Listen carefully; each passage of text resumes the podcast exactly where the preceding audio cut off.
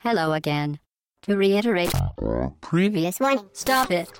What are you doing?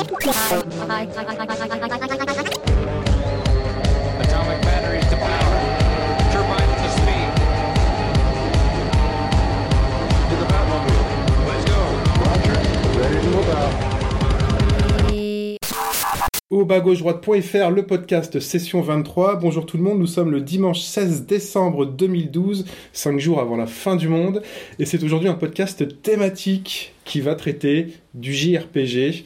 Il y a beaucoup de choses à dire. Moi c'est Chine et pour m'accompagner donc Pipo, salut Pipo. Salut tout le monde. Salut Abs. Salut Chine, salut tout le monde. Salut Alphonse. Bonjour tout le monde. Et de nouveau, Ashura. Bonjour à tous. Salut, ça va? T'es content d'être venu? Très, très heureux, surtout pour ce thème. Voilà. Et un invité euh, super spécial, on est super content de l'avoir, Camui. Merci. Euh, wesh, t'as vu, c'est moi. Voilà, merci d'être venu. Euh, Camille va nous, nous épauler avec son expertise du jeu japonais et donc euh, de la connaissance de, de ce domaine-là. J'ai bu pour Euh, l'occasion. voilà. Euh, autour de cette table, ils sont à peu près tous calés, sauf moi. Donc moi, je serai le candide, euh, je serai le candide de la bande. Je poserai un peu des questions cons, Toi, tu seras le héros amnésique du début, quoi. Voilà, le héros amnésique du début. Il paraît que j'ai été élu pour euh, présenter un podcast. Je sais pas trop, je sais même plus trop qui je suis. Enfin voilà. Donc au niveau du plan du podcast, donc on va déjà partir sur une définition du genre hein, plus globale. Qu'est-ce que le JRPG Pourquoi on aime ça? Enfin ça, ce sera plutôt vers la fin sur le pourquoi on aime ça. Mais qu'est-ce que le JRPG On- Les différents clichés. On a déjà commencé avec le héros amnésique. Euh, ensuite les différents genres euh, qu'on balayera, euh, voilà, parce qu'il y en a plusieurs. Donc le JRPG, donc le l'action RPG, le tactical RPG, le dungeon RPG, le card, le card RPG. C'est euh, un peu la foire fouille du RPG euh, japonais. Et ensuite, euh, on parlera donc chacun abordera le jeu qu'il considère emblématique pour lui, Ou Euh, pas. ou pas, Ou pas. son Ouais. jeu, son jeu d'amour, euh, son, son jeu d'amour toujours. Et euh, voilà, donc on fera une petite synthèse pour conclure euh, ce podcast. Et donc, messieurs, je vous laisse la parole. Je vais peut-être te donner la parole en premier. À... Alors qui Attends, il faut que quelqu'un se dévoue pour commencer Alors, à définir le genre.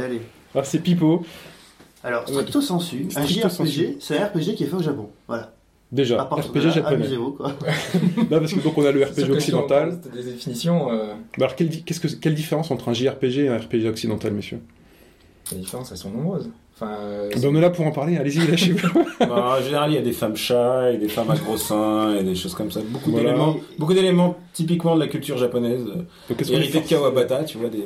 Et, et des beaucoup d'épées euh, d'épées extrêmement phalliques, euh, beaucoup plus phalliques dans les jeux japonais, je trouve, que dans les RPG normaux, quoi. Ouais. Puisque euh, dans les RPG européens, je C'est sais ça pas, qui mais... t'attire ça Ouais, c'est ça, ouais. Ça, ça et les cheveux bleus, je crois. Ça et les cheveux bleus. Ouais.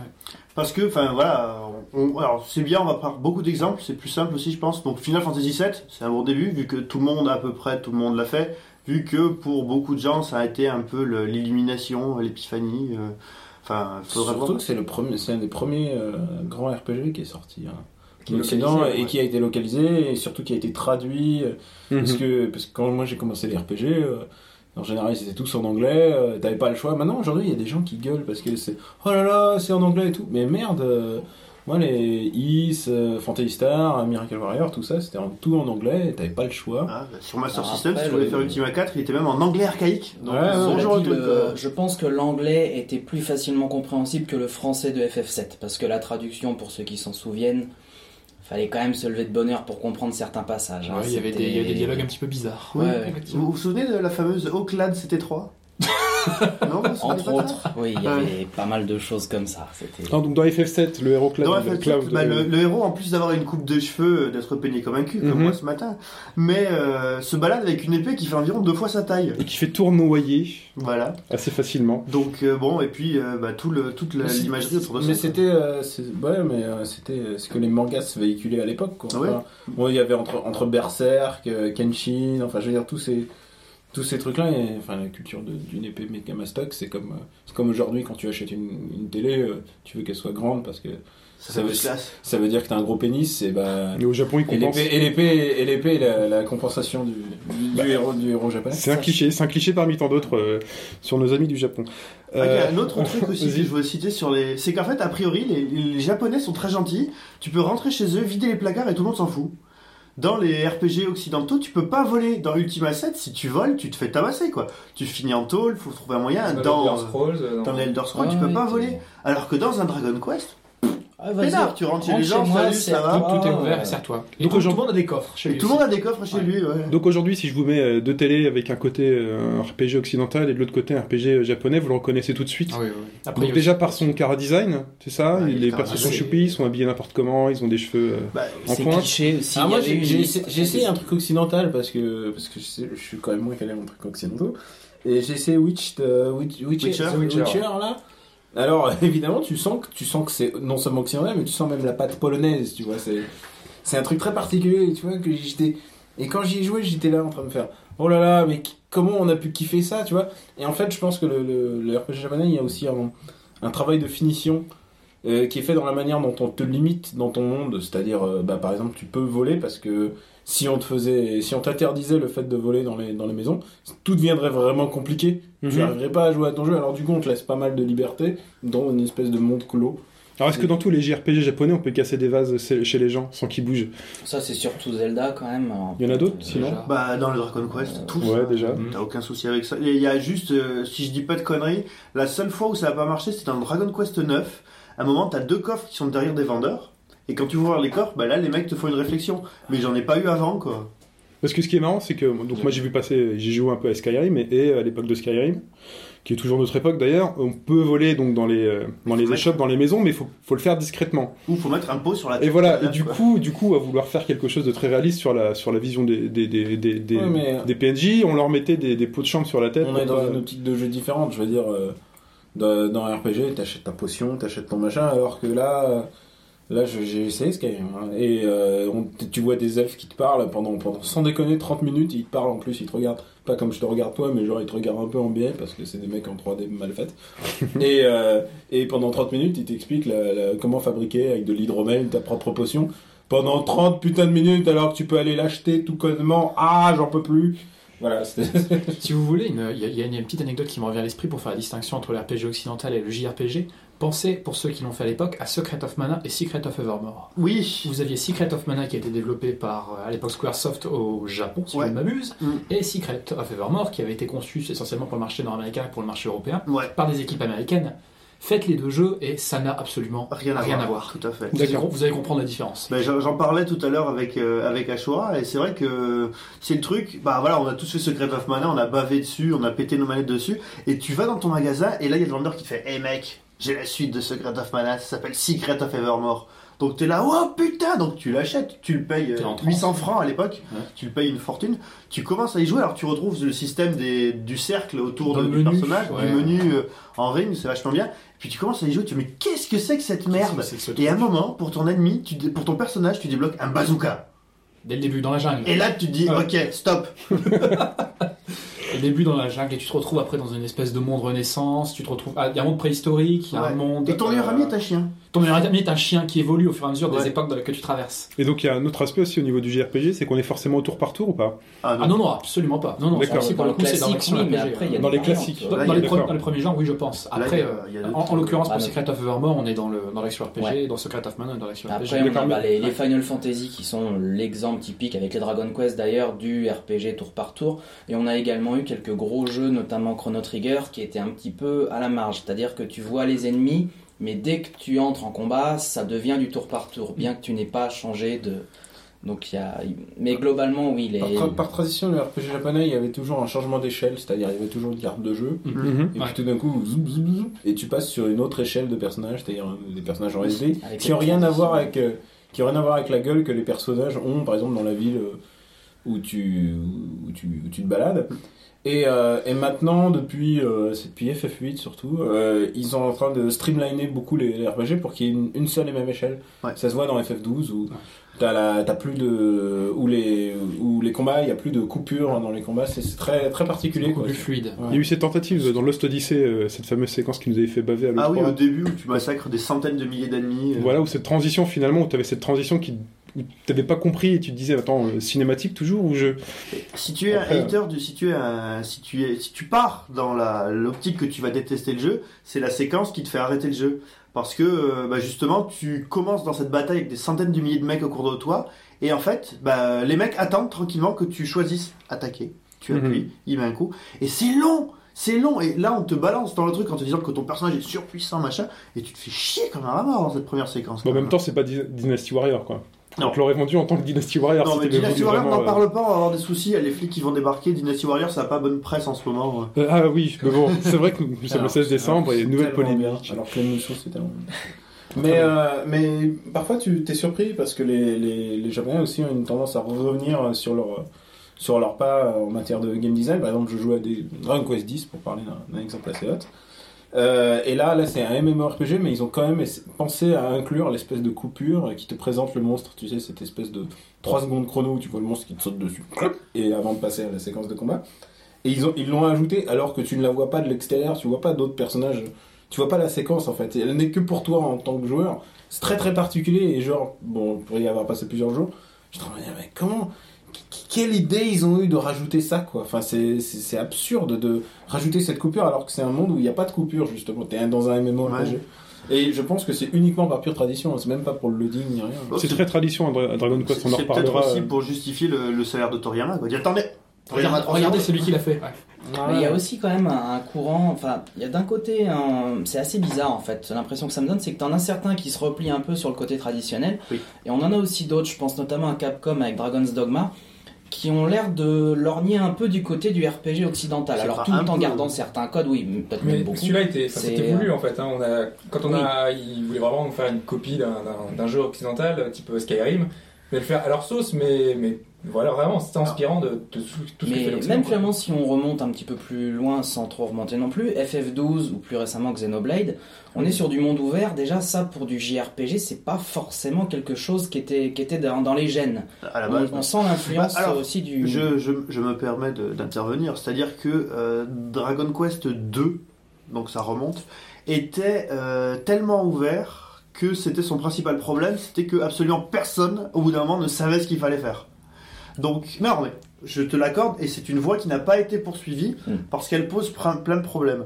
Je pense que, alors, pour euh, essayer de synthétiser rapidement, parce que sinon on va passer 4 heures sur la définition, euh, à l'origine, quand même, à l'origine du, RPG, hein, soit, euh, avant d'être japonais, il y a quand même Ultima ou Akabalet euh, à l'origine de l'origine, où euh, tu as l'idée aussi, où tu as le monde, et puis après tu as les combats. Donc là, pour le moment, on parle pas des donjons. Euh, on en parlera plus tard dans les trucs particuliers. Et en fait, ce qui a fait vraiment la différence, à mon sens, entre les japonais et le reste du monde au niveau RPG, c'est qu'à un moment, la caractérisation du personnage est devenue vachement importante. Euh, en Europe, dans les JRPG occidentaux, on a toujours rien à foutre. Le héros de Skyrim, voilà, bon, euh, t'en fais ce que tu veux dans le fond finalement. Alors que chez les Japonais, à partir des F, alors de, pour les FF, on va dire à partir de FF4, je dirais. Euh, dans les Dragon Quest, on va dire à partir de la deuxième trilogie, donc à partir de Dragon Quest 4 aussi, on a commencé un peu à étoffer le personnage, alors qu'on l'a jamais fait chez les Occidentaux. C'est la nuance qu'on dit aux États-Unis, on, on dit qu'une histoire ou un RPG est story driven ou alors character driven. Voilà. C'est soit les personnages qui entraînent l'histoire, soit c'est l'histoire qui entraîne qui entraîne l'aventure. Et euh, tu vois par exemple, euh, pour en prendre un exemple récent, FF13, c'est vraiment les personnages qui racontent l'histoire puisque tu tu pars en balade avec eux littéralement et tu tu bon tu tapes des monstres, mais puis au fur et à mesure c'est des coupures où les personnages littéralement narrent l'histoire. Enfin, avec de, gros et- flashbacks. et c'est eux, et c'est eux qui, qui emmènent directement l'histoire, alors que finalement l'histoire du monde, tout le monde s'en branle et personne n'a rien compris. Alors. Et est-ce que Ouais. c'est lié avec la personnalisation du personnage au niveau de son apparence physique? Est-ce que ça vous... Ouais. Est-ce que c'est une importance Enfin, pour pour vous? moi, c'est quand même un peu lié, oui. Euh, c'est le, le fait que vraiment, on te, bah, Skyrim par exemple, on te file les clés, quoi. Mm. Fais ton personnage, fais ton histoire, même s'il y a une trame scénaristique, bien sûr, hein, mais tu peux quand même, t'es quand même libre de faire un petit peu ce que tu veux, tandis que le RPG japonais, même si ça évolue, t'es quand même globalement sur des rails avec une trame. Ah, qu'est-ce que vous pensez, par ton exemple personnage, le héros. C'est... Quand tu vois que même Dragon Quest, juste pour finir, rien que les Dragon Quest, dans le 9 et le 10, ben, on te file les clés. Bon, limité, mais on te ouais. file quand même les clés, quoi. Il y a un côté personnalisation, Ouais. Donc vous- pour vous, est-ce que c'est euh, typiquement japonais? Enfin, est-ce que c'est ça reste japonais quand on euh, quand on te demande de faire la gueule de ton personnage? Est-ce que ça Non, est-ce que non, au contraire, non. c'est plutôt Ouais, occidental. c'est plutôt occidental, ça. Et ouais. c'est, et c'est un. Donc c'est pour vous un point négatif? Est-ce que on s- vous sentez qu'ils sortent un peu des, des, des rails euh, que vous aimez bien? Bah, écoute, enfin après c'est le, le choix de chacun. Donc pour reprendre la, la terminologie de Camus, euh, moi je préfère quand c'est euh, character driven, par exemple. Mhm. Donc, euh, même si les personnages trop caractéristiques comme ceux de FF8, pour ne citer aucun mauvais jeu, euh, bah, enfin voilà, il y a une limite, il y a toujours une, une limite à atteindre. Après, Dragon Quest 9 et puis Ashura sur son premier run peut le dire, comme les personnages sont un peu des feuilles blanches, bah, tu sais pas à quoi t'attendre.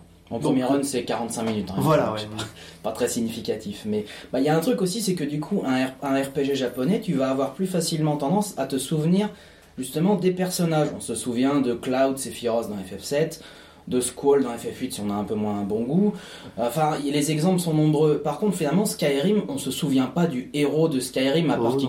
Roda, mais ça, ok. On se Mais souvient on de se ce qu'on a souvient, fait. de, on se Ouais. souvient de ce qu'on a fait, on se souvient du jeu dans son ensemble, mais pas forcément de Et même- personnages. Et même dans Ultima, qui est un peu le template du RPG moderne euh, euh, américain, euh, bah, le personnage, le héros, c'est Avatar. C'est l'avatar, ouais. Euh, c'est- c'est c'est- c'est un personnage, euh, bah, c'est c'est une feuille blanche dans laquelle Mm. tu peux tout écrire et tout. Et le personnage vraiment principal de Ultima, hein, c'est C'est c'est britannique. Lord, c'est Lord British, quoi, Mm. plutôt. Donc, euh, Aussi.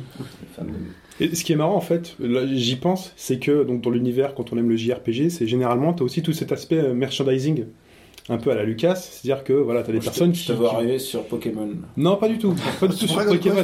Mais voilà, il y a des gens qui vont acheter justement le héros de FF7 en figurine et tout. Sur, Ah bah le, oui. sur le héros de Dragon Quest 9, euh, ton héros, voilà, il est sur la pochette, il est dessiné d'une certaine manière, mais il a toi, tu ce absolument tu rien à voir dans Alors, ah Quest, c'est un c'est un truc, c'est un truc un peu particulier, c'est qu'on te vend plutôt des slimes. Ouais. euh, on te vend plutôt les méchants qui sont un peu le, le la marque de fabrique de, de la, de la série. D'ailleurs, euh, d'ailleurs, je pense que légalement, ils n'ont pas le droit de faire un Dragon Quest sans, sans le monde de. Toriyama. Il y a des chances, ouais. Et euh, je me demande comment ça va se passer. Parce que l'après Toriyama, tu vois, on pense à l'après Mandela, mais l'après Toriyama, comment ça va se passer pour... Ils prendront le Chara Design de One Piece non. euh, ou de Naruto au pire. Non, mais. non, mais il y a des gens qui vont. Un des thèses, Non, ils sont- il y a mais une d'ailleurs, d'ailleurs, Toriyama, est-ce qu'il existe encore hein Je crois qu'il existe euh, encore. hein. En tout cas, j'espère que les, monstres, les monstres lapins du dernier Dragon Ball, j'espère que c'est pas lui parce que ça, il y a un truc qui Moi, se casserait. Ah, moi, je trouve ça stylé, je trouve Moi, très égyptien. Moi, je trouve ça Dragon Ball Z. Je trouve ça très très Dragon Ballish, moi, le, Ouais. le monstre lapin. Ah, euh. moi, j'ai pas pu. Enfin, je veux dire. Ah, euh, Dragon Ball de dire- l'origine, alors Dragon Ball Bien tout sûr. court. Ah ouais, mais Dragon Ball tout court, je dois Pike, Pike One, là, Paul, Ouais. Paul- celui qu'ils appelaient Paul Kwan, enfin Ouais. pour moi c'est tellement, c'est tellement Dragon Ballish, ces, ces monstres sortent, enfin je veux dire, on s'est tapé quand même 100, 100 épisodes de Majin Buu là, enfin je veux dire, euh, qui est qu'une espèce de, de bull chewing gum, enfin je veux dire, pour moi c'est tellement Dragon Ball, les gens qui gueulent dessus c'est juste qu'ils ont grandi et qu'ils se rendent plus compte que c'est- c'était Ah, ridicule à la base. Oui, moi je suis Non, ultra mais d'accord. Dans les trucs loupés, on peut parler de, du nouveau personnage abominable qui est pour Dragon Quest 7 là. euh, comment il s'appelle Nabit, c'est ça? Ah, L'espèce de l'espèce de cafard de cafard volant là qui doit t'aider à retrouver les tablettes de Dragon Quest 7. Mais mais merde, quoi, c'est quoi ce truc? Mais, mais, mais, mais- ouais, ouais, non, mais euh, heureusement que, heureusement que tu vas, tu vas rire, mais heureusement qu'il sera là parce que récupérer les tablettes dans un Quest 7, c'était un cauchemar. C'était vraiment, c'est super dur. Enfin, je veux dire, les- des- que des éléments importants de gameplay soient planqués dans n'importe quel coin du jeu, c'est c'est pire que les Triforce dans, Bah, dans la flotte de Moi j'ai trouvé ça génial, mais moi je suis Ouais, entièrement d'accord. super lié quoi. Moi aussi j'essaie de récupérer des tablettes et j'ai beaucoup de mal. Ok, euh, parlons d'époque. Euh, Est-ce que le JRPG est associé à une époque? Est-ce qu'on est forcément dans la fantasy, donc euh, pas l'heroic fantasy, mais dans cette espèce de truc petit village euh, Est-ce qu'on est forcément dans le futur Est-ce que est-ce est-ce qu'il y a Là, une y a époque Il y, a, il typique y a de tout, je pense. Ouais, Il y a- on- c'est vraiment varié. Ouais. Il y, a du, il y a du cyberpunk, il y a du médiéval, il y a du. Il y a tout mélangé. Hein. il y a tout. De- Final Fantasy VI, il y a du cyberpunk, du médiéval, il y a tout ce que tu veux. Ah, Et puis surtout, il y a du monde contemporain. Parce qu'il y a Persona, euh, il y, a, il y a la série Mega- Megami Tensei qui est quand même un truc inscrit. euh, euh, tu, tu vois euh, inscrit dans le quotidien japonais où tu vois les, les étudiants, enfin tu suis Mm. une vie estudiantine pendant un an et tout. C'est des choses que te proposent pas par exemple les, les RPG occidentaux. Non, c'est tellement. En plus, moi, je suis en train de jouer. alors, je suis pas du tout JRPG, mais je suis en train de jouer à Persona 4 en ce moment, et j'accroche vachement cet aspect euh, social où du coup, tu vas au lycée, tu discutes avec tes potes et tu fais un peu d'activité, et puis tu décides à un moment donné, voilà, de partir à Et, l'action. euh, et Persona 4 a une espèce de morale puisque tu deviens vraiment meilleur en te faisant des potes. C'est Oui. pas en étant un asocial que tu deviens fort dans, dans Persona 4. Si t'es social, tu butes 30 personnes dans une école primaire. Et, On va, on va arrêter d'en Et, parler. et c'est et non et c'est vraiment et c'est un RPG un peu cruel puisqu'il se rappelle que l'adolescence c'est vraiment un moment assez pourri quoi. Mm. Enfin je sais pas vous mais Oui, oui. Bon, ça a été. Voilà, je sors des Mais, clichés. alors tiens, il parle de, il parle de l'adolescence. C'est très bien parce que finalement, le JRPG, c'est quoi? Le JRPG, la plupart du temps, c'est, euh, pour reprendre des termes un peu pompeux, c'est du Bildungsroman, quoi. C'est un roman de, de formation. C'est-à-dire que c'est un adolescent qui doit devenir un homme. Et pour devenir un homme, bah, il a une quête. Qui Ouais. peut être de trouver un Très, très souvent. ou- Tu, tu joues très souvent des gamins ou, euh, Mais, ou des jeunes adultes. mais narrativement, euh, c'est toujours intéressant d'avoir des cycles, euh, dans les, que ce soit dans les jeux ou dans les, dans les films. Je veux dire, Miyazaki, euh, enfin, je veux dire, 99% des films de Miyazaki, c'est l'histoire d'une fille qui va de- découvrir que la vie c'est dur et qui va grandir. Ouais. Et et t'as besoin d'un cycle, dans, pour moi en tout cas, pour un bon, bon Il faut- Enfin, évidemment, il y a ceux où t'arrives avec les personnages creux et qu'il faut les remplir. Et, et là, c'est juste de la mécanique. Tu parles de FF8 c'est ça? Euh, non, non, non. Ah non, mais euh, moi je bitch pas trop sur FF8 parce que je connais des, des gens, euh, parce que je, je les vanne déjà suffisamment sur Ah. Et euh, le, le mec il me dit Ouais, non, mais moi je suis fleur bleue, j'adore FF8. Je lui dis Ouais. Chaque fois qu'il dit ça, Non, mais- je, pense que son sexe devient de plus en plus la meilleure chose d'FF8, je crois que c'est l'intro quand même à l'époque qui était, qui était fantastique. mais Euh, ouais. FF8, La scène de FF8 combat. on, a, on a tort de le, de le bitcher parce que vraiment, je pense que c'est un des meilleurs premiers CD de RPG euh, Ah que, oui, il y en a quatre. que, que Square, Squaresoft avait fait à l'époque.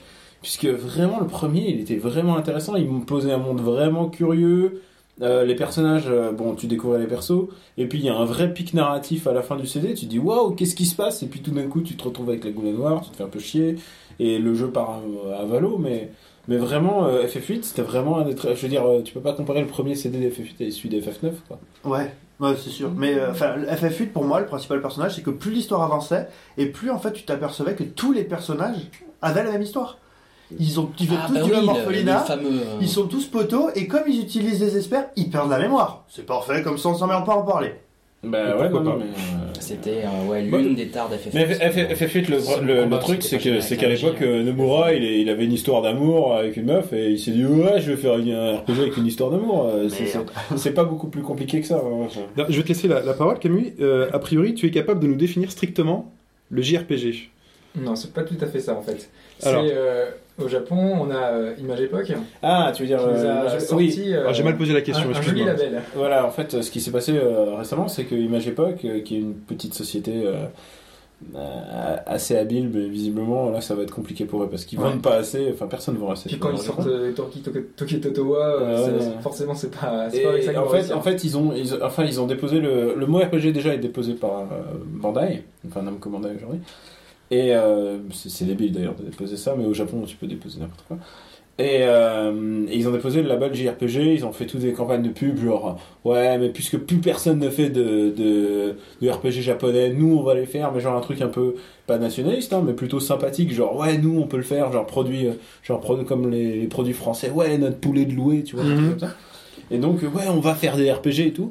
Et ils avaient une vraie politique volontariste de, de mettre en avant les RPG. Ils avaient, ils en, ils avaient un, un génie du, un génie de développement euh, qui s'appelle Kazuya Ninu. Euh, ils l'ont embauché, enfin, il faisait partie de la boîte et il avait plein d'idées. Euh, C'est le mec qui a fait Trian Odyssey. Oui. Pour reposer le mec. Et il a fait il a développé pour plein d'autres éditeurs. Il a fait Last Ranker pour Capcom.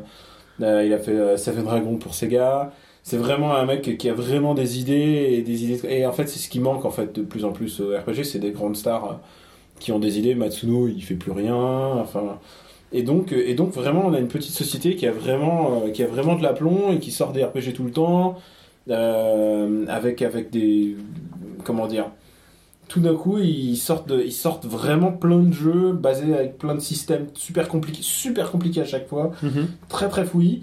Et euh, malheureusement, ça se vend pas des masses. Quoi. Enfin, mais de toute manière, c'est maintenant, euh, quand tu sors un RPG japonais, en plus sur PSP, euh, tu sais que tu vas pas le vendre à l'étranger. Enfin, forcément, c'était un peu, c'était un peu, c'était un peu cuit d'avance. Mais moi, j'aime bien euh, cette espèce d'idée volontariste de se dire putain, attends, puisque personne ne le fait, bah, nous on va le faire. Je trouve ça super arrogant et assez cool. euh, Et donc, ils ont déposé le, le mot ils ont JRPG. déposé le mot JRPG, ils ont déposé le slogan genre le, le JRPG c'est nous. Enfin, ils, ont, ils en ont fait plein, plein. Ils ont fait un site qui s'appelle JRPG et tout. D'ailleurs, c'est une bonne. J'ai une bonne question qui, qui arrive. Enfin, les bonnes.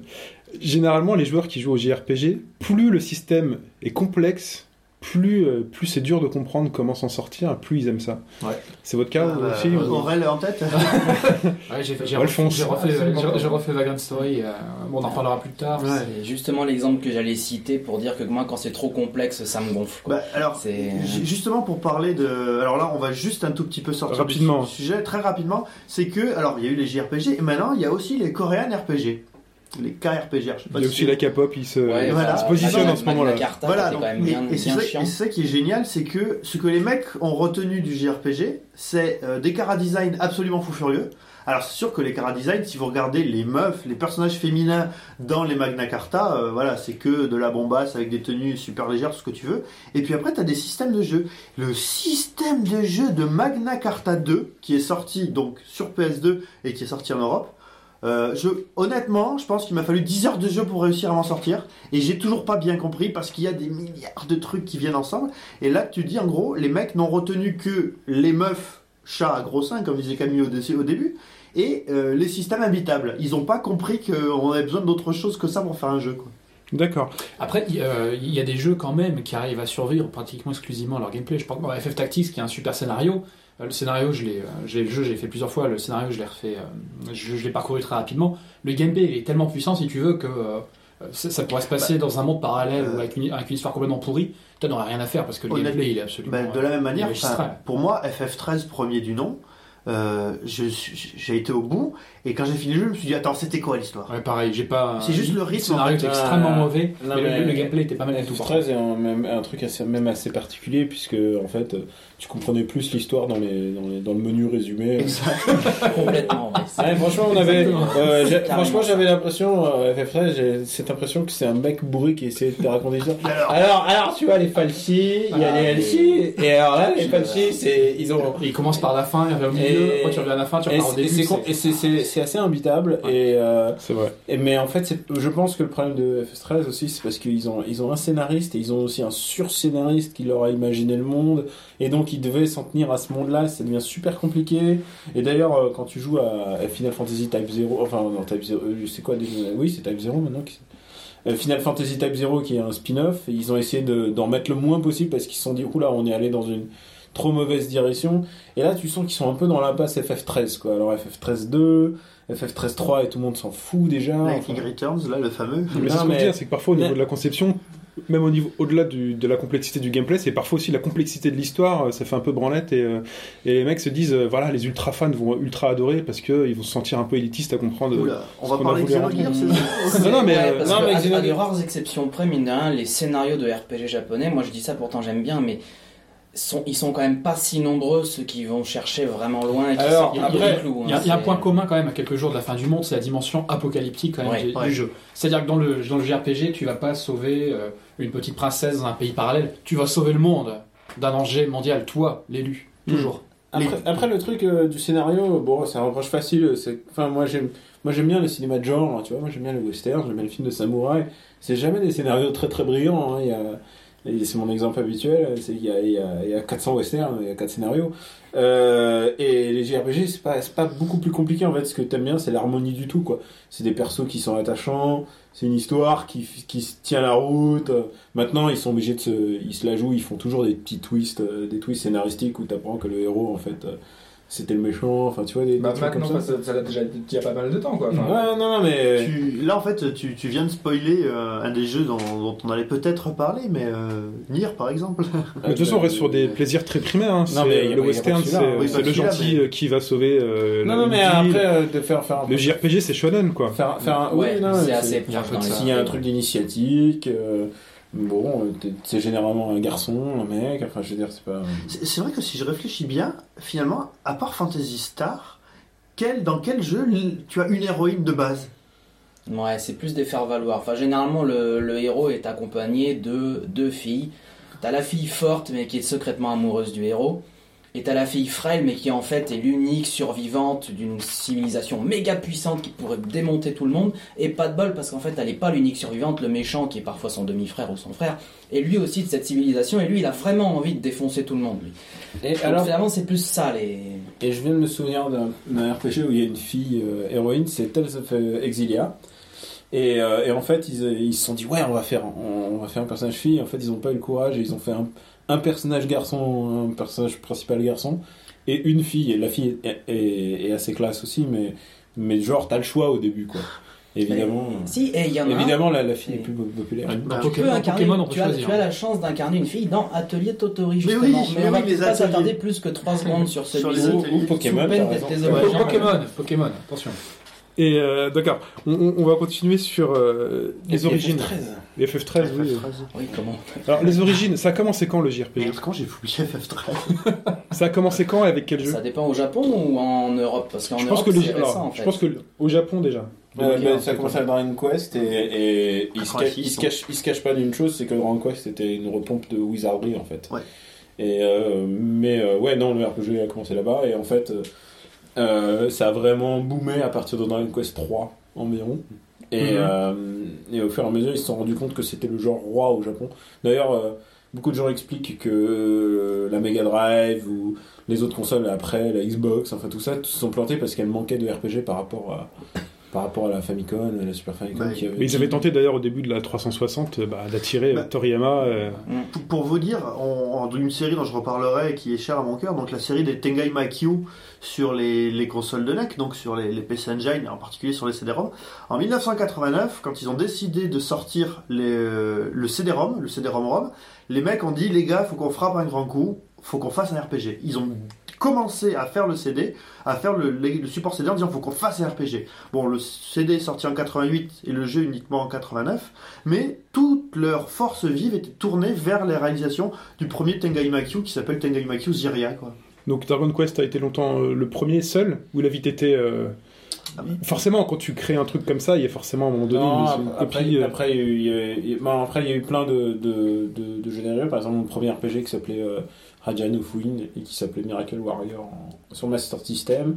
Euh, il y a plein de petits éditeurs euh, qui venaient aussi du PC88, enfin du, du MSX, beaucoup euh, de, de petits éditeurs qui faisaient des, des RPG mineurs. Il y avait Fantasy Star, qui est un RPG majeur en Occident, puisque c'est sans doute le premier RPG disponible. dispo- en Le premier JRPG disponible en Europe. en Europe. Ouais. Et en fait, ce qui était assez rigolo, c'est que tout le monde l'achetait parce que la jaquette était pas spécialement jolie, mais derrière, tiens, en fait, à l'époque, on se rend pas compte aujourd'hui avec Internet, YouTube et tout ça, c'est qu'on achetait beaucoup sur les, les photos derrière les. bah, c'est ce qu'on ouais. c'est ce qu'on disait, on a fait un podcast euh, que tu n'as peut-être pas écouté. sur- Ouais, en fait, désolé. Voilà, mais tu devrais. Ou en fait, justement, on reparlait un peu de, de cette époque. euh, avant avant aujourd'hui, on était surinformé sur les jeux. Et voilà, un jour, on avait- sur son il y avait, sa il y avait quatre photos derrière, et puis il y a la photo de l'intro, et la photo de l'intro, elle est juste, elle, elle- elle est super, et puis Mm. il y avait deux, trois images, et genre, ça donnait vraiment envie. Euh, Il y a eu euh, Is qui est arrivé assez tôt en Occident. Vanished Omen sur Master System. donc Master System, et pareil, genre, t'as la photo de l'intro derrière avec la gonze et tout, et tu faisais waouh, le jeu il est super beau, et en fait, euh, en fait, pas, pas tant que ça, quoi. Enfin, je veux dire, c'est assez austère. Moi, je, je me- mon premier, mon premier RPG, donc, dont je parlais, Miracle Warrior, le mec me l'a filé parce qu'il dit, il se passe rien, je comprends rien, c'est lent, enfin, et je me souviens dans des boutiques, euh, parce que j'aimais bien aller squatter dans les boutiques de jeux vidéo, les mecs, on leur montrait euh, Fantasy Star ou quelque chose, ils faisaient, oh, bah, ça manque d'action. Enfin, Il se euh, passe ça- rien. Ouais, ouais, c'est ça. non, c'est- il Mm. y avait, il y avait une espèce de, ouais, les- il fallait, il fallait faire le pas de rentrer dedans, quoi. Ouais. Parce que bah, si tu l'achetais que pour les, les photos de la jaquette derrière, tu, tu, tu le mettais profond, quoi. Mais dans les premiers qui avaient vraiment eu du succès, on va dire, euh, qui avaient été localisés, euh, on- enfin, c'était, fallait passer sur Super Nintendo. On avait Illusion, t'en parlais tout à l'heure, euh, Illusion of Time. Euh, Ah ouais, toute, cette- toute la génération d'action RPG. Alors, voilà, c'est l'action action RPG qui arrivait, qui était un peu mise en avant Alors, par Nintendo. il y, a un, il y a un truc qui est particulier, c'est que c'était une situation où Nintendo avait le monopole de la propre distribution des jeux sur, sur sa propre console, c'est-à-dire que si tu voulais développer euh, sur euh, Super Famicom, il fallait céder les droits à l'étranger euh, à Nintendo, et donc c'est Nintendo qui assurait tout, et ils avaient, euh, bah, ils regardaient la liste des jeux qu'ils avaient, et, et c'est, et ils ont jamais sorti de Final Fantasy d'ailleurs. Ouais. Des- C'est ce qui est une grosse connerie, quoi. Ils ont... Et donc, ils prenaient un action RPG par an. Ils se disaient, bon, bah, ce coup-ci, c'est Illusion of, of Time. Ce coup-ci, ça va être Soul Blazer, Soul Blader. Et, euh, Je ils- Chrono Trigger, par exemple. euh, Celui-là, ça reste. Alors qu'en US, il est sorti. non, Je mais me souviens très bien que la, la- la- la- boîte de Secret of Mana mentionnait effectivement le jeu de rôle est un jeu qui cartonne au Japon, c'est la nouvelle tendance, etc., etc. Et le jeu était présenté comme le premier action RPG, le premier JRPG, pardon, euh, disponible en Europe. C'est comme ça qu'il était vendu sur la boîte. Et aussi, il faisait, euh, vu que bon, bah, il maîtrisait le marché et tout ça, mais- et qu'il se rendait compte que c'était, euh, que même même en faisant, en étant très sélectif et en choisissant un truc super gamin ils allaient perdre du qu'ils ils sortaient le bouquin derrière, le guidebook, Ouais. pour t'aider. euh, Fantasy Star faisait ça aussi, Fantasy Star 2, il y avait un guidebook super précis. Fantasy Star 1, il y avait rien. Il y avait quelques Ouais. aides dans le livret à la fin, mais ça va Ah, pas mais t'avais pas t'avais Maître Sega, tu pouvais Oui. appeler Maître Sega, et Maître Sega, il, il était vraiment calé. Il 3 pouvait- francs la minute, ouais, ouais. Non, non, non, non, euh, tu rigoles, Maître Sega, c'était un vrai téléphone et tout. euh. Non, mais c'était méga cher. Enfin, Non, non, non, non. Ah si, moi, il fallait que je fasse 16-1 depuis la Corse, ça coûtait un peu, ça coûtait un bras. Ah. Ah, c'est vrai, vrai que encore- Ouais, mais c'est une époque où tu sais, où, euh, le- les- les- là-dessus, j'ai jamais utilisé cette phrase, c'est la troisième fois aujourd'hui. Les gens se rendent pas compte, mais euh, les gens se rendent pas compte que le téléphone coûtait excessivement cher et que euh, on avait le minitel et les premières connexions internet et tout ça. Et euh, on avait que euh, ce qui, ce qui aujourd'hui est Orange, on avait juste France Télécom. Et, Ouais. et France Télécom nous, nous, nous, nous sodomi- bien nous sodomisait, nous sodomisait littéralement de, de ces, de ces factures. J'avais des factures extraordinaires. Je me dis, c'est pas possible d'avoir payé 3000, 3000 francs, 4000 francs de facture téléphone. Juste pour pour- finir un jeu. Ouais, juste pour finir un jeu, juste pour communiquer avec 2-3 gus, euh, juste pour. euh, Alors, est-ce que Monsieur Sega, quand il euh, répondait, il s'est salut, c'est Maître Sega? Non?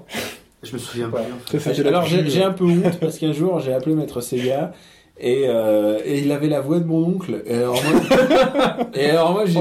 Et alors j'ai fait allô? Pourquoi et le mec était- et Maître Sega était très très surpris de genre euh, non. Non, non, c'est pas tonton. Euh, oh, pour finir donc cette euh, énorme introduction, les, euh, donc aujourd'hui les, les développeurs et éditeurs. Quand on, quand on pense JRPG, il y a des. Alors, quels sont les éditeurs emblématiques? Alors, moi, j'ai une liste sous les yeux.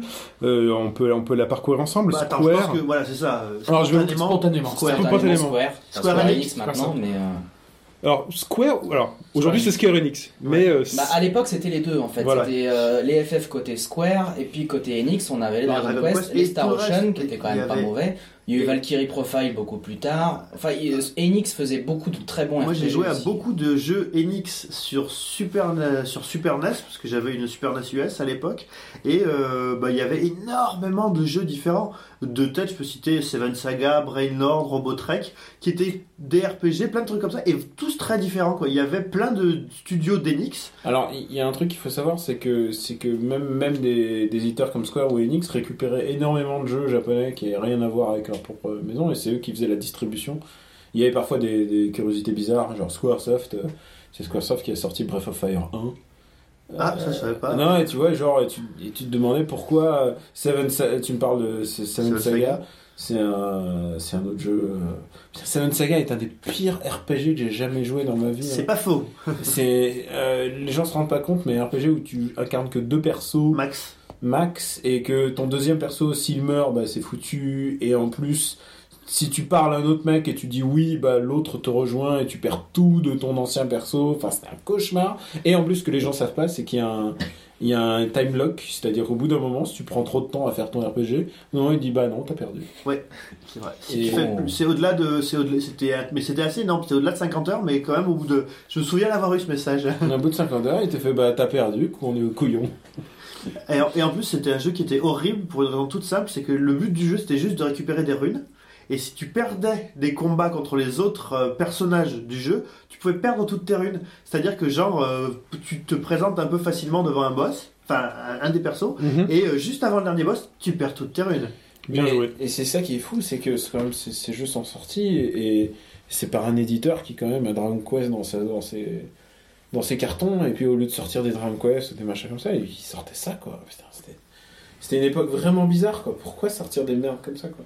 Pourquoi Et sortir temps- des Yakuza alors qu'on pourrait euh, finalement nous sortir un Shenmue 3 euh, Ah là, c'est ambitieux? encore, Non, mais mais- je sais, c'est- Et c'est la- effectivement, c'est. Non, Non, mais mais la sortie du premier eu- Yakuza, tu te dis bah, pourquoi quoi? Mais il y a eu d'autres cas comme Vous ça, où effectivement, des, des très grands. euh, bah, par exemple, enfin, tout le monde peut se dire, enfin, sur Super NES, pourquoi on a eu euh, Secret of Evermore et pas Chrono Trigger? C'est. Mm. Euh, dis, bah merde. Il est sorti en Europe, ça, quand on est mort. Ah, bien sûr. Ok. Ah ouais, ouais. Avec le petit avec le petit livre Avec le, le petit guide derrière. ouais. D'accord. parce que Donc, c'est trop compliqué. Le monstre de la pyramide dessus. donc, sur sur les autres éditeurs, donc on peut citer donc, la liste Falcom, Triace, Game Arts, Level 5, donc Level 5 qui a Non, moment. ta, ta liste est un peu datée puisque, puisque la plupart de ces éditeurs malheureusement Falcom, ils sont disparus. hein. Euh, non, Falcom, Falcom Ils existe existent toujours. Ah non, Falcom, au contraire, ils, ils font, ils font énormément de thunes parce qu'ils ont, ils ont eu le, le zeitgeist d'être au bon moment sur la PSP. Ah, et donc, oui. euh, Zero no Kiseki, tout ça, machin, ça a cartonné. Euh, ils ont ressorti les Is sur PSP, ça Ah a oui, marché euh, du feu de Dieu. En fait, c'était un marché de niche, mais, euh, mais c'était suffisant par rapport au taux d'investissement pour. Non, vraiment, Falcom, c'est ceux qui ont vraiment réussi. Alors là, c'est un moment assez critique parce que vu que le PSP, le marché de la PSP est devenu le marché de la Vita, c'est le moment où ils sont en train de se dire est-ce qu'on n'a pas fait une connerie mais, euh, mais non, non, Falcom, ils sont encore vivants. Mais par exemple, je pense à Game Arts qui existe plus, Ah, non. qui est, qui est Ils maintenant. continuent à faire. enfin, C'est les. Coréens qui ont récupéré Game Art, c'est pas ça. à Gunho, mais, mais en même temps, euh, mais en même temps, ils il, il, il shadow développent des jeux en fait pour d'autres deux éditeurs. Par exemple, Game Arts a développé Smash Bros, tu vois, Oui. ce genre de truc.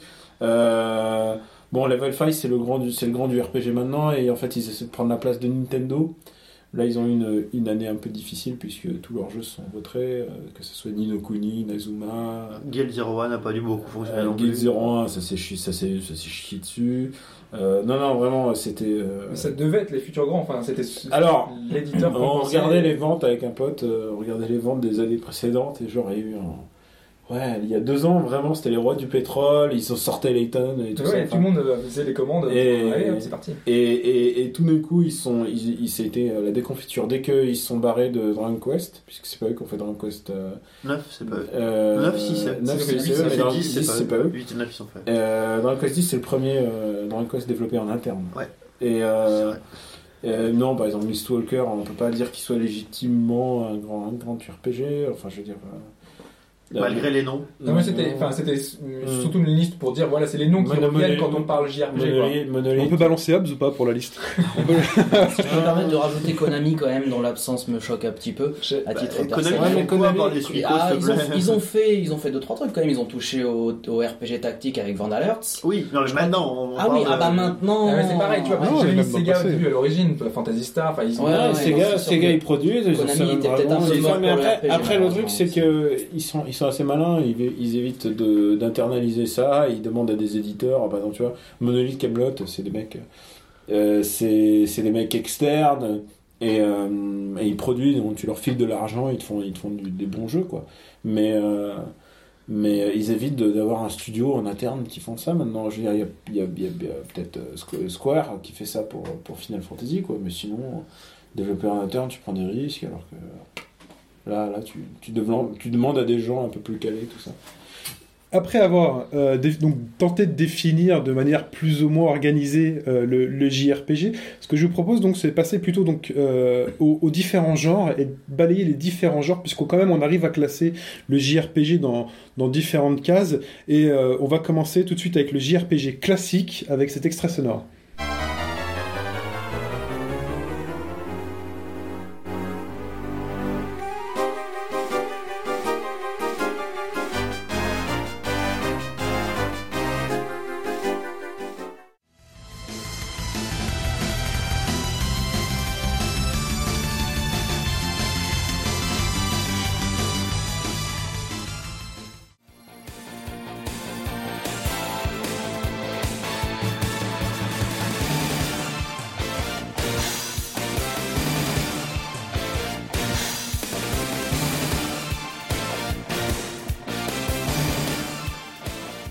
JRPG classique, euh, donc qui, alors pour vous messieurs, donc le JRPG classique, pourquoi classique? Parce que euh, bah, souvent, il véhicule beaucoup, beaucoup, beaucoup des clichés autour du JRPG. Et euh, il a la, la distinction, dont on a déjà parlé, entre la map, les villages et les combats. Et euh, le- son système de combat est du souvent du tour par tour. Ouais, pas Euh, forcément, mais, euh, Plus ou moins dynamique selon Voilà. les époques, mais on reste quand même. Euh, Est-ce qu'on peut partir donc sur une liste euh, assez générale donc des RPG que vous messieurs considérez comme classiques Euh, Donc en gros donc on a les Dragon Quest, on a les Final Fantasy, euh, Fantasy Star, euh, les Breath of Fire, les Tales of Fantasia, Chrono Trigger, Chrono Cross, Ça, c'est les Tales of tout court. hein. Tales Les Tales of tout court. euh, le Suikoden, euh, Pokémon Ah avec bah. euh, donc toutes les Ah. couleurs. Euh, nous Dis- avons Disons que c'est un JRPG classique, mais qui a amené son propre. euh, Enfin, qui a fait des petits. Parce que les Inazuma, dont on nous parlera Oui, plus en profondeur euh, notre ami euh, les Inazuma, c'est un peu Pokémon avec des joueurs de foot. Et il y a plein de jeux, il y a plein de jeux qui ont qui ont pris la l'idée de, de du que ce soit un dresseur Pokémon d'un entraîneur quoi et d'un mec qui rassemble des éléments avec lesquels il va jouer et avec lesquels il va combattre quoi. Alors, ce qui va se passer dans la suite du podcast, c'est qu'on va, on va peut-être donc euh, sûrement même euh, aborder donc des jeux plus en détail. Euh, donc, je pense qu'on va beaucoup parler de Dragon Quest, de Final Fantasy ou autre. Euh, mais si tu veux parler de Pokémon, on peut le faire maintenant.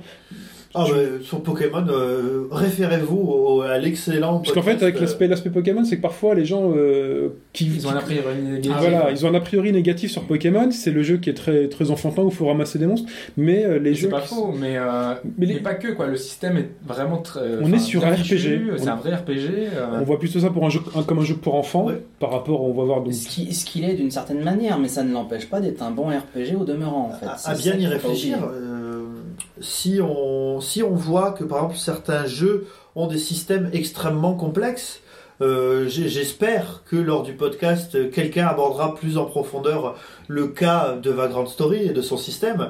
Euh, le système de Pokémon n'est pas celui de Vagrant Story, mais quand même vachement compliqué entre les différents éléments et ce que tu peux faire entre les éléments. quoi. Oui, c'est simplement enrobé en fait avec des peluches Pokémon. Oui, bien sûr. euh, mais ce sont simplement des attaques On de différents un- types, un- différents un- genres. un- on est sur un habillage Nintendo, donc grand public, mais dans le gameplay, on peut, on peut, on peut se faire le jeu, je pense, assez rapidement, sans trop réfléchir, etc. Mais on peut aller aussi, euh, on peut découvrir beaucoup plus de, de finesse euh, si on se refait le jeu plus en détail.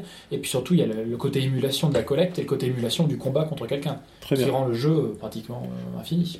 Et donc si on continue cette liste-là, on a Star Ocean, Grandia, Xenogears, euh, donc Xenosaga, Xenoblade, euh, Valkyrie Profile, euh, Golden Sun. euh, Ah non, pas par- euh, enfin, c'est quand même un- une série euh, qui était plutôt pas mal hein, sur, euh, sur GBA.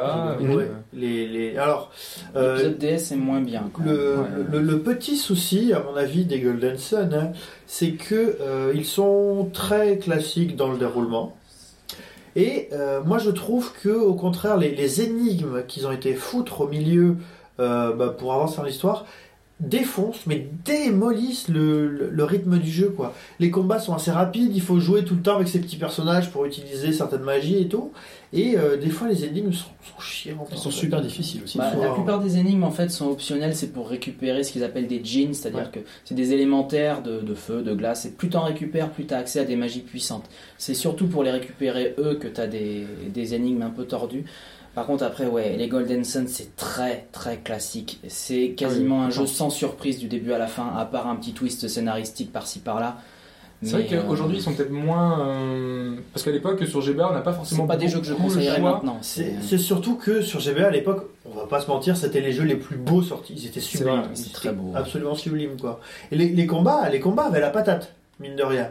Mais voilà, à côté de ça, euh, le 2, le 2 était pénible. Surtout que le 2 était la suite directe du 1. Et c'était une copie quasi conforme du 1 en fait. C'est ça qui était embêtant, c'est que on a, moi j'ai lâché le 2 en cours de route parce que je voyais rien de nouveau. C'était c'était le même. Donc aujourd'hui, ça paraît difficile de les conseiller euh, parce qu'il y a sur DS, il y a des tas de trucs largement mieux. Ouais, sur GBA aussi, il y a des tas de choses GBA, beaucoup mieux aussi. ouais. ouais. Bah, déjà, sur GBA, vous pouvez vous refaire quasiment tous les Final Fantasy. Vous pouvez vous refaire le 4, le 5, le 6. Alors, si vous avez vous avez beaucoup d'argent, hein, bien sûr, parce qu'il est très très cher toujours. Mais euh, déjà, vous avez ça. euh, Il n'y a pas de Dragon... Non, je pense... Non, il n'y a pas de Dragon Quest sorti sur, euh, sur GBA, par contre. Et donc pour, euh, pour, pour rapidement euh, finir de, de, de- de balayer la liste, on- ensuite on va essayer de, de- de revenir, plus revenir plus ou moins en détail sur les différentes composantes.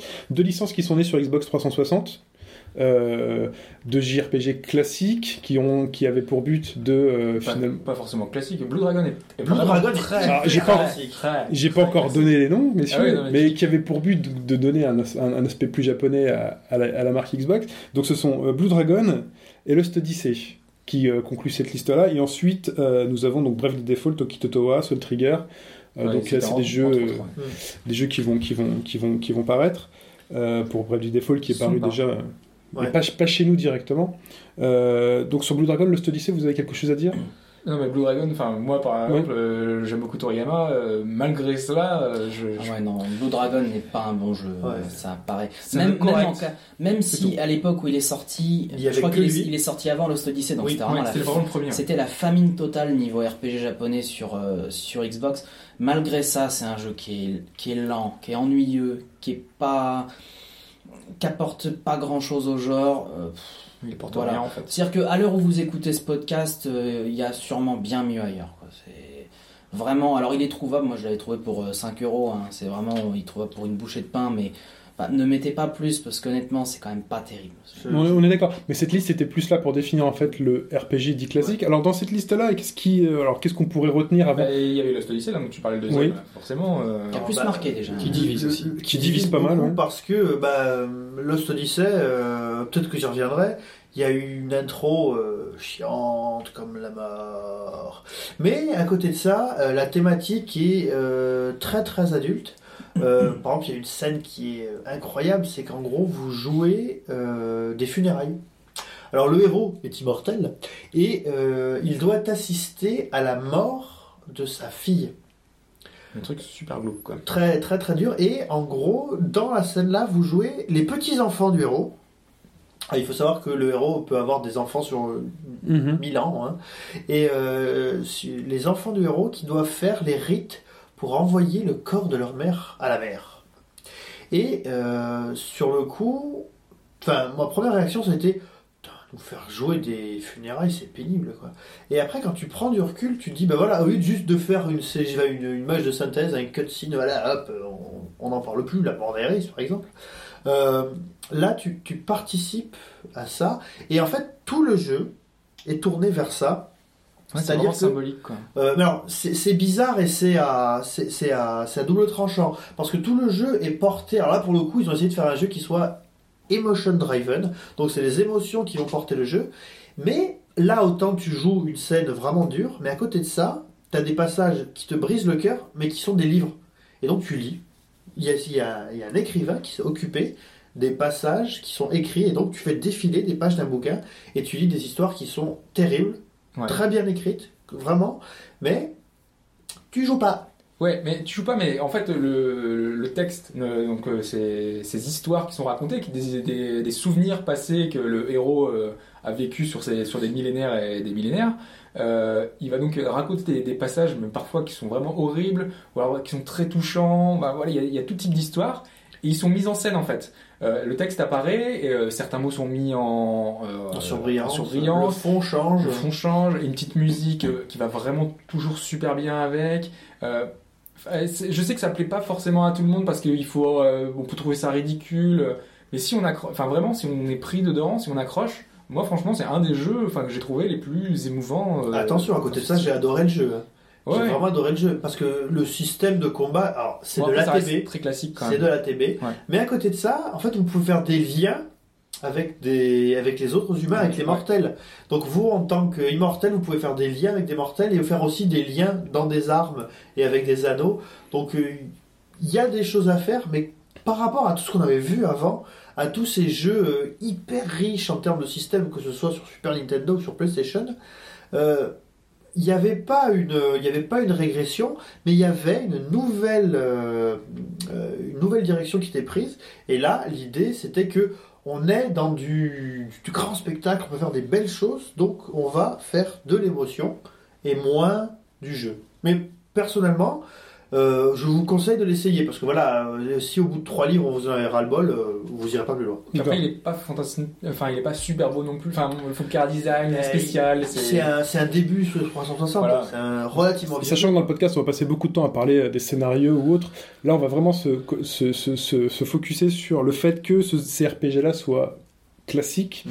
Donc, euh, Ashura, donc tu donnais une définition au départ de RPG classique, c'était donc une transition euh, entre, le, à- entre les combats pour, pour un changement d'échelle, on appelle ça un changement d'échelle. Ouais. Il y a d'autres choses qui définissent... euh, quel a été le premier RPG classique Bah, le premier Dragon Quest.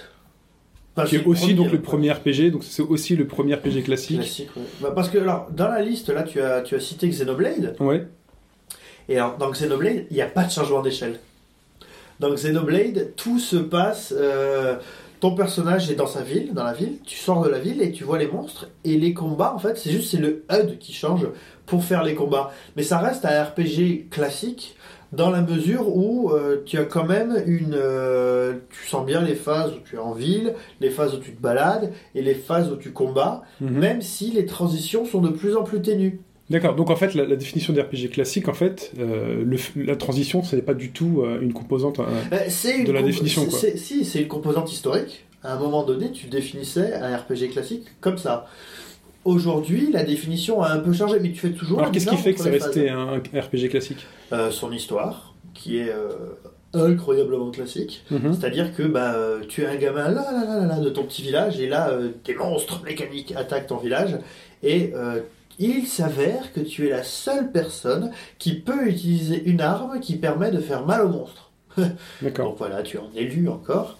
Et euh, bah, surtout, bah, le jeu est euh, extrêmement basé sur le fait qu'il y a- quand même il y a pas mal de quêtes FedEx où des personnages te demandent de leur livrer des trucs. C'est ça, moi ce que j'avais lu, surtout parce que je l'ai pas fait, euh, c'était qu'il avait pas mal de choses repris un peu des MMO, entre Ah oui, guillemets. clairement, moi Ouais. c'est- clairement ce qui m'a déplu sur ce jeu justement, comme FF12 à l'époque, mais Xenoblade va encore plus loin. Oh là là, attention sur la fête. Et voilà, c'est enfin, c'est pour ça que j'avais pas trop accroché à FF12 non plus, mais Xenoblade là, oui, c'est un jeu qui lorgne quand même sur l'aspect MMO, qui est allé en piocher euh, certains aspects qui moi me déplaisent, les quêtes FedEx, Alors, les choses comme ça. Dans, enfin, pour, pour, pour le défendre, parce que moi je l'ai vraiment adoré, c'est le RPG de cette, euh, de cette euh, génération. même si euh, il n'y avait pas grand chose en face, je suis d'accord, mais si on le ramène au grand classique du genre, euh, il a largement sa place. Bon, vous avez cité FF12, euh, il a largement sa place parce que là aussi, de la même manière, dans les combats, vous gérez qu'un personnage sur une équipe de 3, donc vous donnez des ordres aux personnages autour, au- autour de vous. Euh, les combats sont quasiment en temps réel, avec des temps de, recharge entre les différentes attaques et compagnie. L'histoire, l'histoire est vachement prenante parce que, déjà, le monde est énorme. En gros, le monde dans lequel vous vivez, c'est deux géants sur lesquels euh, vous vivez, sur lesquels vous grimpez, qui sont un géant euh, biologique, donc qui est Bionis, et un géant de fer qui est Méconis, qui se sont battus lors des temps immémoriaux, et quand leur combat s'est arrêté, la vie a commencé à, apparaître. Et euh, l'histoire, c'est que des gens de Méconis sont venus vous attaquer, vous. Et donc il faut comprendre bah, comment tout ce monde se passe et qu'est-ce qui motive les mécons, qui sont les ennemis mécaniques, à attaquer les humains, sachant que dans le monde biologique, il y a d'autres races. D'accord. Hmm. Mais sur le RPG classique, finalement, euh, on, a, on a du mal à trouver une définition ultra précise de la mécanique, ou même au- sur le type d'histoire, sur... euh, enfin, je pense que peut-être le plus simple, c'est de passer aux autres types de RPG. Sur le type d'histoire, bah juste quand même euh, les RPG Ouais. classiques, on en oublie juste deux. Alors très vite, il y a les Wild Arms, euh, le premier sur PlayStation avait marqué notamment son ambiance western, ses musiques aussi qui étaient très très bien dans ce style. Et une série qui est née euh, sur DS, c'est les Inazuma Eleven, donc inspiré du dessin animé éponyme.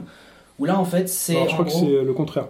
On avait déjà eu ce débat-là ah euh, ouais, précédemment. c'est possible. Le jeu est arrivé avant. Ouais, là c'est ok à, à vérifier. Mais non, mais c'est vérifié. C'est déjà vérifié. Et en tout cas, les jeux Inazuma Eleven, faut imaginer, c'est Pokémon parce qu'il y a beaucoup beaucoup de joueurs à recruter, bon, un peu générique, hein, sorti des héros, qui rencontrent, alors là, tout le monde n'a peut-être pas eu la chance d'y toucher, euh, enfin, en émulation, ça reste possible, les jeux Captain Tsubasa de l'époque de la Super NES, donc Captain Tsubasa qui est Olivier Tom chez nous, où en gros, on déplaçait notre joueur, on arrivait face à un adversaire, et il y avait euh, en gros dribble, tir, passe. C'est la même chose sur Inazuma Eleven. Quand vous êtes en face à face, vous avez un choix à faire comme ça. Comme un Vous RPG. déplacez vos joueurs au stylet, mais ouais, effectivement, il y a cette- il y a cette interface RPG.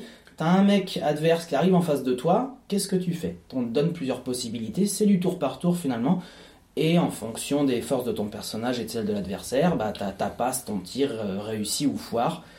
Et donc voilà, ils en sont, je crois qu'il y en a trois qui sont sortis en France, il y en a encore plein d'autres qui sortent au Japon, c'est un petit peu la série, la vache à actuelle de Level 5. Euh, c'est très, très gamin, c'est très niais, mais si vous aimez un minimum. Hmm Ils sont en procès avec euh, Sega. Oui. Ah oui. euh, Sur le Mais- système de ouais, jeu, ouais. c'est ça Ouais. Mais voilà, si vous aimez un minimum le foot, enfin si vous avez aimé Olivier Tom quand vous étiez plus petit, si l'aspect collectionniste vous rebute pas, Oui, le foot, le foot manga, quoi. Le, le foot, manga par contre, ah, oui, Mm. oui, évidemment, on est sur du, des, des frappes qui font des, qui partent dans tous les sens. Mais voilà, c'est des petits jeux sympathiques à faire, très faciles par contre. On s'ennuie quand même assez vite parce que franchement, on galère un peu pendant 2-3 heures et tout le reste après on roule sur tout le monde. C'est- aussi l'inconvénient vu que c'est un jeu qui s'adresse principalement aux enfants quand même. Mais donc voilà, à faire. On, on va passer sur un autre extrait sonore pour introduire un nouveau type de, de RPG.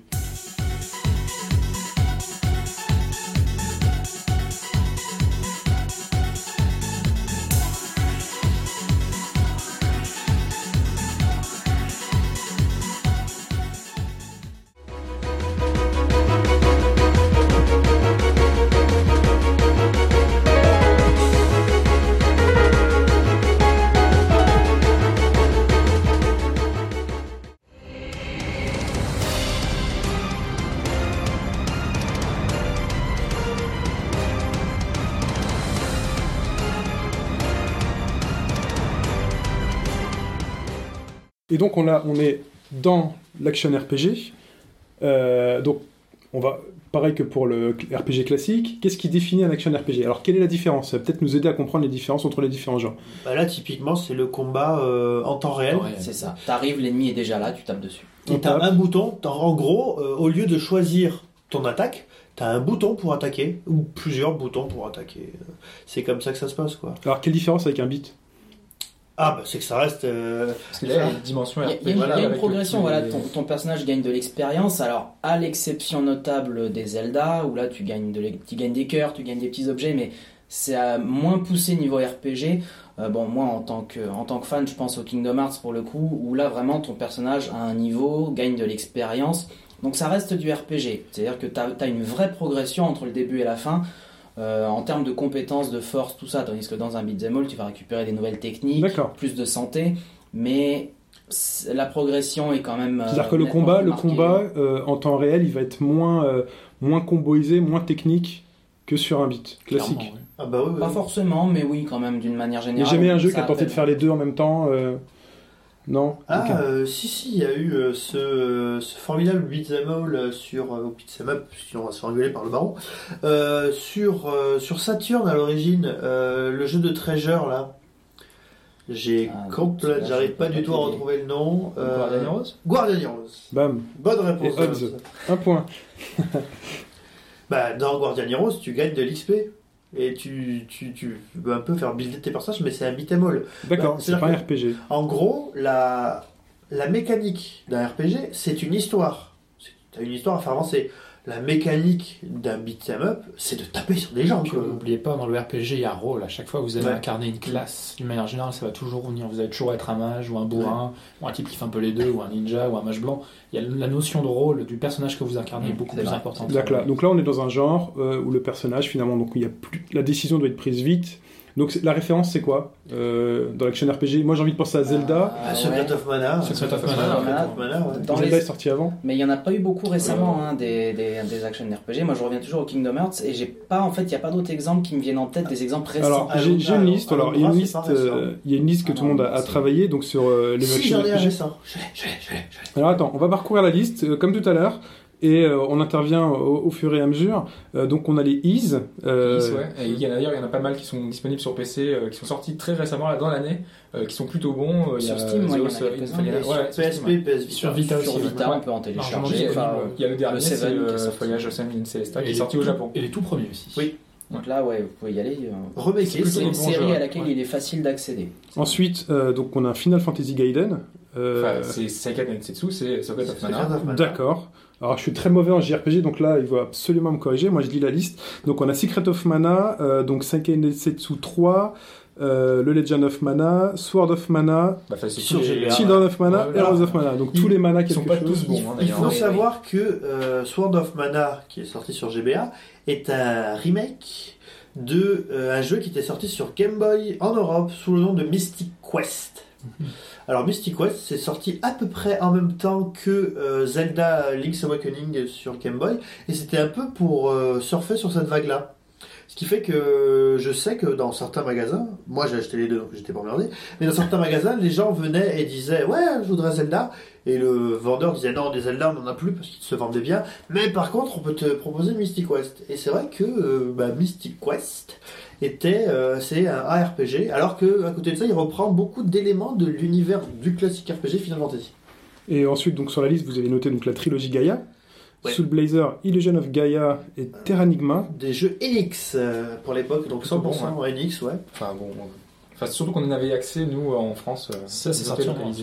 Soul Ouais. Blazer c'est bien le jeu en mode 7 où on démarre avec un ange euh, qui survole la carte. Ça c'est le jeu avant encore, c'est... Euh... Alors je retrouve J'ai un souvenir, j'avais un pote, il avait une Ouais. boîte à chaussures avec des jeux Super NES dedans et puis il m'avait tout passé. En fait, c'est la suite de euh, d'un jeu Enix aussi où justement tu te baladais euh, en petit ange, tu allais dans des mondes et tu te baladais de niveau en niveau pour vider. Mais alors là, pour le coup, on était plutôt dans le run and gun avec un tout petit peu de ah j'arrive pas à retrouver le nom, c'est horrible. Mais qu'est-ce qui m'arrive? Ah, je me souviens pas que c'était un run and gun, par, par contre, ce, ce- ce jeu-là. Vu de côté où tu sautes avec une grosse épée et tu Ok. tapes sur les méchants. Et ensuite, donc, un, la légende de Thor, euh, qui avait marqué sur Mega Drive euh, déjà graphiquement. Ouais, ouais. Graphiquement, euh, enfin moi j'ai souvenir de télévisateur où ils montraient le jeu. euh. Avec. Après, faut avoir un certain âge. J'ai je pas crois. connu euh, Sur- sur- ça. Sur Mega Trop Drive. jeune et puis j'avais pas cette Sur console. Mega Drive, il y avait une trilogie, on va dire, qui était euh, donc Soleil. la, la légende de Thor, Soleil, et on n'oublie pas Landstalker, s'il vous plaît. C'est vrai, oui, surtout pas. Mais c'était plus action, enfin, euh, aventure. Ben, L- Landstalker, quand il est sorti, tout le monde disait c'est le Zelda de la Mega Drive. Ouais. Avec sa vue isométrique et ses passages de plateforme. On, on continue, on continue sur la liste. Donc on a Alundra. Ouais, là pour Euh. le coup qui était le Zelda de la PlayStation en version euh, en version euh, Ultra dark. perfusion de Prozac parce que c'était déprimant à souhait cette histoire Le- et c'était très très dur aussi beaucoup Le- plus dur qu'un Zelda. La mère du héros était brûlée comme une hérétique, c'était Enfin, en gros, tu faisais un donjon, tu revenais, il y avait quelqu'un dans le village qui était mort. Je savais pas trop pourquoi, des fois, mais c'était horrible. C'est pour le côté dramatique. Ah, Dès ouais. que quelqu'un rêvait, il était tué dans son rêve.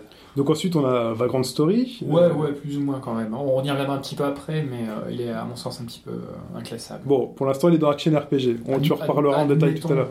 admettons, euh, Admettons. ouais, très grande largeur là. Euh, ensuite donc, nous avons donc les euh, Kingdom Hearts. Voilà. Euh, Clairement, là, il n'y a pas de discussion possible. Là, c'en est. On, après, on accroche ou pas à l'ambiance, mais ce sont des action RPG. Vous avez noté également les Final Fantasy Crystal Chronicles. Ouais, les versions spéciales sur, Sur euh, GameCube. À l'époque ouais. où tu pouvais brancher ta Game Boy Advance, qui ouais. faisait office de manette, c'était jouable en coop. Oui. C'était sympa. Euh, J'en ai refait un sur DS, par contre, je sais plus comment il s'appelait. Euh, Ah oui, c'est le, le nouveau euh, Crystal ouais, le, Chronicles, le dernier à être sorti. Bon. Qui est agréable à jouer, mais qui est pas très. La première tentative Ouais. Wii U hein, en fait.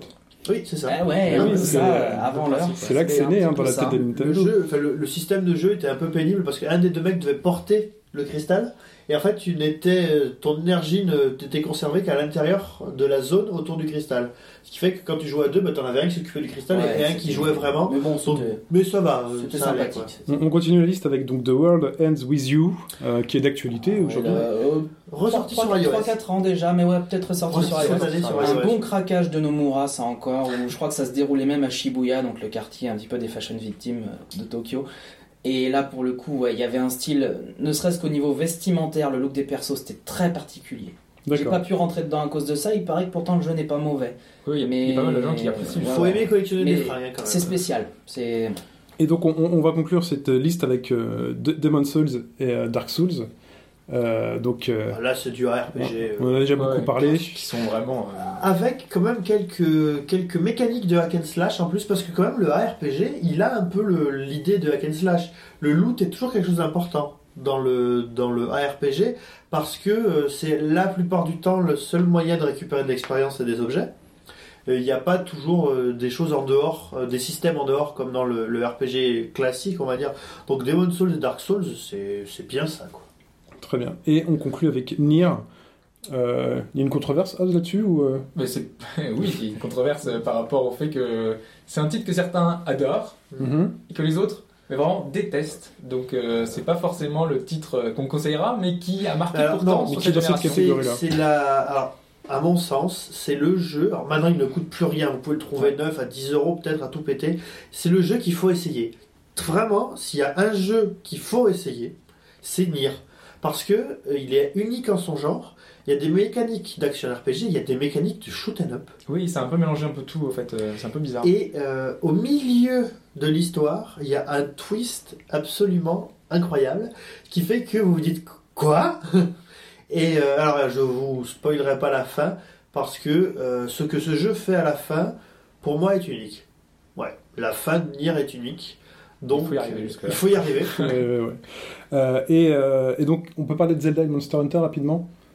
Alors, a à priori, quand, quand on a, enfin, quand on a cité Zelda, a priori, vous le mettiez pas trop dans cette catégorie, si? Bah, Enfin, c'est- à chaque fois, vous avez dit Zelda-like. C'est le Zelda manque- de la Mega Il manque certains trucs propres au RPG. En même temps, on a bien cité Alundra. Euh, Si on cite Alundra, euh, Zelda a sa place également.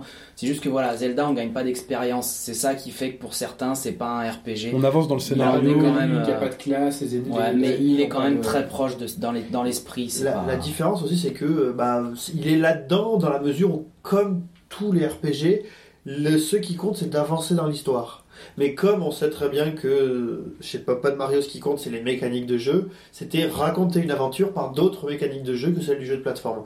Donc, on peut considérer que c'est un action RPG. Alors, il y aura sans doute des terroristes pour nous le reprocher, mais euh, Bah, je pense que nous, on peut. Alors j'anticipe un petit peu, il y a des donjons dans Zelda. Oui, Alors, pourquoi pas Dungeon RPG parce que le dungeon RPG, Ça n'est pas exactement ça. D'accord. c'est pas exactement ça. ouais. On va y D'accord. venir, c'est... Donc on, on va y revenir, et, euh, mais on n'y vient pas tout de suite. Euh, on passe à un autre extrait.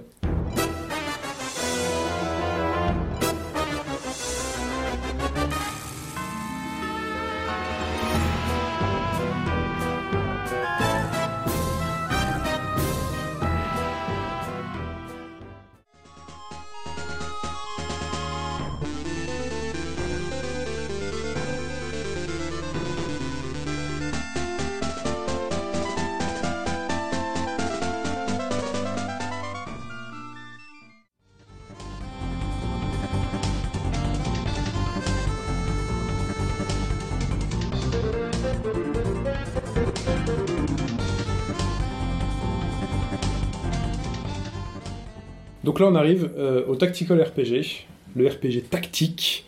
Euh, et donc, quelle différence encore? Pourquoi ce nouveau thème? Pourquoi ce nouveau genre? C'est le système de combat. Les systèmes Ouais, de là. combat, là, on est nécessairement sur du. euh, pratiquement tout le temps sur du tour par tour. Comme du classique, euh, comme une grande partie du classique? Ouais, mais avec une partie stratégique qui est beaucoup plus développée.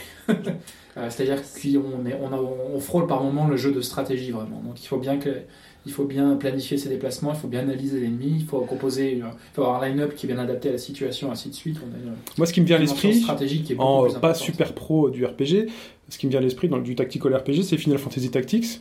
Finalement, tu as des cases sur lesquelles tu, Exactement tu te ça. déplaces. On est Euh, forcément sur des cases de La déplacement. carte, la carte est, est très souvent, il y, a, il y a bien quelques exceptions, mais la carte est découpée en damiers. Et surtout, donc là, c'est du tour par tour, mais tu avances tous tes personnages d'abord, tu les places, tu fais des actions, tu attaques les ennemis. Ensuite, l'ennemi balance tous les siens, et comme ça, en fait, on se renvoie la balle au fur et à mesure. Bah, Il doit y avoir des exceptions, hein, je n'y connais pas non, mais les, tactiques mais, ogres sont exactement euh, de la même manière. euh, Les Alors, qui sont très populaires. Moi, ce que je, ce que j'apporterais à la définition du tactical RPG, c'est que, euh, à mon sens, c'est le- la sous-catégorie des RPG qui est le plus tournée vers ces combats. C'est-à-dire que dans le classical, dans le adventure, dans le action RPG, il y a quand même l'histoire qui euh, est importante, alors que euh, dans le tactical RPG, par exemple, Final Fantasy Tactics, tu peux le faire uniquement par l'intérêt, par les règles qui sont mises en place dans les combats.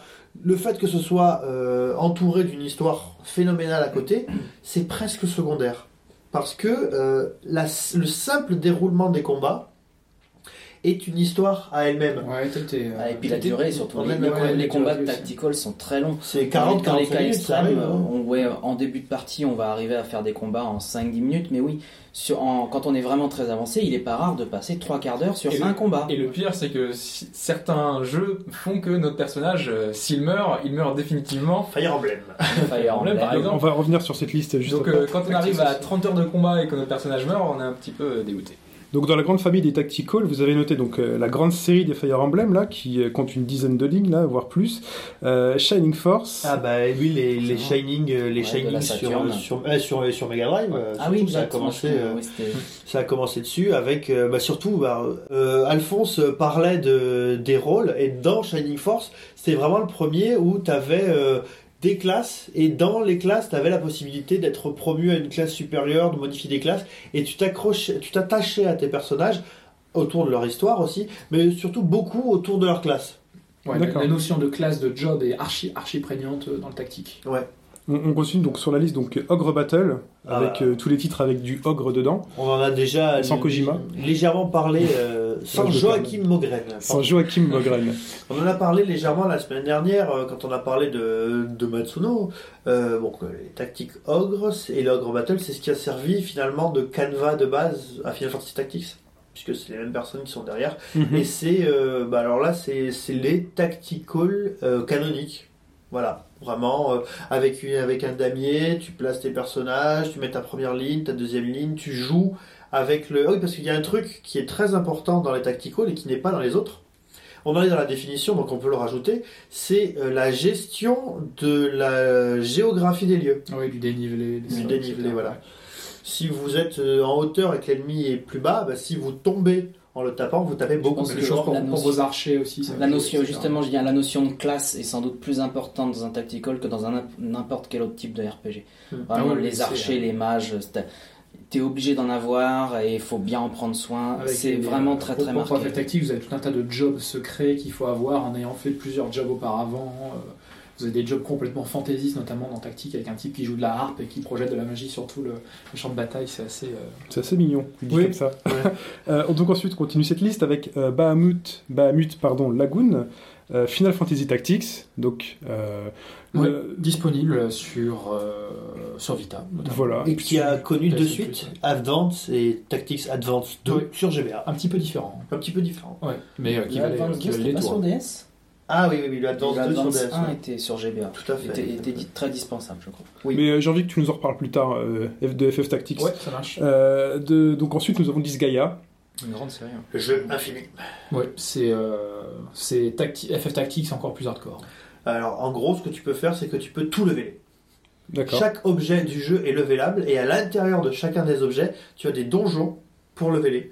Donc, je sais pas combien il y a d'objets, mais chacun des objets peut atteindre le niveau 99. Chaque objet, chaque objet est un niveau. C'est Voilà. c'est- c'est absolument infini quoi. On, a- on rentre dans le monde Ah des oui, objets et chaque objet peut, euh, en fait, on peut upgrader les armes en rentrant dans le monde de l'objet. En fait, c'est un peu euh, complètement barré.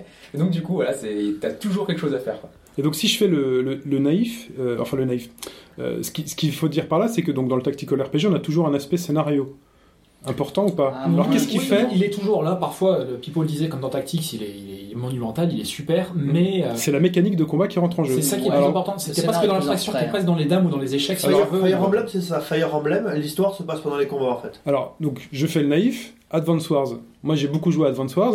On est sur des combats euh, au tour par tour. On gère les, les déplacements, les montagnes, l'eau. C'est un tactical RPG épuré à mon sens. Non, c'est un jeu de C'est un stratégie. jeu de stratégie, je pense. C'est un jeu de stratégie. Alors, la différence, donc, il y a toujours cette notion d'histoire, de personnage, finalement. De, euh, Bah, on gagne pas de niveau dans l'Advance gagne- Wars, si. Non. Non, on, Non, on gagne on- pas de on- niveau. on a les cartes magiques, etc. Ouais. Les compétences spéciales, les unités n'ont pas de petits noms, elles n'ont pas de tête, c'est des, c'est des troupes, c'est des soldats. Euh, bah, J'aime bien ça. poser des petits pièges. Ah comme ça, non, non, non, mais c'est c'est pas mal, mais. euh, On va dire qu'il est la frontière. il- Ouais, c'est vrai, mais c'est effectivement le genre de, le genre de RPG qui est le plus, le plus stratégique. ouais. Alors si, si tu veux, la différence c'est euh, quand tu étais petit et que tu jouais avec des, des petits soldats en plastique pour faire la guerre de ton côté, Mhm. et les spectacles de marionnettes avec une histoire derrière. D'accord. Juste un petit dernier, bon, Oui. qui est un peu cher à mon cœur, qui était du début de l'époque de la PlayStation, c'était Vandalert de Konami. Oui. Euh, c'était un, c'est le premier tactical que j'ai fait. Alors, il est pas, malheureusement, il est pas accessible facilement puisqu'ils l'ont pas ressorti en démat.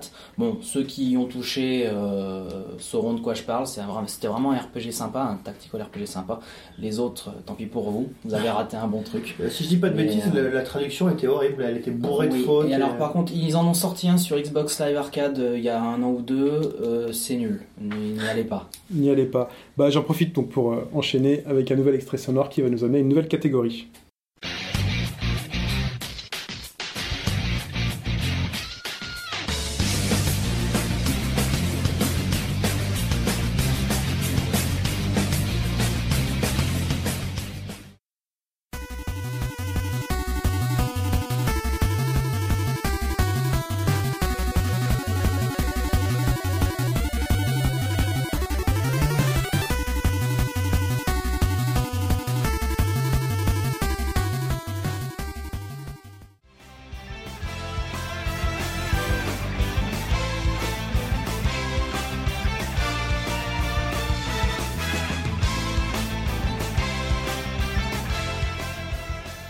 Et là, donc, c'est la catégorie dont on parlait précédemment. précédemment, Qui qui est donc du dungeon RPG, Le dans lequel je RPG. voulais éventuellement donc vous poser notre colle avec ce fameux Zelda. Avec Zelda. Alors, euh, le donjon RPG, si Ah. tu veux, euh, alors historiquement, sans parler de JRPG, le donjon RPG, en fait, c'est la version euh, simplifiée du RPG, dans la mesure où la seule chose qui compte, c'est euh, uniquement le fait de crawler, de se balader dans des donjons, de tuer des ennemis et de récupérer du, du loot. Mhm. Donc, euh, on a, c'est du, si tu veux, du hack and slash et du roguelike. Vous savez, Rogue, ce jeu avec les, les donjons qui sont créés de manière procédurale et où euh, le but, en fait, c'est juste d'avoir le, le meilleur, euh, la meilleure euh, armure possible et des choses comme ça.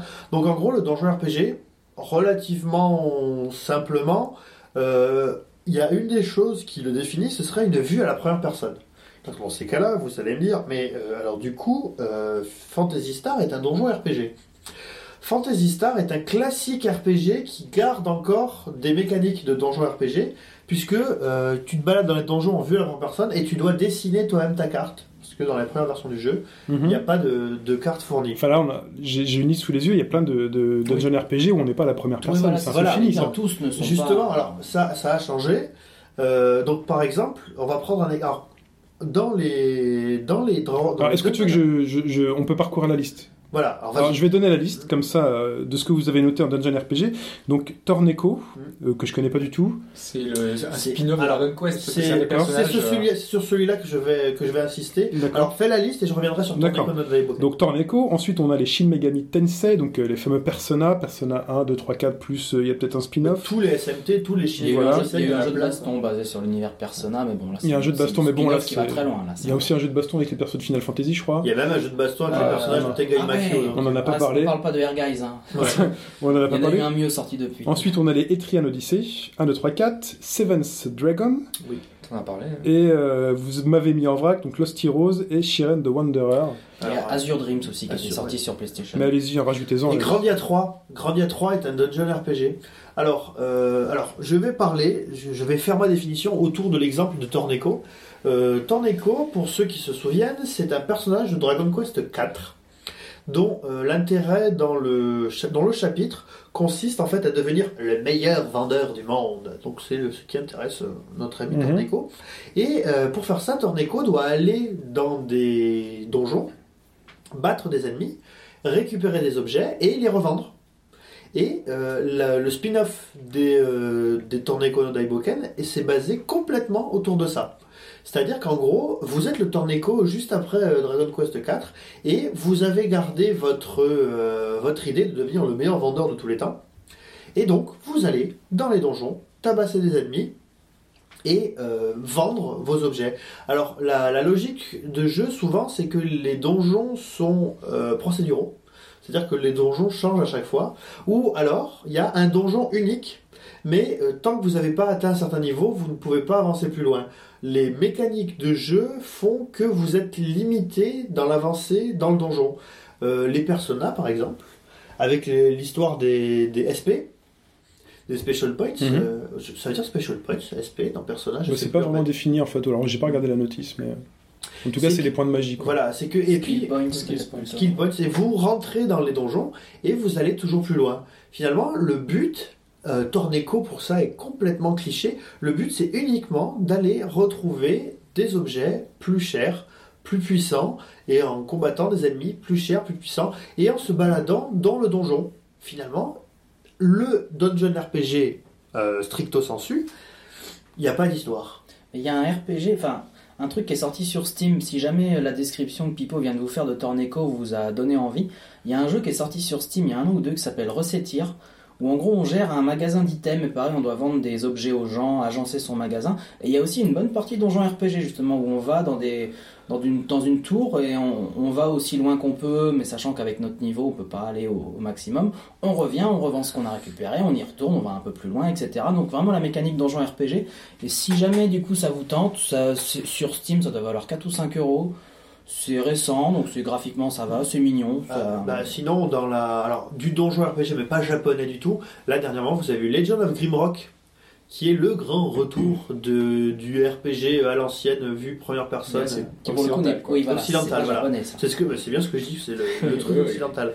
Donc, euh, dans les, donc vous avez le, le but du jeu, c'est autour de ça. Alors après, ça c'est évidemment tous les genres, je dirais, s'interpénètrent. hein. Il n'y a pas de cloisonnement euh, fixe. C'est pour ça que par exemple les Shin Megami Tensei, donc euh, toi Shin qui est en train de faire Persona 4, tu comprends le, le coup du donjon où tu dois descendre dans le donjon jusqu'à un certain point, parce qu'après tu plus de SP donc tu reviens en arrière. Tout à fait. ouais. Mais l'idée, il y a une histoire autour. Mhm. Mais euh, la, la mécanique du combat, elle est toujours dans un donjon. Et euh, le but, finalement, c'est juste d'aller le plus loin possible. Ce de qui fait qu'on ne le classe pas, donc euh, moi j'ai toujours Zelda en tête, donc on classe pas Zelda parce que finalement il se passe beaucoup de choses en dehors. On va, Voilà. on va faire un peu de, Tout le... Ah, puis de le- coupe de gazon. euh, Le concept du donjon RPG, enfin à mes yeux du moins, c'est ce qu'expliquait Pipo, c'est-à-dire que tu vas le faire en plusieurs fois parce qu'à un moment tu vas être bloqué parce que tu n'auras pas, t'auras pas tout euh, le niveau nécessaire pour aller au Mhm. bout de tout ça. Zelda, ok, c'est des donjons, par contre quand tu entres dedans, à Tu de dois rares les faire. exceptions Tu près, dois tu vas faire. au bout. Le but c'est d'aller au bout. D'accord. Et Donc alors, c'est, euh, On est c'est- d'accord. C'est très différent. Donc c'est plus clair au niveau Je- de la définition. alors, sur ce qu'on a dit, alors, et après je conclurai là-dessus, euh, Mhm. je vais rajouter deux jeux Rapidement. rapidement. Alors le premier c'est Shining in the Darkness, qui est le premier jeu de la série des Shining qui ont donné euh, Shining Force, Shining the Holy Ark, tout ce que tu veux, qui est pardon, un donjon RPG. C'est-à-dire qu'en gros, il y a vous êtes euh, devant un roi qui dit le mal est dans le donjon, va combattre le mal. Donc vous avez le village, vous avez le roi et vous avez le donjon et vous euh, vous baladez tout le temps entre le donjon, le village pour récupérer le truc et aller de plus en plus loin euh, dans le donjon. Et la deuxième, série dont je vais vous parler est une série qui n'est pas sortie en dehors du Japon, qui s'appelle Mado Monogatari, qui est un dungeon RPG typique. Pourquoi je vous en parle? Parce que euh, tout le monde connaît les personnages de Mado Monogatari, puisque ce sont les personnages des Pouillons. Vous savez, les petits Pouillots de Dr. Robotnik, Mhm. des trucs comme ça. Euh, en gros, ils sont nés là-dedans. C'est l'équivalent des slimes de Dragon Quest dans l'univers de Mado Monogatari. Très bien, Et je conclurai là-dessus sur le dungeon RPG. très bien. Et ben j'en profite pour un nouvel extrait sonore.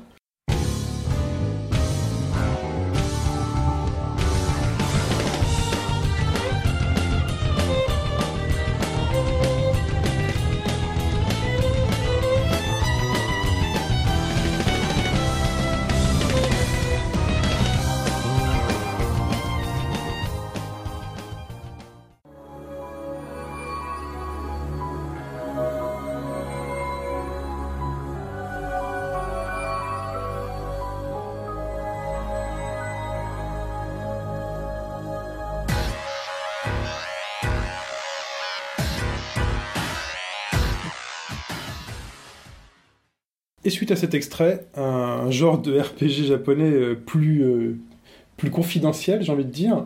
Pas, pas vraiment, forcément. parce que c'est un genre qu'on retrouve aujourd'hui sur téléphone portable par milliers. D'accord. C'est le genre qui pullule sur C'est téléphone le, c'est portable. le card RPG. Ouais. Donc euh, le, le, le jeu de RPG donc avec des cartes. Donc je pense que celui-là visuellement on va le reconnaître assez facilement. On a des cartes. Mais comment ça se présente, comment ça se joue? Est-ce que vous avez des exemples? C'est le jeu avec des cartes, donc c'est le jeu qu'il pense dont il est. voilà, c'est tout. Et, Excuse-moi, ouais, j'ai bien mis deux secondes avant de euh, comprendre. Bon, je, je sais pas si les, les, jeux, les mini-jeux, enfin je connais pas tellement ce, ce style-là à part le Kingdom Hearts qui était sorti sur GBA. Est-ce qu'on peut considérer que les petits jeux de cartes qui étaient intégrés à FF8 et 9 euh, relèvent de ça ou est-ce que le Non, vrai, le vrai card. RPG est beaucoup plus. Ok, Bah oui. c'est beaucoup plus. euh, Alors j'ai une liste, comme pour les précédents genres.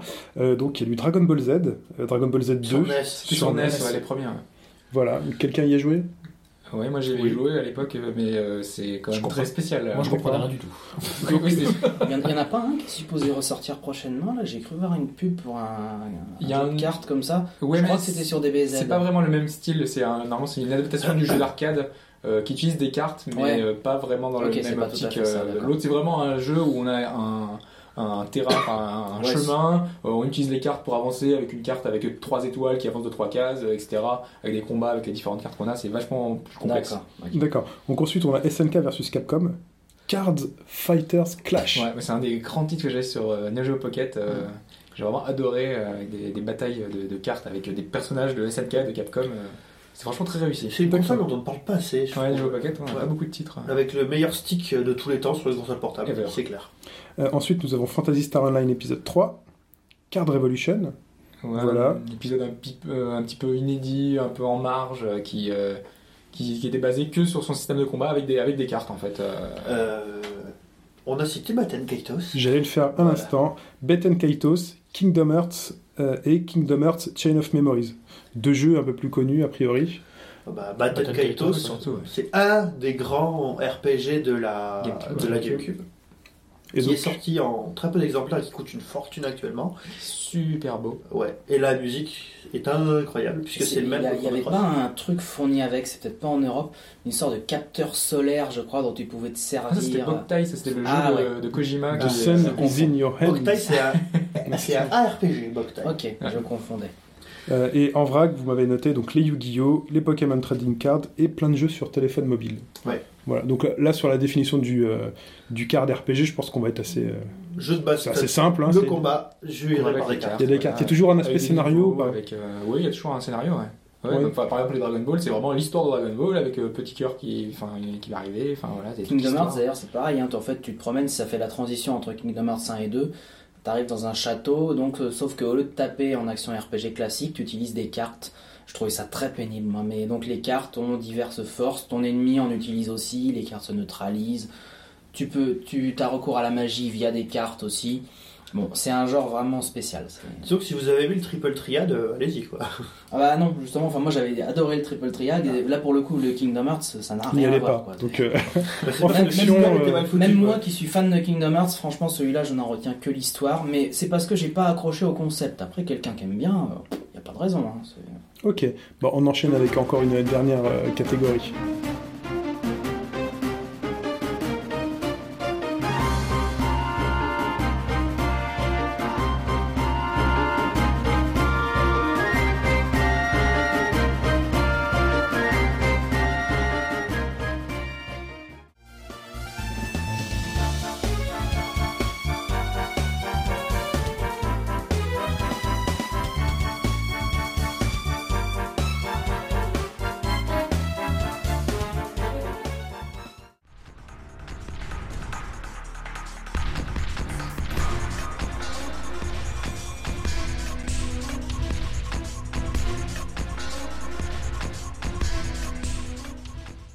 Et donc, c'est. euh, je vous ferai pas l'honneur de mal. le- Enfin, l'affront de mal le prononcer. On est dans le MMORPG. Le Morpug. Non. Le Meporg. Ça c'est Le port, c'est dans Plus belle la vie le morceau. Je voulais pas, je voulais pas qu'on le fasse. Je voulais pas qu'on le Pas que fasse. je regarde, hein. Ah. Euh, pour me faire des idées non plus. Un bon Meporg. Bon, il y a quand même une chose à dire déjà sur le MMORPG, c'est qu'on aurait pu penser que c'était un genre 100% occidental, mais euh, il y a de grandes séries qui sont japonaises. Euh, donc on a dans la liste donc les Phantasy Star Online, on a euh, deux Final Fantasy et on a un Dragon Quest. Ouais, alors d'ailleurs, je me demande, je me demande. Non, Ultima Online est sorti avant Fantasy Star Online. Parce que Ouais. j'allais dire, euh, si c'était les Japonais qui avaient créé le, Alors, le, le bah, Meporg, c'est le mais non. Premier, on va dire, euh, jeu online, euh, enfin euh, MMO console en tout Oui, cas. Ça c'est. Alors déjà première question, est-ce que le MMORPG japonais se différencie euh, de, la- de, sa, de son compagnon occidental? Il aurait dû, mais non. En fait, Euh, enfin, si plus ou moins, mais euh, par exemple pour FF11, la façon dont ils l'ont développé, c'est ils n'ont pas voulu faire un, Final Fantasy en ligne. Ils sont partis de l'idée de, on prend ce qui se fait de mieux en Occident, donc ils ont pris EverQuest. Et ils l'ont skinné avec euh, des personnages de Final Fantasy. Ils y ont remis l'univers, ils ont mis des chocobos, ils ont mis des musiques qui vont bien. Ils ont mis un petit scénario, un petit fil pour que pour pas trop perdre les joueurs euh, qui étaient issus de la version console. Et puis, puis voilà, après, bon, au fur et à mesure, parce qu'il y a eu beaucoup de mises à jour, il y a eu beaucoup d'add-ons, il y a eu beaucoup de choses qui font que le jeu, petit à petit, a eu une identité propre, qui est vraiment assez différente de ce qu'on trouve en Occident, mais ça reste très, quand même, euh, bateau, quoi. Et encore aujourd'hui, il y a une communauté énorme, enfin énorme, il y a une, vraie communauté de hardcore fans qui jouent encore. quoi. Euh, Grégoire Hello euh, sur Twitter en parle, parle encore euh, assez souvent de sa partie de, De FF11, de- de FF11 qui Ouais. dure toujours. Quoi. Ouais, surtout qu'en fait, ils ont sorti FF14. euh, on pensait que tout le monde allait migrer vers le 14. Mais en fait, ils ont fait un peu de table rase de tout ce qu'ils avaient fait sur le 11. Et sauf que le 11 avait évolué de, de fort belle manière. En fait, il avait eu plein de bonnes idées au fur et à mesure. Et ils sont pas partis de ça. Ils ont plutôt voulu faire un World of Warcraft dans l'univers de, de Square Enix, de, enfin, de Final Fantasy. Donc du coup, ben, ils ont fait la même erreur entre guillemets. Ben, ils ont sorti un produit non fini, un produit euh, qui n'est pas du, de, un jeu japonais quoi. C'est vraiment un jeu occidental mais avec Avec des skins japonaises. Voilà, donc du coup au final ça rend un truc moyen. Qui a beaucoup déplu, bah, à tel point d'ailleurs qu'ils sont en train de faire un reboot de Final Fantasy XIV. C'est ça. Bon, j'ai j'ai lu ça et là qu'il fallait pas s'attendre non plus à une révolution, mais bon, ils vont essayer quand même Bah, de le faire un peu mieux repartir. Hobbes l'a fait et Hobbes a vécu en live l'apocalypse de, Bah de oui, FF14. c'est vrai. C'est- C'est vrai que C'était assez, assez particulier. Ouais, ils ont coupé un peu les serveurs, donc ils ont fait un event spécial pour la, pour la fin du, Mhm. la, la- la fin du monde. Euh, et donc là, normalement, il y aura un, un remodelage de tout l'univers, avec euh, des quêtes un peu plus intéressantes, avec euh, une interface revue. Voilà, il y a plein de nouvelles choses qui vont être refaites pour donner un peu plus. Ils voulaient reprendre un peu plus euh, l'interface du, du 13, euh, donc euh, du- de la version console, euh, et l'adapter un petit peu à ce qui se fait en MMO. Donc euh, une démarche qui est un peu plus logique, on va dire. Surtout que c'est le producteur du 11 qui est revenu sur le 14. Donc euh, ça peut augurer de bonnes choses, mais bon, c'est pas non plus euh, forcément. Voilà, c'est, on n'en sait rien, on verra. Euh, on va quand même finir en disant que euh, le genre est devenu tellement important que Dragon Quest, qui est quand même un peu, qu'on le veuille ou non, toujours le benchmark du RPG au Japon, quoi, euh, pour son dixième, euh, pour son dixième numéro, un numéro canonique, a décidé de devenir un MMORPG. Mais alors là, pour le coup, ils ont gardé des spécificités de Dragon Quest. Donc en gros, a priori, tu peux faire le jeu tout seul, sans jamais interagir avec personne. D'accord. Et Donc, on- du coup, c'est pas la peine de faire un mort Je mass- massivement tout seul. Voilà. Mais c'est ce qu'on avait dit un peu dans le podcast où on en a parlé euh, euh, un petit peu déjà. Ouais.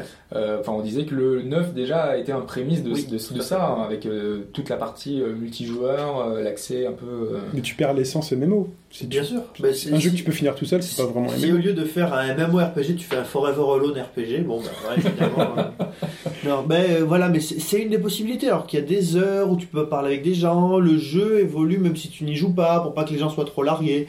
Il y a plein de petites choses. Moi, je trouve Enfin, ça pas bête, moi. Enfin, Ouais. euh, je sais qu'il y a plein de gens. euh, Enfin, tu peux avoir envie de rencontrer des gens de temps en temps, mais avoir envie de continuer à vivre ton aventure tout seul, à vivre ton scénario comme un RPG classique. Mais sauf que, imaginons que quelqu'un, un, un ami veuille te rejoindre, à ce moment-là, il peut, quoi. Et pas comme dans un jeu classique.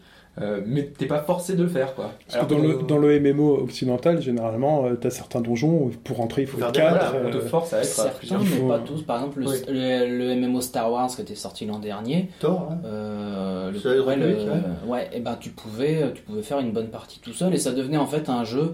C'était un, c'était plus ou moins un KOTOR 3 en fait qui était occasionnellement coopératif. Par contre, évidemment, si tu joues tout seul, tu te fermes à certaines choses. Euh, Les grosses instances, les machins où il faut être 10 et avec une organisation militaire.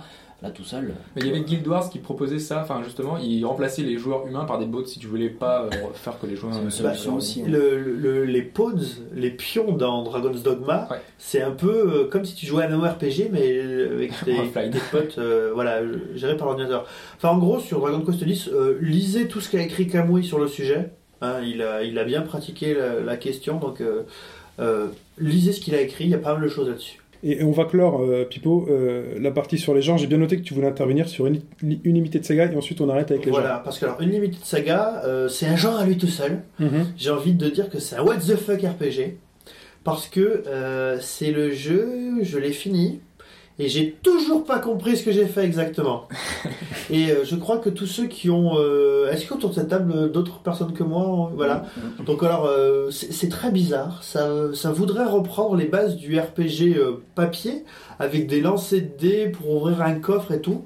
Et le système de jeu est exactement... Enfin, vous avez tous vu ce même... euh, avec par exemple un chien qui conduit une voiture et le truc I don't know what I'm doing, tu vois. Mhm. C'est exactement ça. Tu commences à jouer au jeu, tu dis qu'est-ce que c'est que ce truc? Et c'est le dernier épisode d'une grande saga, qui est la saga Saga. Pourquoi pas? Ça ne s'invente pas. Ça ne s'invente pas, c'est les, les Romancing Saga et les sagas frontières. Ah, c'est bien là. Et donc vous avez cette Unlimited Saga qui a plutôt été The Ending Saga définitivement. Avec alors ça c'est un appel lancé au monde et aux gens qui nous écoutent. Si vous avez compris quelque chose de Unlimited Saga, écrivez-moi. Et ne prenez pas la route. Mais pourtant, c'est un, jeu- un que tu dis que tu as fini. Oui. Donc ça t'a pas empêché. euh, Mais c'est parce que, euh, en gros, c'est comme quand tu te lances dans une. Tu sais, les, les mecs qui font des trucs en domino qui font 500 mètres de long, qui poussent un domino pour que ça Ouais. fasse des dessins et tout. Tu te dis, euh, bon, j'ai rien à foutre de ma vie en ce moment. Je vais essayer une connerie comme ça. Et tu te lances dans Limited Saga. Et à ce moment-là, j'avais rien à foutre. Enfin, je faisais mes études, mais ça allait. hein, j'avais d'autres choses à. C'est pas ce qui me travaillait le plus. Et euh, d'ailleurs.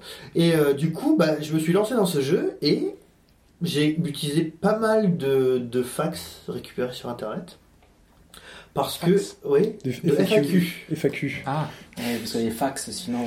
c'est sur les je fax. comprenais pas.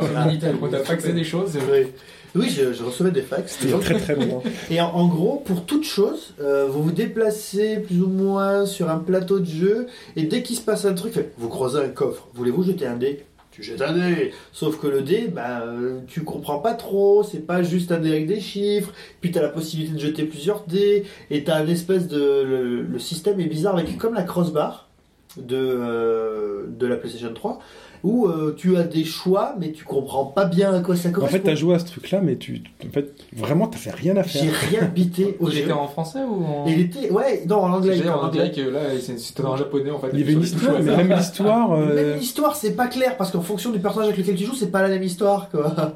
Donc, euh, c'est. Mais bah, bon, écoute, je pense que c'était important d'en parler pour, pour savoir qu'il existait un genre que voilà. Jamais. Voilà, si quelqu'un sait ce qu'est le schmilblick, nous euh, témoigner. Voilà, et on va conclure là-dessus pour les genres. Ce que je vous propose, messieurs, euh, maintenant, c'est d'aborder euh, vos jeux, vos jeux coup de cœur, euh, votre JRPG d'amour euh, pour toujours, celui de, euh, de dont- haine aussi, on peut dire du mal de certains jeux Aussi, Oui. on va, je pense que de toute manière, à chaque jeu, ça risque de dévier euh, ou autre, et donc de nous dire finalement euh, quel est le jeu pour vous qui, euh, qui a le, déclenché le plus d'amour. Euh, et euh, je vous propose de commencer par Ashura, donc qui va nous parler, si je me trompe pas, de Suikoden. Exactement. Alors de Suikoden, enfin de la saga Suikoden, puisqu'il y en a eu 5 plus quelques spin-offs. Donc Suikoden, c'est en fait le premier RPG tour par tour à être sorti en Europe sur PlayStation. Euh, il est sorti avant Final Fantasy VII. Et, euh, eh ben, il se trouve qu'en fait c'est justement le premier RPG tour par tour que j'ai fait avant FF7 euh, que j'adore euh, également ton- par ton ailleurs. Premier, mais, euh, premier RPG en fait. en fait, ouais, n'ayant pas eu la chance d'avoir une Super NES, euh, merci papa maman, euh, c'était carrément mon premier RPG. euh, Alors on va couper. Alors est-ce que chacun pour vos jeux dont vous allez parler, c'est votre premier? Est-ce que donc il y a cette Non. euh, cette fameuse euh, cette fameuse légende qui dit que bah finalement là, celui qu'on préfère c'est c'est le premier auquel on a joué?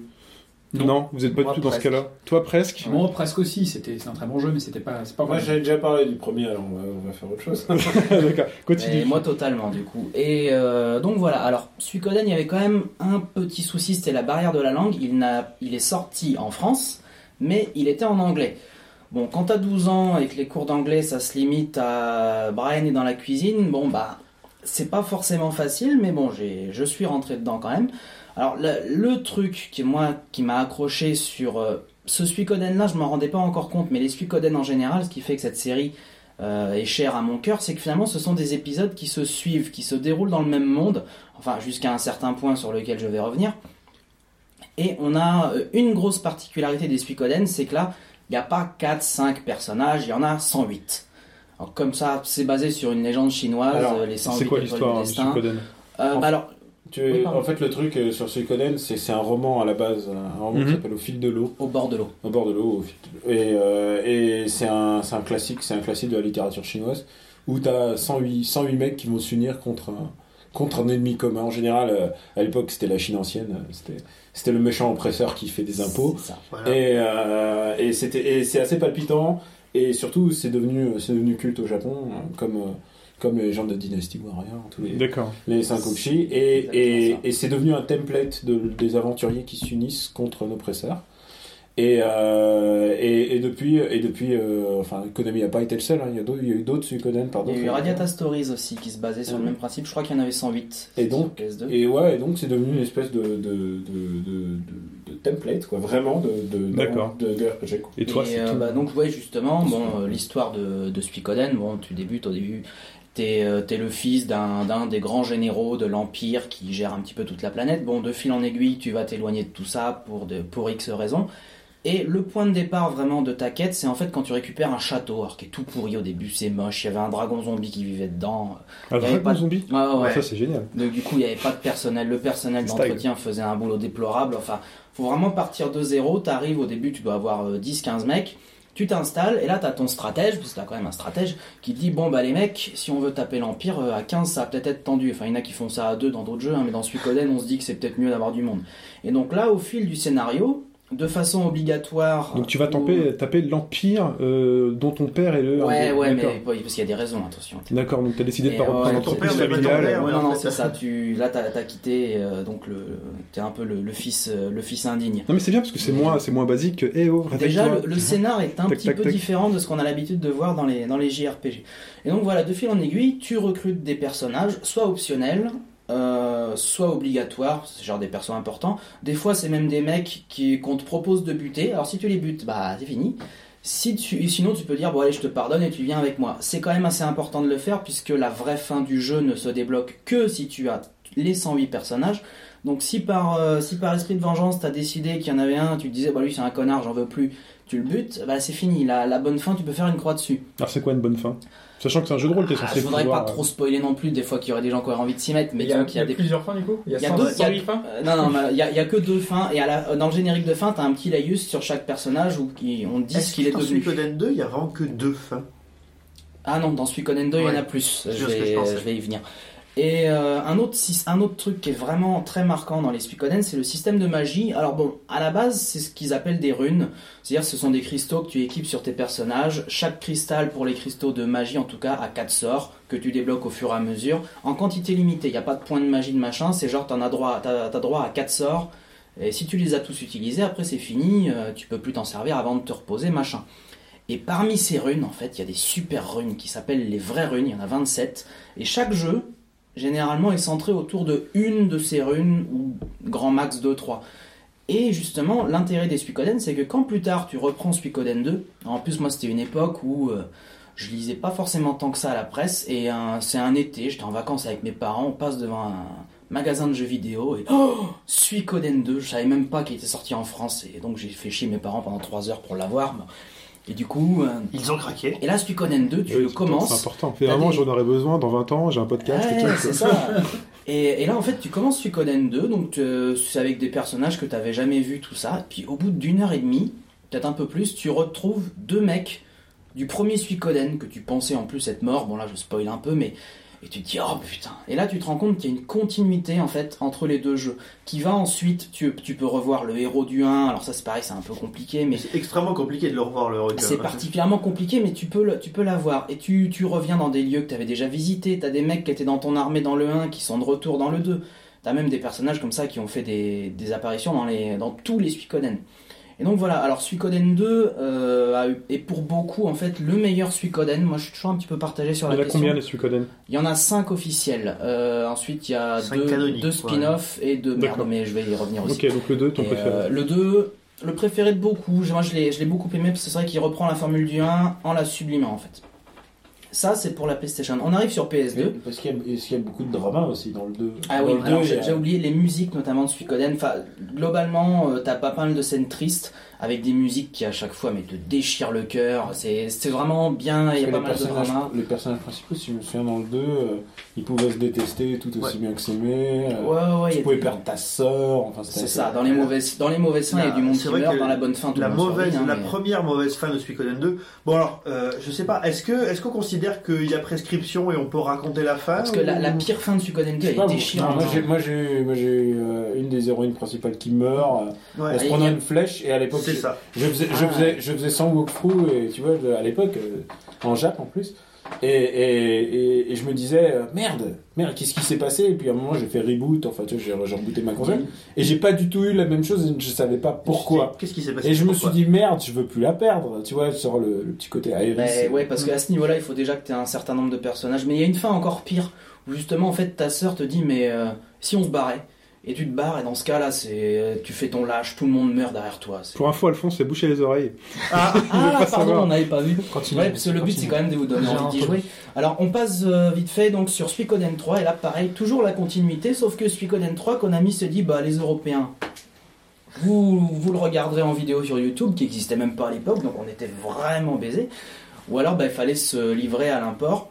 Salut. donc là, pareil, Suikoden 3, pouf, on reprend exactement là où Suikoden 2 s'est terminé. En plus, tu te retrouves dans, euh, avec des gens qui étaient supposés être un peu les méchants à la fin du 2, tu te retrouves avec eux, tu te rends compte que finalement ils sont pas si méchants que ça, mais apparaît un grand méchant, un royaume lointain qui a l'air de vouloir contrôler justement toutes les vraies runes dont je parlais. Et tu sens qu'en fait, depuis le début, si c'est la merde, c'est un peu leur faute à eux. Et donc là, tu te dis, ah il y a quand même un truc qui commence à, à se mettre en place. Euh, plus le grand méchant de Suikoden 3 qui est un perso que tu connaissais pas mal dans, le, dans les deux premiers, on va dire. Du coup, ça, ça fait un petit truc aussi. Malheureusement, voilà, Suikoden 3, en Europe, c'est non. Par J'ai contre, j'ai une question à aparté euh, pour tout le monde. Il y en a beaucoup des RPG qui se suivent. Non, justement, c'est Ah, rare. c'est ce qui hein, fait la particularité des Suikoden.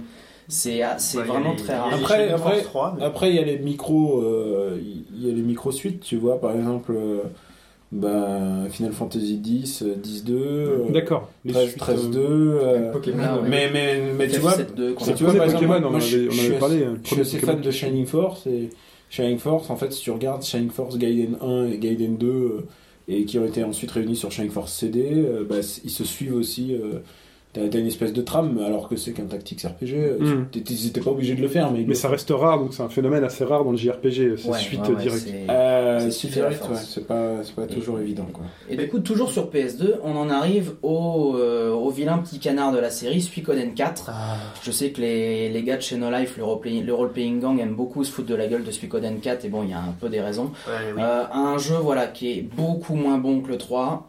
Bon, là pour le coup on l'a eu, euh, affligé en plus d'un bug absolument dégueulasse qui m'avait fait, qui avait- j'avais failli, j'avais failli jeter ma PS2 par la Mais fenêtre. à pourquoi il est moins bon en fait euh Alors déjà, ça c'est un truc tout à fait personnel, mais euh, le, bah, le perso principal en fait a l'air de se trimballer avec un balai dans le fondement Voilà. en permanence. Mais c'est plus, là, c'est plus ça- un balai à ce niveau-là, quoi. Alors par contre, la, la rune, sa rune à lui, qui est donc toujours une, une des vraies runes super puissantes et peut-être l'une des meilleures de la, de la série.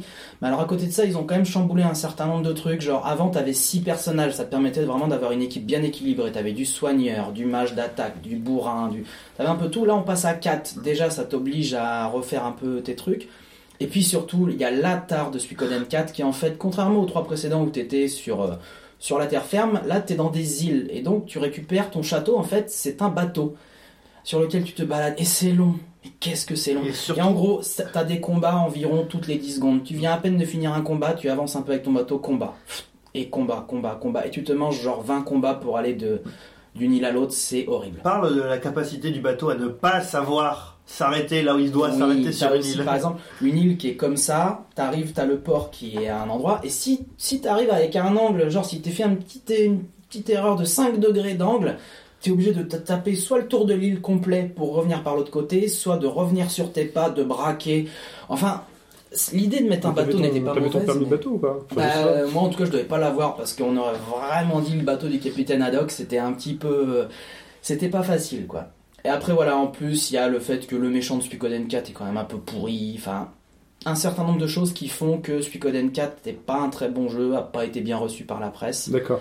Arrive ensuite Suikoden 5, qui pour lui, pour le coup, était vraiment très bon. Moi, j'ai adoré ce jeu, sauf que il est- ça doit être l'effet Suikoden 4. Il a fait un four au niveau des ventes. C'est genre 4 fois moins ou 3 fois moins que le 4. Mais le début était chiant quand même. Tu Le peux pas nier que le, Le début, début était est un peu chiant, mais ça renoue quand même bien avec l'esprit des, des, des anciens Suikoden. Sachant, j'ai oublié de le dire, le 4 se passe, euh, je crois que c'est 150 ans avant les trois Suikoden qu'on avait. Mais pareil, on a des personnages qui apparaissent. Il y en a certains qui ne devraient pas apparaître parce que tu, ils sont immortels, il y a un truc.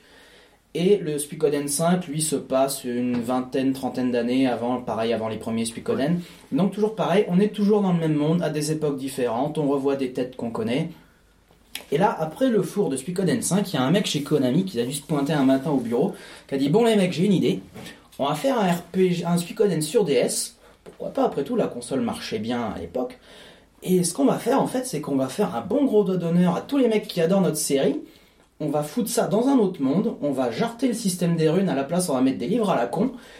Et on va, on va déjà. Bon, ils ont quand même eu l'honnêteté de pas appeler ça Suikoden 6. Ça s'appelle Suikoden Tire Crisis. Et là, en fait, donc on se retrouve pour le coup, c'est le truc qui a fait hurler euh, à la mort des tas de fans de Suikoden, puisqu'il n'y a aucun personnage qui revient. On te sort hein, une fumeuse histoire que, en fait, il y a un million de mondes à peu près. Et en gros, tu étais dans un monde là, et tu es dans un nouveau monde. Alors, il y a des mecs qui peuvent faire le trajet entre les mondes, mais par contre, les mecs que tu connaissais des autres jeux, eux, ils ont la flemme, ils ont décidé que Ils sont vieux. ça- euh, voilà, j'ai pas, que, j'ai pas que ça à foutre. Donc eux, ils viennent pas. Hein. T'as les mecs dont t'as, dont t'as rien à carrer qui viennent te voir, disent hey, je viens d'un autre monde, hey, je m'en branle. Mais voilà, c'est. euh, Et donc Suikoden Tire Crisis, bon, qui en plus n'a pas super bien marché parce que bah, quand tu t'aliènes à peu près toute ta base de fans et que tu t'adresses à des gens qui connaissent pas spécialement la série, quand tu vois la concurrence qu'il y avait sur DS à l'époque, parce qu'il y avait déjà les remakes de Final, de Final Fantasy 3, je crois, Des 4, Dragon Quest. hein. des Dragon Quest. Et voilà, du coup, ça. En fait, il l'aurait pas du tout appelé Suikoden, ce serait passé inaperçu. Ah, il y a quand même des trucs Suikoden, Des t'as toujours tes 108 personnages, t'as toujours ton château, mais ils ont quand même modifié trop de trucs pour que la pilule passe avec les fans. Et ils ont fait ensuite euh, bah, le Suikoden qui est sorti sur PSP, là, qui s'appelle euh, Tsumugareshi Yakonen no Toki, ça veut dire une histoire de toile.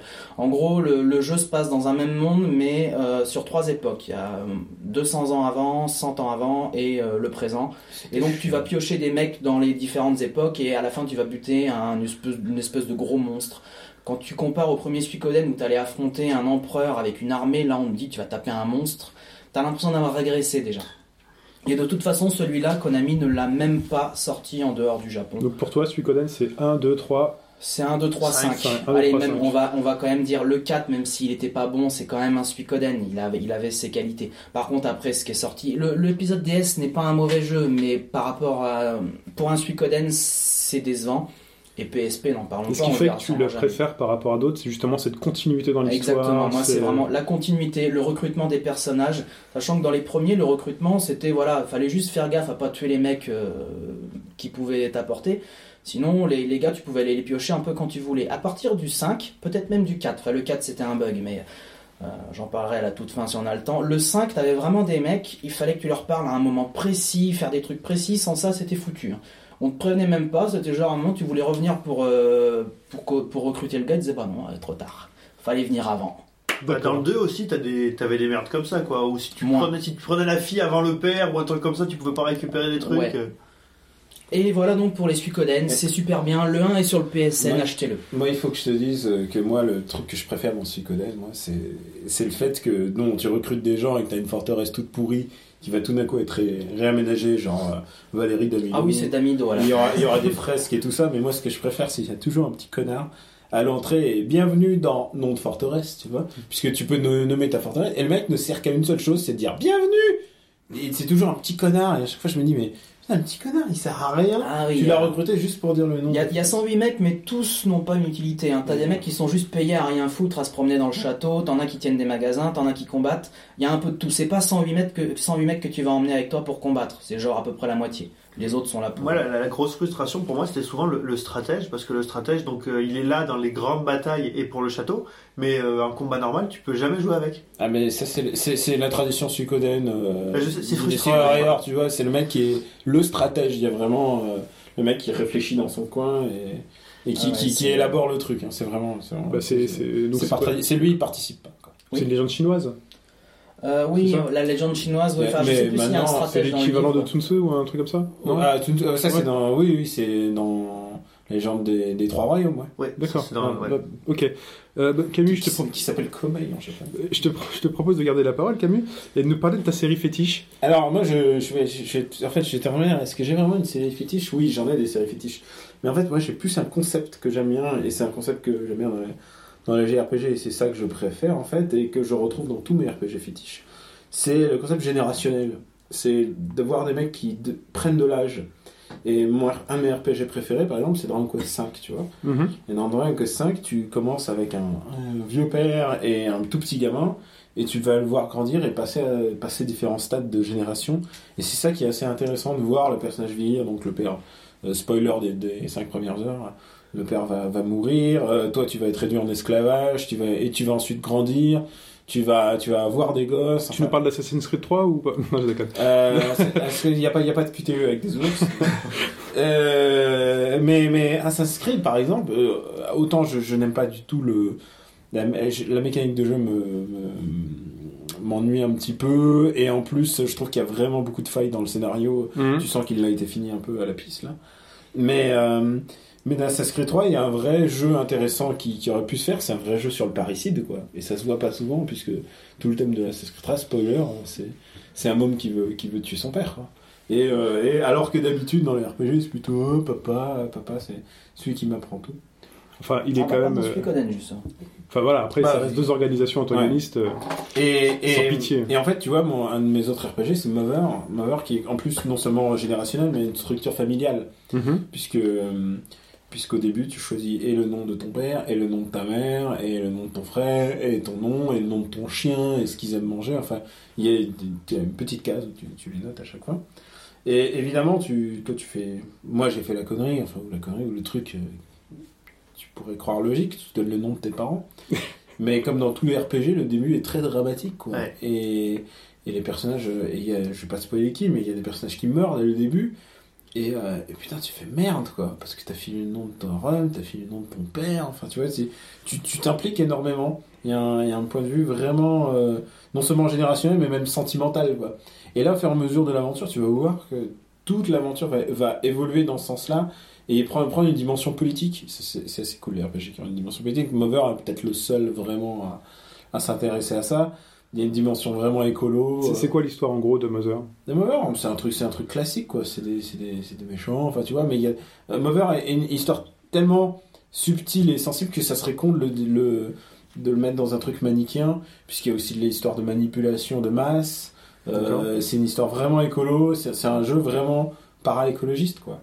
Et euh, Mover, c'est sans doute un des meilleurs RPG que j'ai jamais joué dans ma vie.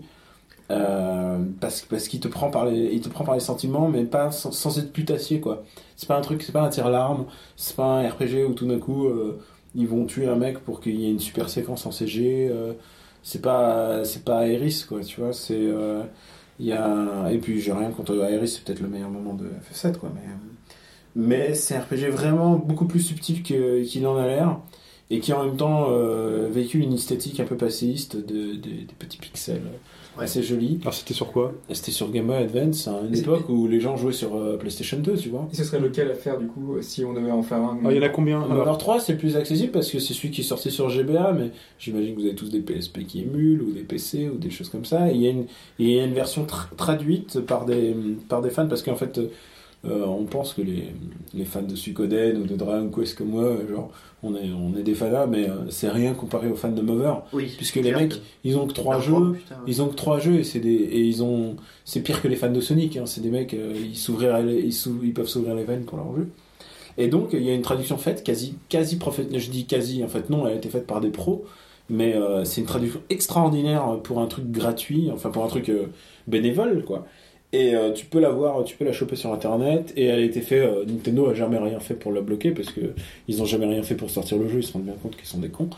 Et, euh, et vraiment, si tu as l'occasion de le faire, fais-le toi. Genre, tu peux, tu peux te le faire sur émulateur PC. bien sûr, achète-toi la, la- la cartouche. Pour que ça Bien soit sûr, la cartouche japonaise que tu vas payer 90 euros, t'inquiète. Euh, ouais, non, tu peux la trouver à 40 euros, peut-être, je sais pas, mais euh, en plus, moi, Aucune genre- chance en plus, à, une époque, à une époque, dans, euh, Mover 3 coûtait pas trop cher, je m'en souviens, j'en ai acheté 3 exemplaires à 2000 yens, quoi. Maintenant, il est à, il est à 4000 yens, il y a une espèce de revival et tout, mais euh, Persona aussi, hein, coûte. Je je sais plus si on en avait parlé dans un podcast passé, mais il n'y a pas une chance qu'ils sortent ou qu'ils ne sortent pas justement, justement, sortent pas la, qui la- sortent pas. la version super. Le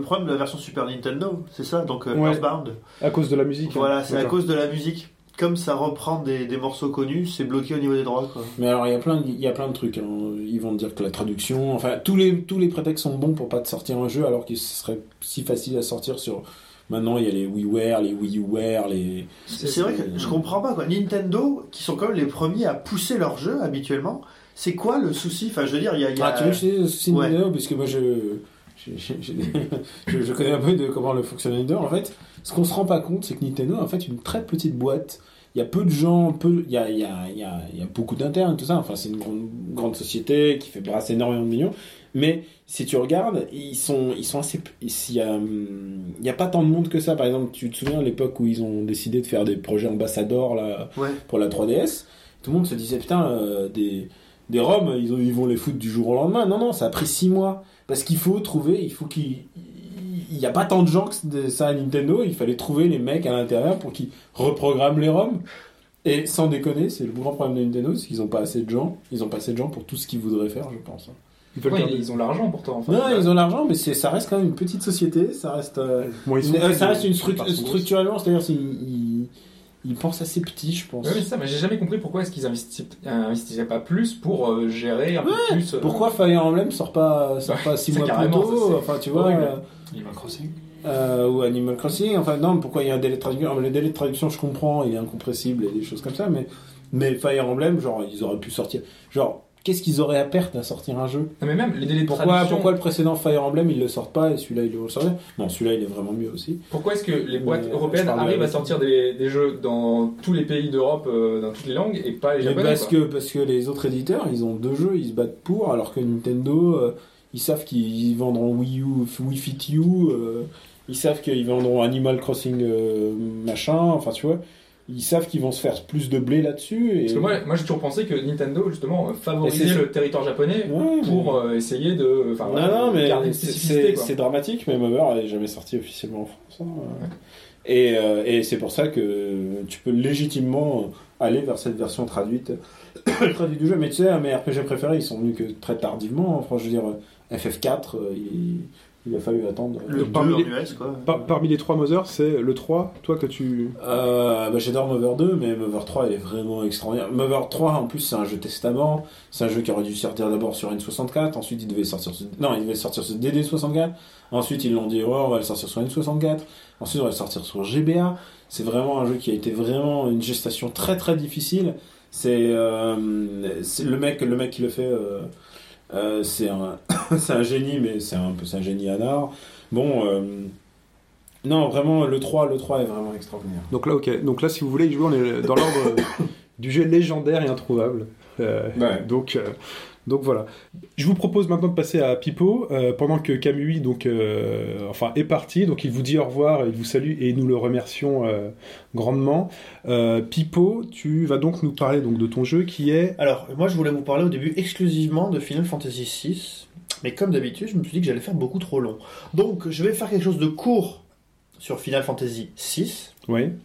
Et je vais garder du temps pour vous parler d'une série qui n'est jamais sortie en Occident. C'est bien dommage, parce que chaque fois que les gens qui venaient me voyaient jouer à ce jeu, tout le monde tirait la langue et bavait. Je vais vous parler des Tengai Makio, qui est une euh, série qui est euh, exclusive aux euh, consoles de NEC, donc qui n'est sorti, les, jeux ne sont sortis que au début sur les super CD ROM-ROM de la PC Engine, et euh, quelques épisodes sont sortis depuis sur Xbox 360 et PS2.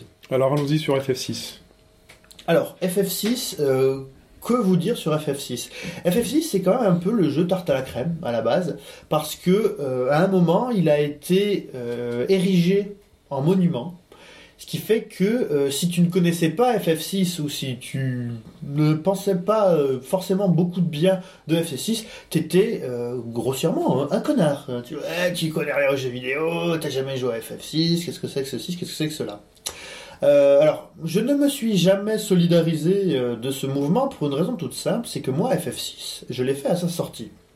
Je l'ai fait à sa sortie américaine, donc il est sorti sous le nom de Final Fantasy 3. Parce que jusqu'ici, aux États-Unis, donc en 1993, n'était en 94 aux États-Unis, n'était sorti que Final Fantasy 1, premier du nom, sur, euh, sur NES. Ce qui s'appelle Final Fantasy 2 est en fait l'origine, donc sur Super NES est en fait Final Fantasy 4. Et ce Final Fantasy 3 US qui en fait est Final Fantasy 6. Et alors, Final Fantasy 6, donc euh, à l'époque on était euh, quelques copains euh, très fans de jeux vidéo et on avait une espèce d'habitude à la con qui était d'acheter les jeux import les plus chers en pensant que c'était les meilleurs. On se mettait ensemble souvent pour les acheter, enfin bon, c'était pas terrible. Et donc là, si tu sais donner euh, à celui qui te vend les trucs, et comme ça, il mettait toujours les, les jeux les plus chers, les, trucs- les trucs qu'il pouvait pas vendre. Voilà, c'était en fait. on était une bande de blaireaux à se retrouver avec. Et alors, souvent ça marchait bien, parce qu'on s'est retrouvé avec Chrono Trigger, euh, qu'on avait payé une fortune, mais Chrono Trigger quand même, quoi. Euh, et là, donc, Final Fantasy 3. Alors, on avait fait Final Fantasy 2. On en était très content, on aimait bien les personnages, le dragon, euh, Cécile, euh, Parom et Polom, l'histoire était sympa, l'histoire était triste puisque Parom et Polom venaient à se sacrifier pour toi.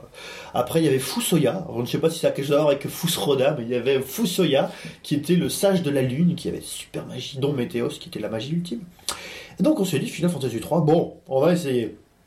Le premier qu'il a acheté, donc on n'était pas là, il a un peu joué, il a dit non, moi j'aime pas trop, il a refilé à un de mes meilleurs copains, que pour des raisons d'anonymat on appellera Pen Pen.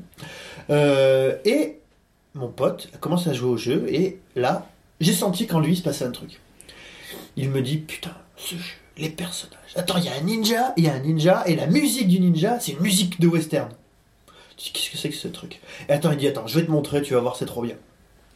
Tu mets la cartouche, fais ta partie, et là ça commence. Bon, voilà, donc t'as la... C'est un coup de foudre, c'est vraiment un coup de foudre, parce que pendant que le générique monte, t'as des gros nuages noirs, et t'as la foudre qui tombe, limite mode 7, c'est magnifique. Enfin, déjà, la musique te met dans l'ambiance. Puis le jeu commence, commence un peu in medias res, donc, donc euh, dans l'action, tu as trois personnages qui conduisent des énormes mechas et qui vont vers une ville. Et tu sais pas pourquoi ils vont vers cette ville. Et euh, les mecs discutent un peu, disent ouais mais euh, la fille avec qui on est là, elle est un peu flippante. Et le mec lui dit oh t'inquiète pas, elle a une couronne sur la tête, euh, elle peut pas quasiment pas agir, elle est pas libre de ses mouvements. T'inquiète pas avec ça. Bon, ah on a vu la ville, la ville de Narch. On se dirige vers la ville de Narch. Et là, le jeu déjà passe en mode 7 Donc vous voyez ces trois énormes robots qui marchent dans la neige, avec la neige qui tombe. Bon, déjà vous en prenez plein la gueule, parce que c'est une des intros, des intros les plus violentes que vous ayez jamais vues sur Super Nintendo. Donc là déjà t'as la mâchoire décrochée Mhm. et tu comprends pas ce qui se passe. Et là la musique monte. Et la musique qui monte, on vous en mettra un petit extrait parce qu'on peut pas faire sans, c'est euh, le thème de Terra, ou Tina, de Final Fantasy VI, qui va devenir la musique de la carte après. Et donc, euh, c'est vraiment. euh, voilà, donc là, vous êtes. Ce que je te propose, Pipo, c'est que puisque tu parles de cette musique, on va, on, on va la mettre. Mm. Voilà, on est grand seigneur, on a les moyens. Ok, alors, c'est parti.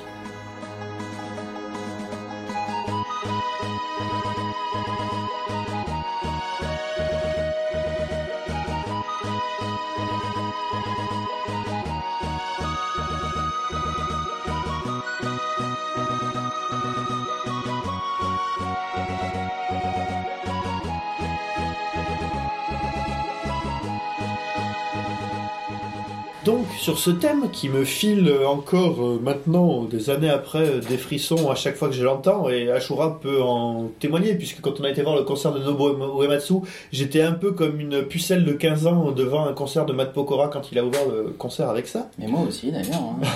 hein. Et euh, donc, et là, ça monte, ça monte, et tu dis, mais qu'est-ce que c'est que ce truc? Et alors là, c'est le premier truc que tu prends dans la gueule, et pff, t'as tu mets du temps à t'en remettre. Alors l'histoire se passe, euh, t'as des magies, t'as des pas, enfin au début t'as pas de magie, t'as des robots qui peuvent utiliser de la magitech, c'est un peu compliqué. L'esthétique est steampunk et fantasy, tu comprends pas.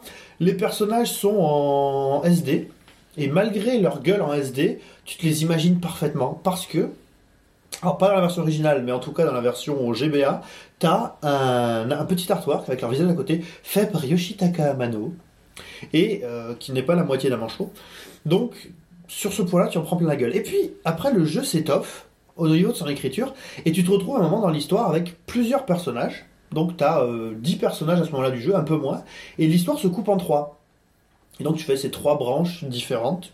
Voilà, qui peuvent dans l'ordre que tu veux, qui finissent toutes par se recouper. Puis, euh, alors sans trop vous spoiler, même si maintenant, bon, ça fait longtemps qu'il est sorti, hein, euh, le monde est détruit. Au milieu du jeu, le monde est détruit. Et euh, il faut reconstruire le monde. Et euh, dans la reconstruction du monde, euh, t'as des moments euh, super, super sensibles, comme t'as- un personnage qui, pensant être le dernier être humain vivant à ce moment-là, décide de se suicider. Moi, j'avais jamais vu ça dans un RPG jusque-là. Mhm. Avant ça, tu as eu une scène euh, terrible aussi, qui était la scène de l'opéra où un de vos personnages euh, chante, se met et devient cantatrice dans un opéra. Donc vous vous dites, mais comment tu joues une scène d'opéra En gros, il faut retenir votre texte par cœur et jouer votre texte. Et là, le truc est génial, c'est qu'on est sur Super Nintendo, on a des capacités limitées, et c'est tellement bien rendu que, enfin, je sais pas vous, mais moi, à ce moment-là, j'entendais l'opéra. Avec malgré les sons soufflants de la, de la Super Nintendo, j'entendais l'opéra. Donc alors, il y a plein de moments comme ça euh, super marquants. Et ce qui est euh, intéressant, malgré cette euh, très forte écriture, parce que le jeu est quand même pas mal écrit, c'est que dans la deuxième partie du jeu, vous êtes parfaitement libre. Et surtout, du coup, comme il y a 14 personnages, il n'y a pas de héros. Il n'y a pas un héros seul et unique. Tous les, alors il y a à chaque fois un moment dans l'histoire, chaque personnage est un peu le, le prétexte à faire avancer l'histoire. Mais dans la deuxième partie du jeu, en fait, en fonction de là où vous décidez de vous balader dans le monde qui est maintenant détruit, ben vous refaites le jeu dans l'ordre qui vous intéresse. Et euh, enfin, c'est assez incroyable parce que euh, un personnage que vous aviez, euh, enfin le personnage le plus costaud, donc qui s'appelle Sabine ou Mash en version originale, euh, en fait vous le retrouvez, il est en train de contenir une maison. Il tient, il soutient une maison sur ses épaules Mhm. et il dit bon, il y a des enfants dans la maison, tu veux pas aller les chercher Après moi je laisse tomber parce que là ça fait un moment que je tiens, ça me fatigue. Et c'est très marrant. Et euh, ce personnage de gros bourrin qui peut faire des shoryuken. Parce que alors, je reviendrai un peu rapidement sur le, sur le système de jeu. Peut faire des shoryuken, des fire suplex, des hadoken, c'est assez génial. Le- les 1000 points à la Ken le survivant, ce qui fait qu'on l'avait appelé Kenshiro. Voilà, ça nous faisait marrer parce que Ok. tu peux renommer les personnages. Et euh, c'est un personnage qui a une histoire vachement plus compliquée parce qu'en fait, lui, il fait partie, d'un- enfin, c'est l'héritier d'un royaume et il a décidé de, de, de laisser tomber, de, par- de retrouver sa liberté en jouant le trône euh, sur un sur euh, un pile ou face avec son frère qui est aussi dans le jeu qui s'appelle Edgar qui est génial. Euh, voilà donc tout ça pour vous dire que Final Fantasy VI c'est un peu, c'est vraiment le jeu dont vous êtes le héros, parce que à un moment donné de l'histoire, vous faites, vous pouvez avancer un peu dans l'ordre que vous voulez, et il y a un monde mais monumental. Moi, je finirai là-dessus. Il y a un, personnage dans l'histoire qui s'appelle Gogo, qui a la particularité de mimiquer ce que font les autres euh, personnages. C'est-à-dire que quand vous jouez avec Gogo, vous pouvez euh, choisir le système, le, enfin les, les options que vous avez dans le système de combat tour par tour. C'est-à-dire que si dans votre équipe vous avez euh, Saban, donc qui peut faire des, qui peut faire des, des shoryuken ou des hadoken, des choses comme ça. Si vous avez euh, le samouraï qui peut euh, utiliser une technique où il a chargé une barre pour faire des attaques plus puissantes, ou si vous avez le ninja qui permet de balancer des objets, ben vous pouvez choisir que dans la barre de sélection de Gogo, vous ayez donc Mimic, qui est le fait de reprendre la dernière attaque qu'il voit, mais aussi il peut avoir la sélection des Blitz, qui sont les coups spéciaux de Sabine, il peut avoir le Throw, donc qui est lancer les, items de, de Shadow, et qui peut être le Sword Tech du samouraï. Et donc vous n'avez pas d'item, vous n'avez pas de magie avec lui. Le- donc, pour finir sur le système de... Donc, et ce personnage de Gogo, la manière dont on a trouvé comment le récupérer, euh, c'était assez incroyable. Donc c'est toujours le, même pote, Pen Pen, qui me raconte, qui me dit j'ai trouvé un nouveau personnage qui s'appelle Gogo, mais je te, te dis même pas comment je l'ai trouvé. Je dis non, vas-y, arrête, raconte-moi. Donc sur la carte du monde en ruine, vous avez une île en triangle tout en haut de la carte. Et quand vous avez évidemment un airship, parce qu'on est dans la Final Fantasy, vous décidez de vous déplacer là-dessus. Et là-dessus, en fait, dans cette toute petite île, il y a des ennemis, mais hyper puissants. Genre des behemoths qui t'enlèvent 9999 à la moindre attaque, et un espèce de ver de terre, un énorme ver de terre, qui euh, est aussi une attaque super puissante, donc qui est immunisé contre tout un tas de magie, qui est très difficile à battre. Et euh, mon pote m'explique qu'il se battait contre un de ces vers de terre, et euh, il essaye de faire un blitz avec euh, sa main, le blitz foire, le ver de terre met une énorme attaque derrière, tue sa main, et dit Ah bah puisque c'est comme ça, euh, je vais vous laisser crever. Et donc il a dit Je vais voir c'est quoi les pires attaques de ce monstre. Et euh, au bout d'un moment, le monstre fait une attaque qui s'appelle Engulf, où il, euh, il euh, avale tous les, les- les personnages, et tu te dis Bon bah voilà, là c'est fini, il va faire 9999 à tout le monde. Et en fait, tu passes à l'intérieur du verre et tu te retrouves dans un donjon. Et à l'issue de ce donjon, tu trouves Gogo. Et donc là, on s'est dit, ok, Le euh, truc improbable. le en fait. truc complètement improbable. J'ai dit, ok, ce jeu est complètement fou. Ce, ce jeu n'a- pas de limite. Parce qu'à côté de ça, vous avez des dragons aussi à combattre. Enfin voilà, euh, En fait, c'est une accumulation de plein de choses. Là, on Voilà. est sur du graphique, de la musique, euh, voilà, de, l'histoire, de la peu- liberté. c'est un peu, voilà, pour, pour moi, ça reste le jeu ultime. Même si c'est pas mon RPG préféré. Ça reste le jeu ultime parce que euh, il y a toujours un truc à faire. Euh, le système de jeu, euh, en fait, tu gagnes des points, de, des AP, des ability points en fonction des magies.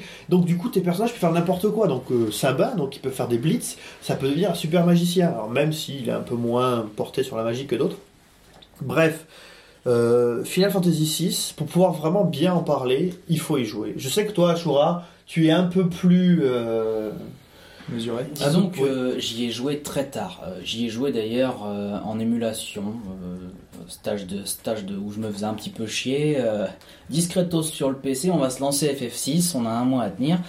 Et donc j'avais fait FF6 comme ça, sauf que donc moi FF6 je l'ai fait après le 7, le 8 et le 9. Ouais. Et le 10. Donc je l'ai fait tard. FF6 justement c'est un peu ce que racontait Pipo au début, il y avait un peu cette hype autour de FF6. Si tu ne disais pas que que FF6 était le meilleur RPG de tous les temps, c'est limite si on n'allait pas te, aller te brûler comme une sorcière. C'est dit, il y a toujours une guerre entre euh, qui est le Bien meilleur entre sûr. le 6 et le 7. Quoi. Mais parce qu'au final, tu te rends compte que chacun défend un peu le FF Bah qu'il a connu. voilà. C'est d'ailleurs pour ça qu'on en arrive à des aberrations comme des gens qui défendent FF8. Hein, mais c'est voilà, c'est générationnel, c'est c'est normal. Mais donc voilà, FF6, moi au final, c'est un jeu que j'ai bien aimé. hein. J'ai vraiment trouvé ça, euh, j'ai vraiment trouvé que c'était un très bon jeu. Mais finalement, tout ce que FF6 apportait, les espers, les, le, le scénario relativement étoffé, tout ça, m'a pas tant impressionné parce que finalement j'avais déjà vu ça par ailleurs. Ça doit pas vous dissuader de, de le faire si vous n'avez pas eu l'occasion. Il est justement sur le, sur le PSN lui aussi pour 10 euros. Bon, ça va encore. Sur le PSN Euh, euh, européen, Sur le PSN européen, contrairement à Spicoden. Euh, et donc voilà, pour 10 euros, vous pouvez éventuellement euh, bah, éviter que votre Vita ne décède de famine, notamment, euh, ou même sur votre, sur votre PS3. hein. C'est quand même, ça reste. Oui, qui elle aussi. Donc voilà, ça reste un jeu à faire quoi qu'il arrive. Juste, euh, si vous avez entendu euh, à droite à gauche que c'était le meilleur RPG de tous les temps, qui enterrait tout ce qui se faisait, tout ça, c'était sans doute vrai à l'époque où il est sorti. Je serais un peu plus réservé sur ça maintenant. Jouez-y, faites-vous votre opinion. De toute façon, c'est quand même un jeu auquel, au- à côté duquel vous ne pouvez pas décemment passer quand même. Quand même. Ensuite, Pipo, en fait, c'était très envoûtant déjà les- le, le- la manière dont Pipo a raconté la chose. Et moi aussi, enfin, je pense que j'ai- un jour, pourquoi pas. euh, Alors moi, moi, je suis tellement fan du jeu que je l'ai toujours en boîte sur, euh, sur Super NES, la version américaine, je l'ai en version GBA et je l'ai en version PlayStation. voilà. Et là, tu peux regarder Hobbs dans les yeux et lui dire j'ai la version GBA. J'ai deux versions GBA en Je fait. veux le tuer. Et euh, donc là, je voudrais faire un point sur une série qu'on est très peu à connaître, pour une raison toute simple, c'est que malheureusement, elle n'est jamais sortie euh, en Occident. Il n'y a que des versions euh, intégralement en japonais. Et je voudrais vous parler des Tengai Makyu, donc, qui ne sont sortis que euh, sur PC Engine, et en particulier sur le Super CD ROM-ROM de la PC Engine. Alors, pour se remettre dans le- l'effet que fait le premier Tengai Makyu au moment de sa sortie, donc, euh, déjà, c'est de qui? C'est. euh, alors, c'est Hudson Soft et c'est réalisé par Red Entertainment. Red, vous les connaissez pour avoir fait les Sakura Tyson après, pour avoir fait plein d'autres choses aussi, mais surtout les, les Sakura Tyson. Et euh, en gros, on a dit au mec bon, les gars, on sort un lecteur de CD-ROM, il faut qu'on défonce la concurrence. À l'époque, la concurrence c'était euh, toujours la NES et la Mega Drive qui était sur le point de sortir faut qu'on leur en foute plein la gueule. Il faut parce que le RPG c'est le, genre euh, super euh, empereur au Japon, ça tombe bien. Euh, faut qu'on soit bon, faut qu'on soit super bon.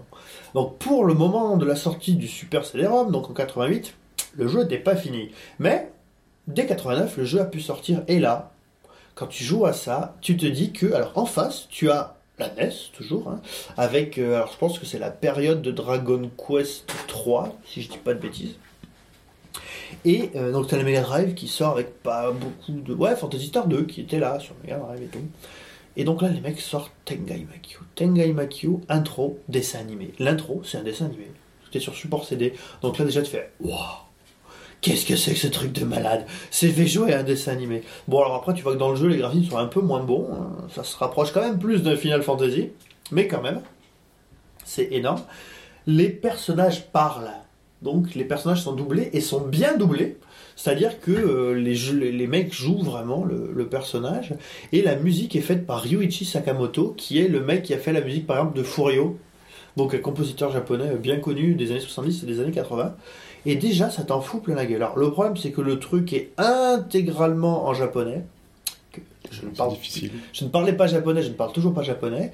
J'avais de la chance d'avoir des gens qui comprenaient un tout petit peu et qui me disaient ce qu'il fallait faire. Et puis, euh, à l'époque, c'était dur d'avoir des solus. Mais sur ce jeu-là, euh, je sais pas pourquoi, mais j'avais réussi à me procurer une solus. Je sais plus, je, sais, je pense que c'était Greg, mais c'était plutôt pour le, pour le 2. Alors, le 2, c'est surtout du 2 que je vais vous parler.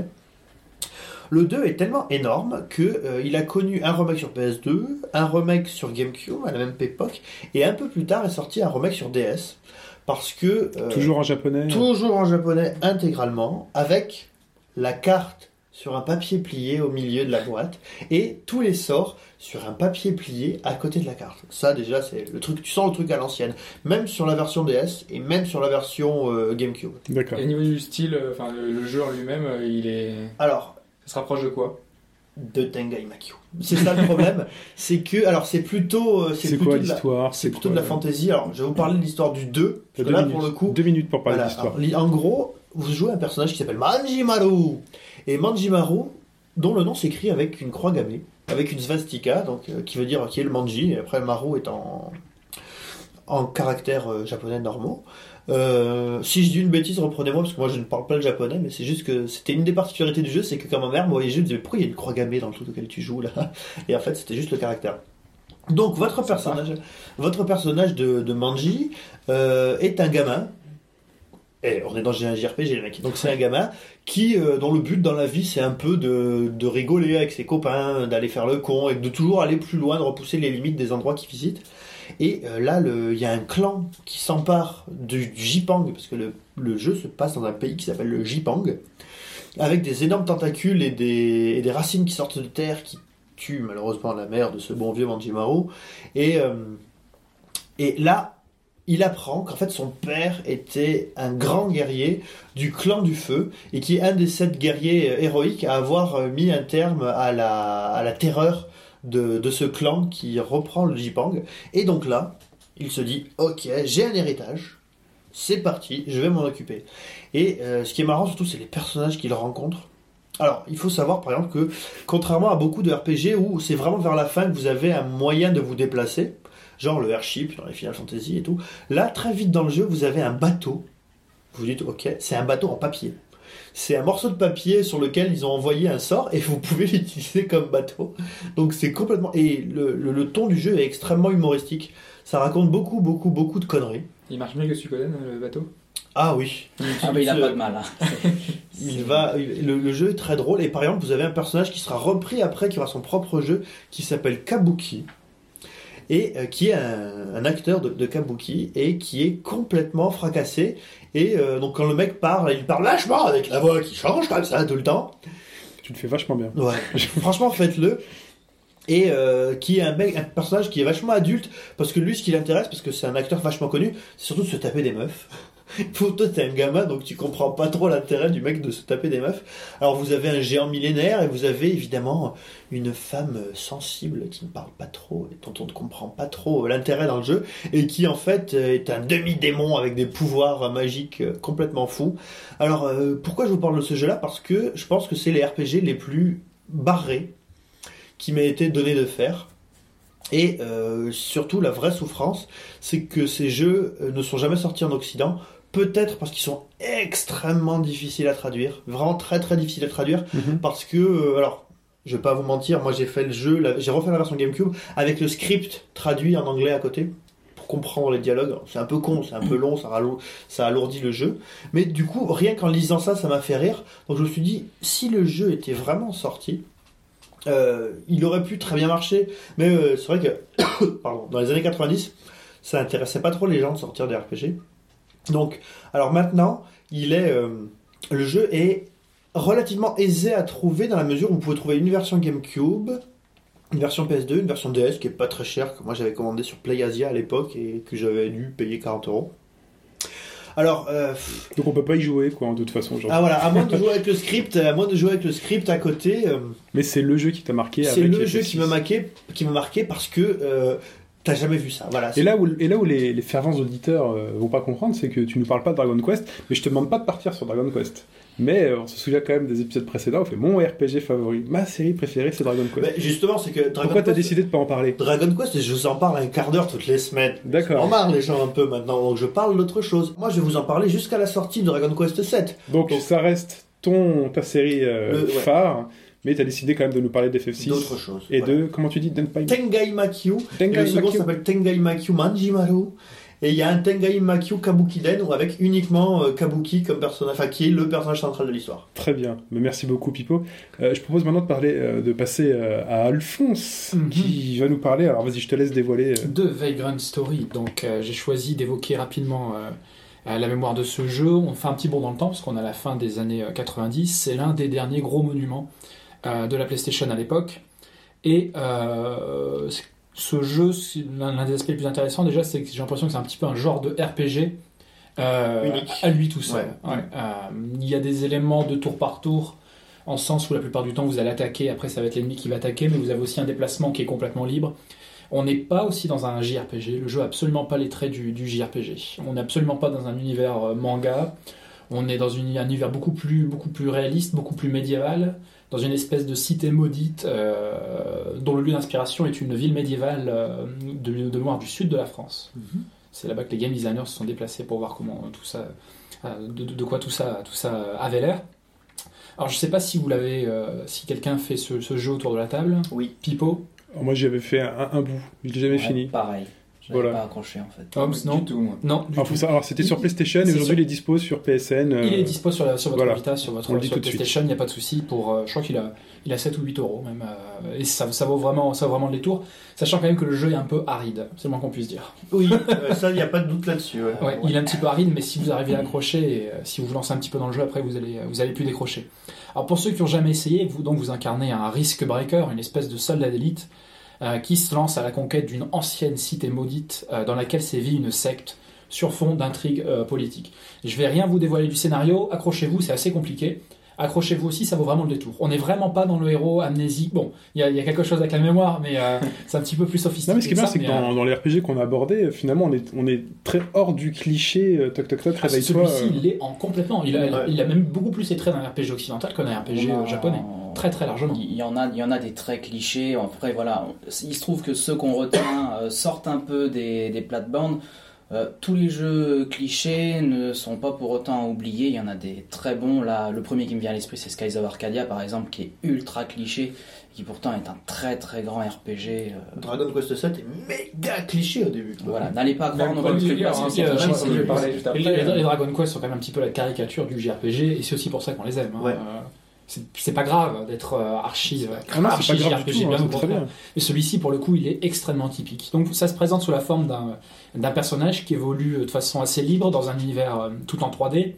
Euh, Pipo confirme, on est assez proche d'un dungeon crawl, c'est-à-dire Ouais. que vous êtes dans une enfilade, dans une enfilade de salles, euh, de couloirs, de forêts et ainsi de suite, où vous allez vous taper euh, au choix des monstres Et des, Des vrais petites boss. énigmes. et des petites énigmes à la con qui sont bien mormolleux pour certaines d'entre elles. Ouais.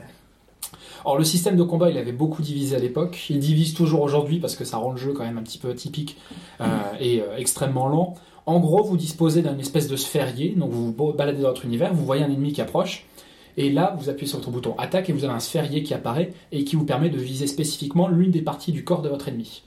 Une fois que vous avez décidé la partie euh, de l'ennemi que vous voulez, attaquer, vous pouvez soit balancer de la magie, soit balancer une attaque physique.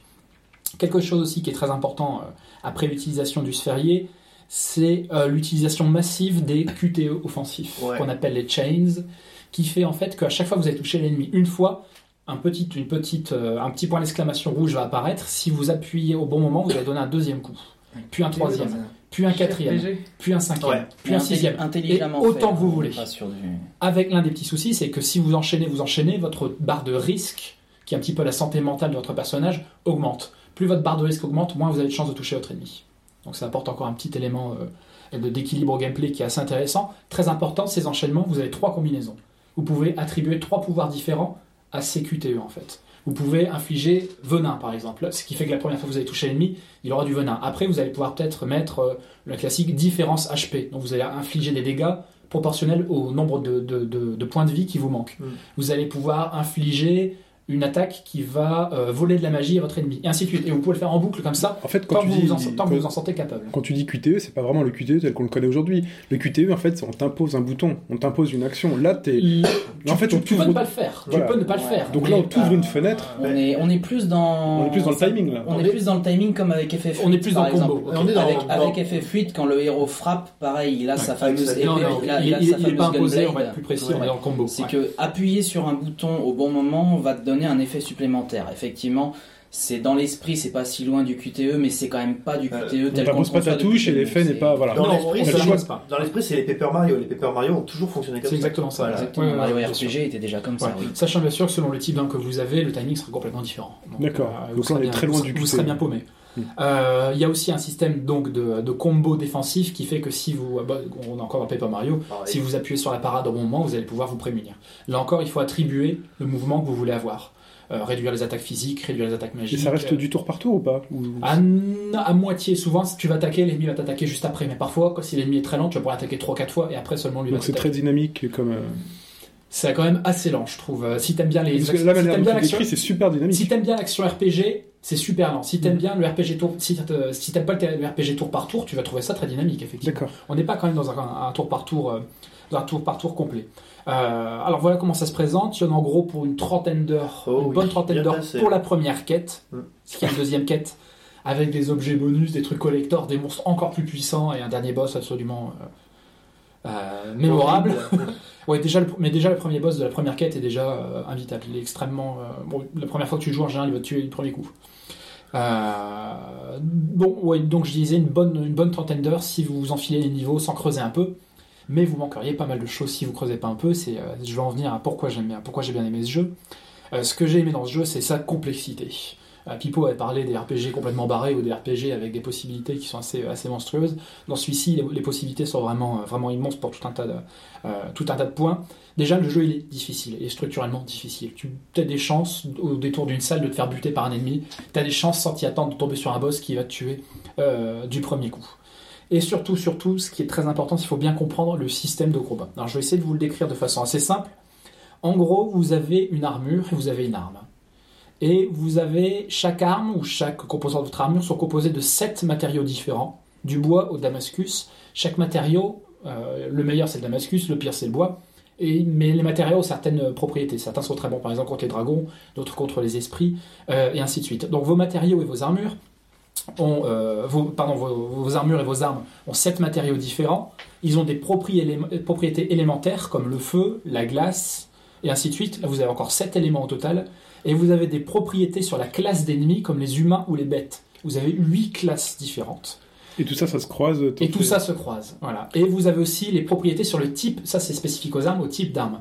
Est-ce que c'est une arme qui assomme, qui transperce ou qui entaille Si vous êtes fan de calcul matriciel, là, normalement, vous êtes content. Là, vous êtes bien. Voilà, donc vous faites des multiplier les combinaisons et vous voyez le nombre d'armes que vous pouvez vous forger, sachant qu'aucune arme n'est parfaite, parce que si vous, en- si vous entraînez une arme, par exemple, à avoir une très forte liaison contre le feu, elle aura nécessairement une très mauvaise liaison par rapport, euh, La par, glace, par rapport ouais. à la glace. Exactement.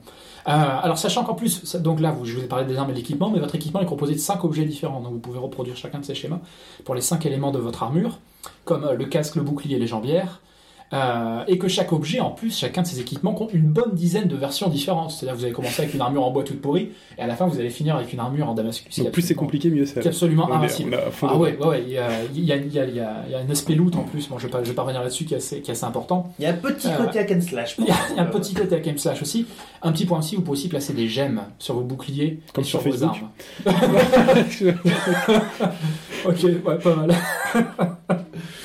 Euh, donc bon, vous comprenez bien en fait qu'il faut avoir euh, dans votre arsenal de quoi buter tous les types d'ennemis, à peu près. Sachant que vous avez un arsenal limité, euh, vous pouvez pas transporter absolument tout ce que vous voulez. Il y a un système de coffre qui vous permet de stocker et de posséder, de posséder vos objets. Alors le jeu il est vachement cruel, parce que si vous n'avez pas l'équipement ou si vous n'avez pas l'arme qui est adaptée au boss que vous allez battre, ben, vous n'allez pas loin. Vous allez taper vos coups, vous allez faire 0, 1, 0, 1, 0, 1, et vous n'irez pas plus loin.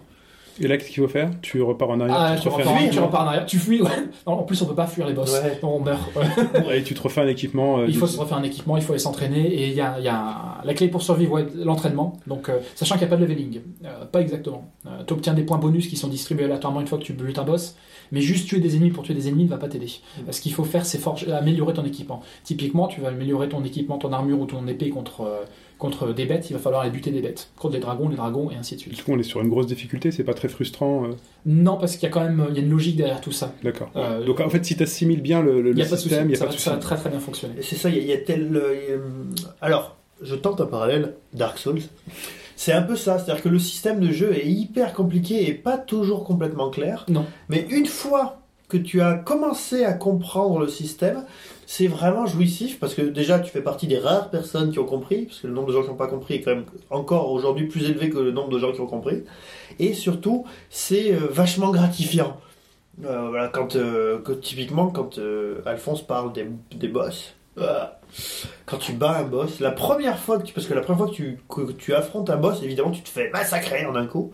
La première fois que tu bats le premier boss que tu affrontes, ça fait quelque chose. Ouais, il y a pas mal de die and retry quand même. Ouais, euh, tu sais pas sur qui tu vas tomber. Oh, un monstre dragon, un dragon de glace. Ah bah c'est super, j'ai rien. ok, bon bah tu crèves. T'espères que t'as sauvegardé un petit peu avant. Le système de sauvegarde est assez bien fait. Il y avait Mm. pas mal de save points, donc euh, ça va, on va dire. Mais euh, c'est assez, ça peut être assez frustrant, mais c'est extrêmement gratifiant si tu comprends comment le système fonctionne. Un jeu donc qui est super tactique. On n'est pas dans le tactique RPG parce qu'on n'est pas dans le tour par tour pur et dur. On n'est pas du tout dans le JRPG, dans les canons du, JRPG. Le jeu est bien austère si vous lisez pas un petit peu la notice, mais la notice du jeu vous aide- va pas vous aider beaucoup parce qu'elle est pas, géniale. Allez sur Game FAQs, regardez un petit peu des vidéos pour, pour vous familiariser avec tout ça. Il y a le guide de jeu qui était pas mal à l'époque, euh, de mémoire. Moi j'avais une version US, donc j'avais. Version américaine. Ok, ouais. Euh, donc si vous voulez tout boucler, il va falloir, il va falloir euh, creuser. En plus donc du système de jeu extrêmement raffiné que je vous ai, je vous ai décrit, vous avez aussi droit à un level design qui est absolument euh, qui est magistral. Vous êtes dans une super cité médiévale, c'est extrêmement bien fait. On va pas se voir la face, c'est un petit peu vieilli, mais à l'époque, sans, sans envoyer du, du bois, mais le, le design reste assez, assez Bah, mémorable. Déjà à l'époque, j'ai parlé de l'intro de FF6, quand tu te manges l'intro de Vagrant Ah Story t'es- pour la première fois, vous avez une danseuse recouverte de tatouages, quasiment nue, euh, en, euh, en CG qui danse sur une musique vachement envoûtante, Ouais. ben forcément. Avec un truc un petit peu oriental et des flammes partout, etc. etc. Euh, le scénario aussi est très très très bien. Accrochez-vous parce qu'il faut, Faut suivre. En fait, il faut, faut il faut s'accrocher, suivre. euh, Et en général, entre deux, entre deux cutscenes, t'as, tu as, levé comme un porte en un pendant 10 heures, donc t'as un petit peu oublié ce qui se passait. Mais sinon, Donc à tous les compartiments, là, il faut s'accrocher. il, il faut s'accrocher. ouais. Mécanique. Ouais. Donc vous avez le système de jeu raffiné, le level design qui démonte, le vrai bon scénario, les musiques mémorables aussi. Ouais. Et un truc sympa, moi j'aime bien quand il y a des boss dans les jeux. Et là vous avez un boss toutes les demi-heures. Alors, bon, parfois il y en a qui vont revenir. hein. Vous verrez le- l'esprit du feu ou l'esprit de la glace, etc. Chaque, Mais, chaque boss, chaque boss étant une sorte d'énigme en fait. euh, Ouais, il faut exactement. Chaque boss est une énigme. Il faut qu'il y a un sort qui permet d'analyser l'ennemi. Il faut que tu regardes ses faiblesses. Où est-ce qu'elles sont ses liaisons faibles À quel type il appartient Et après, en fonction de ça, tu adaptes ton équipement. Tu, a- tu adaptes, euh, tu adaptes euh, tes armes. Euh, bah, en un mot, consommer. Graphiquement, ça vieillit. C'est disponible légalement. Pas très cher. Ça se joue très bien et ça Oui, se dit, rejoue euh, en- encore mieux. Et euh, surtout, c'était mon propos d'ouverture, c'est c'est un genre de jeu vraiment à part. Je pense pas qu'on ait fait quelque chose dans la même veine, euh, dans la même veine depuis. C'est quelque part entre l'action RPG, parce qu'il y a quand même une liberté de mouvement, etc. On est dans le tactique, parce qu'il y a quand même un petit aspect, un petit aspect tour par tour et, et un aspect, euh, il y a 800 possibilités de faire une Mhm. arme différente. Et euh, le dungeon crawl quand même, parce qu'on enchaîne les niveaux les uns après les, les uns après les autres. ouais. Et alors pour juste dernier point pour rebondir dessus, euh, il y a un seul et à mon euh, ma- de que je me souvienne, un seul autre jeu qui avait à peu près le même système de combat. C'est-à-dire où euh, les dégâts sont localisés sur le personnage dans un demi-temps réel. C'était euh, Gun Chronicle of Mars, qui était un RPG qui est sorti euh, uniquement au Japon sur PlayStation à l'époque. T'es tout seul là-dessus. Là. Ouais, on croit, d'accord. Je- J'ai toujours le jeu, euh, enfin voilà, un grand fan de Gun, mais je m'étais pro- jeté dessus et franchement, euh, Donc voilà, jeu aussi. Messieurs, si vous voulez du bon, du bon RPG à l'ancienne, euh, du RPG japonais qui n'est pas du RPG japonais, allez-y. Et tu voulais aussi nous parler de FF Tacti- Tactics, pardon Ouais, je vais euh, très très brièvement sur FF Tactics, a, qui a quelques points communs avec euh, Vagrant Story, notamment sa très grande difficulté, sa très grande complexité. Vous avez un système de job qui est extrêmement point. Vous avez, euh, vous devez en prendre en compte, en plus par rapport à Vagrant Story, il y a tout un aspect qui est lié au type de terrain sur lequel vous combattez, qui va vous en faciliter ou ralentir vos déplacements, avec des ennemis qui peuvent se téléporter. Vous avez de la magie. Vous avez un scénario qui est hyper développé. Si vous faites la version qui est disponible sur le PSN et sur la Vita, euh, vous avez aussi des cutscenes et des, euh, des petites animations qui sont absolument magnifiques. Mm. Un level design aussi qui, euh, qui, qui envoie du bois. Des quêtes annexes, autant que vous en voulez. Un jeu très, très, je répète, euh, très difficile. Plein d'objets extrêmement rares. Ouais. Et euh, pour une première quête, si vous y allez doucement, vous avez une bonne centaine d'heures. Très bien. C'est et alors, c'est un jeu un peu infini quand même. Il est un petit peu part. infini. Voilà. Et euh, il y, a- il y a quelque chose aussi qui est, qui adore- qui est- enfin, que j'ai- j'adorais dans ce jeu, c'est que les ennemis que vous allez rencontrer sur la carte du monde, entre guillemets, euh, augmenteront de niveau avec votre niveau. C'est-à-dire que ce sera jamais facile. Ah. et que de façon ponctuelle, vous pouvez vous taper, j'ai eu le tour une fois, vous pouvez vous taper 30 monstres. Quand vous en avez deux, déjà, vous avez les boules. Mais il est possible parfois de vous taper une quinzaine de ces monstres en tombant sur une case, une mauvaise case, ça arrivait. Euh, la génération aléatoire des, des- des- des combats est parfois un petit peu foireuse, on va dire, mais ça donne beaucoup de piment au jeu du coup. Très bien. Eh ben, merci Alphonse. Et on enchaîne tout de suite avec Hobbs. Ouais, alors moi, ça va être l'extrême opposé. hein. Enfin, on, on est dans le jeu beaucoup plus simple d'accès, beaucoup plus. euh, niveau notoriété, déjà plus connu hein, de, de quasiment tout le monde. euh, c'est quasiment une certitude. hein, donc, je parlais de Chrono Trigger. Euh, bah, c'est un jeu que j'imagine autour de la table vous avez quasiment tous fait. Ouais.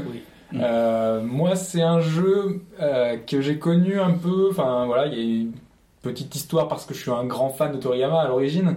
Euh, forcément, euh, à l'époque, euh, on était en plein Dragon Ball, la période euh, qui passait à la télé. On est en fin 95, donc c'est la, la période où Dragon Ball, le manga, arrive à son terme. Donc, bah, un peu comme tout le monde, je pense, moi je cherchais dans les magazines un peu des nouvelles pour savoir comment ça allait se passer, comment ça allait se terminer, est-ce que ça allait vraiment se terminer, est-ce que Toriyama ne racontait pas des cracks, est-ce qu'il allait pas faire juste une pause et recommencer? Et donc forcément, moi un jour je suis tombé bah, justement sur un article de deux pages, euh, je crois que ça devait être dans Console Plus ou euh, dans un de l'iPad, euh, qui, qui parlait du jeu et on voyait justement les personnages qui avaient pas ce look comme dans Dragon Quest un petit peu euh, gentil. Enfin, quand on voit Dragon Quest, on a un petit peu l'impression de, de voir les histoires courtes de Toriyama, ou voir un petit peu euh, plus Dr. Slump. Voilà, c'est plus des, des choses un peu plus Rigolote. rigolotes. ouais. Ouais. Plus légère. Et quand on voyait euh, Chrono Trigger, on avait, c'était directement, ça faisait beaucoup plus DBZ, ça faisait des personnages beaucoup plus euh, presque, enfin entre guillemets matures. Enfin voilà, c'était un autre, un autre style et un, un style qui me parlait un peu plus, même si j'a- j'adore euh, beaucoup tout ce que faisait Toriyama à côté. Euh, il y a, je retrouvais du DBZ et euh, bah, dès que j'ai vu ça, moi j'ai flashé, j'ai fait, bah, voilà, je- j'attends. Sauf que forcément, on a déjà parlé plein de fois, comme beaucoup, comme tant d'autres RPG. Euh, n'est ben, jamais sorti en Europe. Jamais, jamais, jamais, jamais on l'aura eu euh, en Europe. Donc euh, forcément, bah, que- euh, comme tant d'autres, j'ai attendu, j'ai espéré, mais il est jamais arrivé. J'ai eu de la chance puisque en fait il y a une team sur le net euh, qui a traduit le jeu. C'est le premier jeu qu'ils ont fait. Euh, après ils ont fait beaucoup d'autres jeux. Euh, C'était la Terminus Traduction, euh, l'équipe qui s'occupait de ça. C'est vraiment leur tout premier jeu qu'ils ont traduit. Ils l'ont traduit en français. Et pour moi, c'était une béné- bénédiction, quoi. Ils l'ont traduit quelques années après qu'il soit sorti euh, donc euh, au Japon. Et moi qui avais fait très peu de RPG jusqu'alors, euh, je enfin, j'avais fait un petit peu Secret of Mana, j'avais fait quelques quelques autres RPG de, de la SNES qui, étaient- avaient pu arriver en Europe parce que j'apportais pas à l'époque, j'avais pas la possibilité de le faire. Donc voilà, pour moi quand j'ai quand j'ai eu ça, voilà, c'est j'ai- c'est alléluia quoi. Surtout que tout ce que j'en avais lu jus- jusqu'à maintenant, c'était que, enfin, dans tout ce qu'on avait pu lire dans les magazines, euh, partout, c'était que le jeu était fait par euh, une équipe euh, un petit peu. enfin, Un vrai Dream Team de l'époque. C'est ça, Voilà, c'est- C'était ultime quoi. on pouvait pas rêver mieux quoi. Donc on avait euh, bah, forcément euh, Toriyama Design. c'est ça, Toriyama Okara Design. On avait Sakaguchi, le papa des Final Fantasy. Mm. Et on avait quelqu'un qui tient euh, particulièrement à cœur, euh, qui est Yuji, Yuji Horii, qui s'occupe euh, d'habitude de Dragon Quest. le père de tous les Dragon Quest, bien sûr, ouais. C'est ça. Et puis à l'époque, euh, on avait Uematsu qui était là pour aider à la musique. Parce que, euh, pour entre guillemets, le, le- le vrai euh, compositeur des musiques de, de, de ce Chrono Trigger, donc c'est. euh, Ce n'est pas Nobuo Uematsu. voilà, c'est pas euh, Uematsu, qui lui a simplement aidé, Mm. en fait, parce qu'il y avait beaucoup de pistes. hein. si vous avez, vous êtes les Oh, oui. OST, euh, c'est une quarantaine de pistes, je crois. Ouais. Donc le vrai compositeur, euh, c'est Mitsuda, qui c'était son premier jeu tout simplement. Euh, jusqu'à maintenant, enfin jusqu'alors, on le connaissait pas. Euh, il, est, il était très jeune, hein, il a une vingtaine d'années. Et, euh, et en fait, lui, il a toujours rêvé de faire de la musique, de composer des musiques pour un jeu vidéo.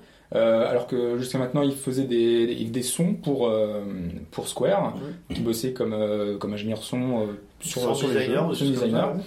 Et, et justement, donc là, il, il a proposé, donc il allait voir Sakaguchi et il lui a dit, moi j'aimerais faire les musiques, enfin des musiques de jeu. Il a fait, bah, je te propose de faire un essai pour Chrono Trigger. Et, euh, et donc, euh, bah, Et réussi. voilà, il lui a proposé le thème, il a fait euh, bingo, allez, euh, c'est parti. Et euh, forcément, quand on. Enfin voilà, si je raconte cette histoire-là, c'est parce que un des gros points forts de ce jeu, c'est sa bande-son. Parce que dès qu'on lance le jeu, dès qu'on a cette intro magnifique euh, avec. euh, voilà, Ah ouais, le toc, son toc, pendule, toc, ouais. avec la musique, c'est voilà que c'est devenu mythique, vraiment mythique. Bah aujourd'hui, voilà, la musique de Chrono Trigger, on l'a tous, on l'a tous en tête. Et aujourd'hui, euh, maintenant, aujourd'hui, on le sait que c'est un, un énorme compositeur, un des plus grands compositeurs de musique de jeux vidéo. Moi, la, la bande son que je préfère de, de tout jeu vidéo confondu, c'est euh, Chrono Cross. Et euh, bah, c'est de lui, forcément. Et, euh, et franchement, rien que, rien que pour la musique, déjà, ce, Chro- ce Chrono Trigger vaut le coup. Tu, tu voudrais qu'on en mette un petit bout ou pas? Euh, pourquoi pas, allez. Bah, Allez, on y va.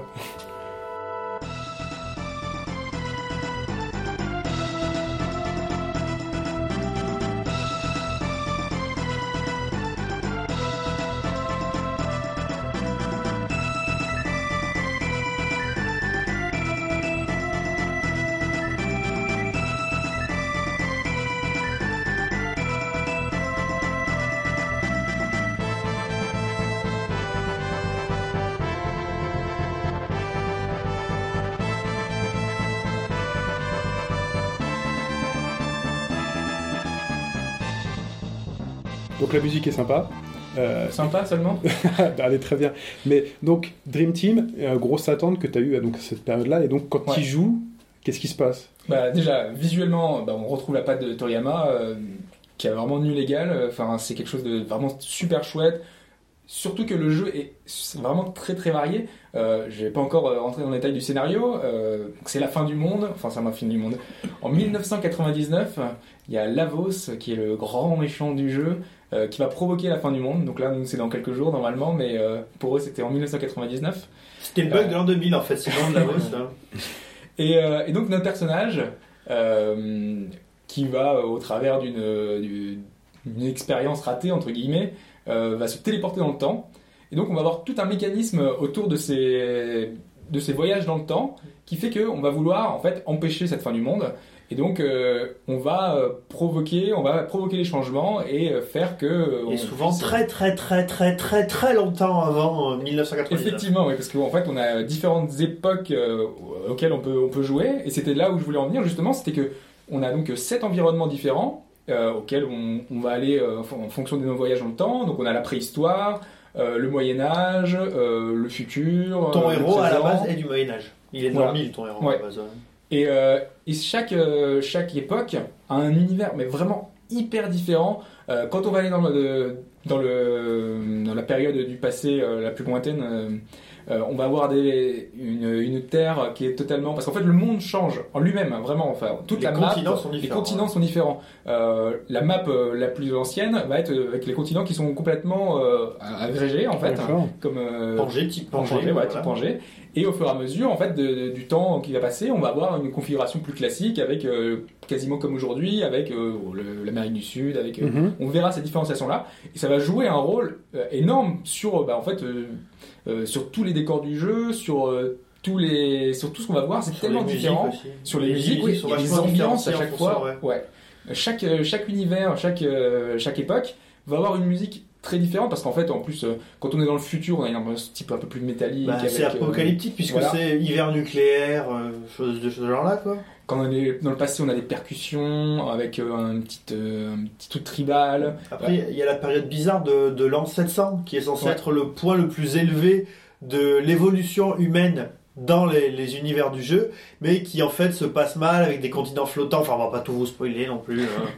Mais voilà, rien que déjà qu'avec ça, enfin visuellement et euh, avec, euh, euh, le, son en plus avec cette musique envoûtante, une des plus grandes bandes son de, de- de jeux vidéo, on a vraiment déjà un, jeu unique. Et après, il y a surtout un autre point qui fait que ce jeu est vraiment très réussi, c'est au niveau des combats. Et c'est pour moi le système de combat le plus réussi et celui qui permet, en fait, si vous voulez essayer un JRPG, si vous n'avez jamais joué à un JRPG, pour moi, celui qui permet le mieux de rentrer dans ce système-là, C'est ouais. celui-là. Mm. Parce qu'en fait, il est extrêmement simple, mais extrêmement dynamique. Donc, euh, on n'est pas comme dans un, dans un RPG classique où on fait un, tous les deux pas, où on a une rencontre aléatoire et un monstre qui pop euh, et qu'il faut battre euh, dans une autre, euh, dans une autre fenêtre, enfin une autre. Ouais, une autre échelle de jeu. Voilà. Voilà. Euh, ici, en fait, tout se passe sur, le, sur la carte, sur la carte du jeu. Euh, et si on veut, on peut éviter les monstres. Donc euh, ça, c'est des choses qui ont été reprises après, hein, dans des Tales of ou d'autres jeux. Et donc déjà, ça, à l'époque, c'était quelque chose qu'on n'avait pas forcément l'habitude de voir.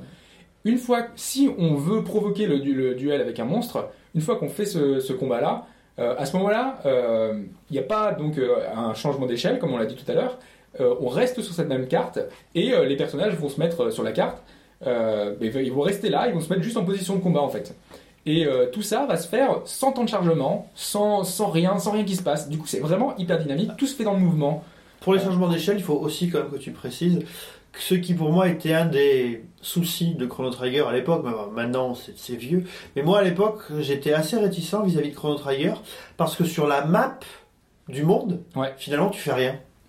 Ouais, tu vas juste Tu d'un te balades d'un point à un autre quoi. Ouais. Et ça je trouvais ça un peu dommage, mais bon voilà, ça c'est- c'était il y a longtemps, maintenant ça me Il gêne n'y a plus. pas quoi. de combat, il n'y a rien Il y a du pas de- tout. pas de Après, les déplacements sont très Voilà. Voilà.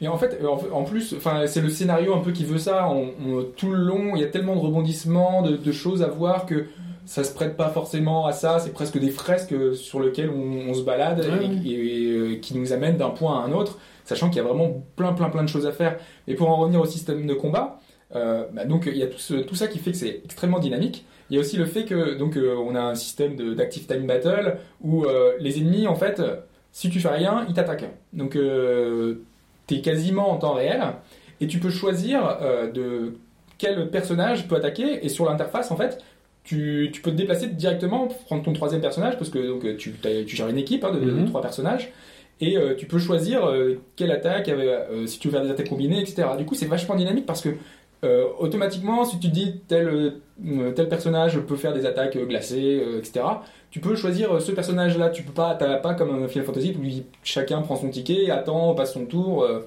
vraiment, tout se passe. du coup, c'est hyper rapide. Le jeu, tu peux le faire quasiment. Enfin voilà, déjà si tu veux, tu peux éviter tous les combats, mais du coup, Mais c'est pas drôle. non, c'est pas drôle. Et puis tu te feras latter contre la voix si tu fais ça. Ouais, mais tu peux faire ça, mais parce qu'en fait, euh, c'est un des premiers jeux qui intègre ça, c'est le New Game Plus. Une fois que tu termines le jeu, tu peux le recommencer avec ton personnage qui est au niveau auquel Où tu fini. terminé en fait. Et du coup, vu que tu peux éviter tous les combats, bah, t'as plus besoin de faire euh, tous les trucs, tu, tu te barres, hop, et tu revis juste les moments les plus importants. Et tu peux t'amuser à changer, vu qu'il y a plusieurs fins différentes, je crois qu'il y a 12 fins différentes. Mhm. Euh, bah, ton, vu que ton but, enfin le, le jeu est pas très long, je crois qu'il a une 25 heures environ. Ouais, ouais, moi je crois que j'avais mis un peu plus parce que j'avais fait toutes les quêtes secondaires. Il y a Donc tu avais cherché de- tout ce qui était les Rainbow Shell et compagnie. Ouais, ouais, mais du coup t'as plein d'impact et tout. Et, euh, et voilà, bah, et donc du coup t'as qu'une envie, une fois que tu l'as terminé, c'est voir ce que t'as manqué, comment est-ce que tu peux recommencer pour voir une meilleure fin, euh, si t'as eu une mauvaise fin, euh, une, une fin qui conviendrait mieux. Voilà, du coup t'essayes tous les embranchements possibles et c'est vraiment quelque chose d'assez extraordinaire. Et pour moi, c'est vraiment le jeu avec tout ça, avec sa musique, avec ses graphismes extraordinaires. Alors, avec Super Nintendo, c'est vrai que c'était un peu le. c'était- quasiment le seul. Il y avait que Final Fantasy VI qui était plus beau, ou euh, le premier, euh, le premier Tales, le tout premier Tales, Tales of Fantasia, était assez bizarre et Moi, je monstrueux. je me rappelle de plans, bah, par exemple quand on rentre dans le, de- dans le château de Magus, là, où tu as la caméra qui monte comme ça, avec euh, le, Le avec procès. la lune, Le le procès procès, aussi, aussi, avec la caméra qui descend. Et franchement, c'est des. Même en plus, le, procès en tant que tel, est- le passage est mythique. Quoi. énorme, ouais, Et exactement. en fait, suivant, euh, dans la- au tout début, en fait, euh, on est dans une petite fête, on fait euh, certaines choses, hop, et il y a un, un- un repas sur la table. Si on veut, on peut interagir avec le repas et on peut le, on peut le, le manger en fait. D'accord. Et euh, bon, tu te dis, voilà, hop, je l'ai fait, hop, je suis parti. Sauf que pendant le procès, on va dire, euh, il y a, il y a le, le- le gars qui t'a- qui t'accuse, il te fait, euh, est-ce que vous ne seriez pas un voleur par hasard? Alors toi, tu as le choix, tu fais oui ou non. Euh, alors toi, tu fais, bah, euh, bon, je vais dire non, je suis pas un voleur. Et puis là, euh, il ramène euh, le gars qui avait, euh, qui était propriétaire de la darte, il fait, je l'ai vu, c'est lui, c'est lui, c'est lui, il a mangé mon, mon repas. Et donc, euh, tu vois qu'il accuse et tout, euh, il te fait, euh, c'est un voleur, c'est un chenapan. Et donc, du coup, tu vois toutes les actions que tu as fait. Il y a d'autres petites choses comme ça, d'autres interactions que, suivant ce que tu as fait. Si tu as aidé un personnage, elle- va témoigner en ta faveur. Donc, tu vois, c'est des, des, des petits moments comme ça qui sont un petit peu uniques, qui font que ce jeu, il est un peu extraordinaire. Il est au-dessus de. Pour moi, vraiment, c'est le, le plus grand RPG de tous les temps. quoi. Donc ok, merci Hobbs pour, euh, pour, pour euh, cette description de Chrono Trigger. Il Bon. pleure et vous le voyez pas, mais il pleure. Là. il pleure, Ah non, mais très ému, il repense à son procès, il se dit non, mais émotion. j'aurais pas dû être accusé, accusé d'avoir bouffé cette tarte. Euh, et pour, avant de conclure ce podcast, j'aimerais quand même qu'on parle, euh, que, vous nous donniez une petite sélection rapide quand même de titres. Là, on a connu votre titre, euh, votre favori, votre masterpiece, Euh, mais si vous aviez une sélection de jeux auxquels on n'a pas vraiment parlé, euh, ou à conseiller en disant voilà, il faut absolument les faire, ce serait quoi? Qui veut commencer? Euh, je veux bien y aller. Choix. Euh, donc moi, euh, il y a vraiment deux, deux trucs qui me viennent à l'esprit. Euh, Il y a eu Skies of Arcadia, donc qui était un RPG euh, classique sur Dreamcast. Euh, L'un des seuls d'ailleurs, euh, à ma connaissance. On n'a pas pour- beaucoup parlé de la Dreamcast euh, en plus. Bah, tout Bah simplement non, parce qu'il y a euh, 4 RPG à tout péter qui sont Voilà, c'est Mm. encore pire sur N64. hein. Après s'être fait souffler FF7, Nintendo apparemment s'est dit bah puisque c'est comme ça, on fera plus jamais de RPG de la vie. Ouais, il y a quand Donc, même, il y a un eu, peu- y a eu le premier Paper Il y a Mario. eu Paper Mario, c'est vrai.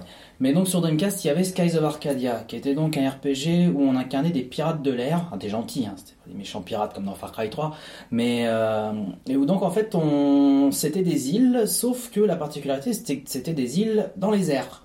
Mhm. Et donc on récupérait notre bateau pirate, on allait d'île en île, il y avait un côté chasse au trésor, t'avais des gars dans des tavernes qui disaient ah tiens il paraît qu'il y a une découverte, un truc un peu chelou à tel endroit de la, la carte, et donc t'y allais pour le découvrir. Sachant que si tu prenais trop ton temps et- pour faire la découverte, il y avait un, un autre mec qui te soufflait la découverte euh, sous le nez. Ah, c'est sympa du ça. coup, t'es- t'avais pas, t'avais pas ton nom sur le palmarès, t'avais une récompense moins. Mais ça, ça n'était qu'une quête annexe. hein. C'était une quête annexe qui a marqué beaucoup de monde. Mais après, par contre, on est dans une histoire très cliché avec la copine du héros qui est en fait amoureuse de lui et puis qui elle est caractérielle donc il s'en rend pas compte. Euh, la petite blonde toute timide qui arrive d'on ne sait où, puis en fait c'est une civilisation euh, méga puissante.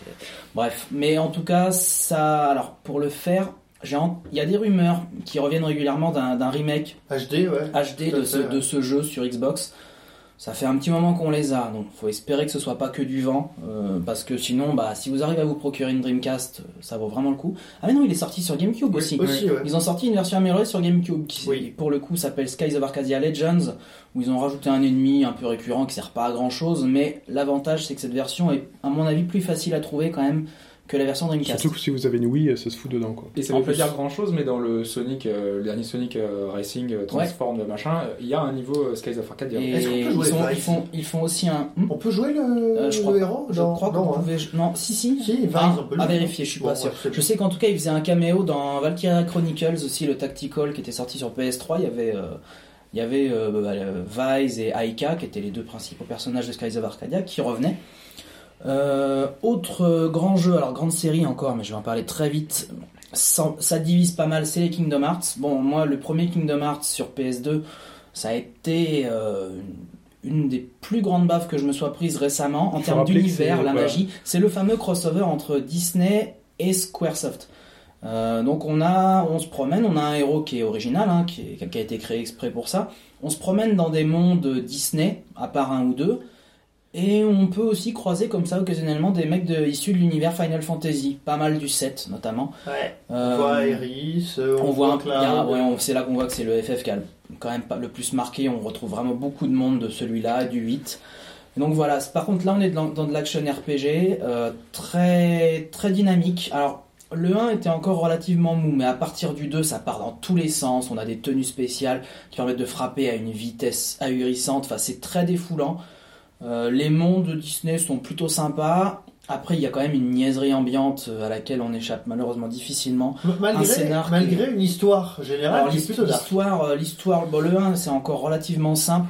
À partir du 2, vous avez une organisation de mecs avec des capuches qui en fait c'est genre ouais, mais jeunes dans, de Châtelet. dans le dans le précédent en fait tu croyais m'avoir tué mais en fait non tu avais tué ma version alternative parce que quand je suis mort je me suis divisé en 50 il y a mon âme puis un autre côté c'est juste une coquille vide il y a pas d'âme là c'est du Nomura hein. c'est le moment où Nomura a commencé à partir un peu en vrille avec Ou à aussi, euh, dealer, on sait pas avec aussi voilà euh, au niveau du look bon bah c'est euh, j'ai 15 ans je déteste mes parents donc j'ai décidé de m'habiller en noir et, et puis voilà fuck la société. Mais en dehors de ça ça reste quand même les Kingdom Hearts des jeux qui sont vraiment très sympas. Il y en a eu un aussi sur PSP qui s'appelait Burst by, Burst by Sleep qui est très bon aussi. Alors par contre ceux qui sont sortis sur Game Boy Advance c'était un 1 avec des cartes et ainsi que les épisodes DS bon euh, ça reste mon avis mais moi je les trouve très dispensables Et il y en a un sur 3DS en ce moment. Oui, oui, et il y a Des- que j'ai pas encore eu le temps de faire d'ailleurs. D'accord. mais, euh, Drop Distance. qui apparemment est bien. Plus dans la lignée. euh, Mais en gros, il y a Kingdom Hearts 1 et 2 sur PlayStation 2 et le Kingdom Hearts Burst by, Burst by Sleep de la PSP qui est plus ou moins le Kingdom Hearts 0 en fait. Ça se situe avant, ça met en place. Il est vraiment proche dans l'esprit des deux autres. Ensuite, c'est un petit peu. C'est plus des spin-offs, même s'ils ont leur place quand même dans Et le. une démo, euh, une histoire En tout cas, sur- en ce moment sur 3DS, il y a une démo hein, que. Mais est-ce que la démo est toujours disponible Euh, oui, moi je l'avais, Ah, j'avais pu la prendre. J'avais Ok. pu la prendre et il y a un système assez, assez dynamique euh, de combat qui est Bah, assez sympa. Moi, je me souviens surtout de, du test de, de Kamui sur jeuxvideo.fr. Dommage qu'il ne soit pas là pour, qu'on- pour en parler. Plus là. ouais. Le, le système, euh, en fait, le système niquait un peu le, le dynamisme du jeu. quoi. Oui, parce que tu es en, train de- t'es en train de jouer avec ton héros, qui est donc Sora, qui est le héros classique. Puis il y a un moment, je crois qu'il s'endort pour je ne sais quelle raison, et bouf, tu passes sur le second héros, qui est Riku, qui est aussi un personnage important de la série. Mais ça arrive limite sans te prévenir, quoi. T'es en train de, t'es en train de te promener, boum, ah tiens, j'avais plus le temps, hop. Et euh, juste, alors très vite fait, et puis Ouais. ça va me permettre de, trans- de passer la- le flambeau à, à Pipo. Donc il y, a quand même eu, euh, on parlait des RPG qui, ne sont jamais sortis en Europe. À l'époque de la PlayStation, il y en a eu trois qui sont vraiment. Alors, ils sont tous les trois trouvables sur le PlayStation Store américain. C'est-à-dire, si vous avez une PS3, vous vous créez un compte, c'est facile. Si vous avez une Vita, c'est beaucoup plus fastidieux à l'heure actuelle et j'ai bien peur que ça le reste. Donc voilà, trois jeux à faire. Xenogears. Bon, en termes de scénario, c'est très très compliqué.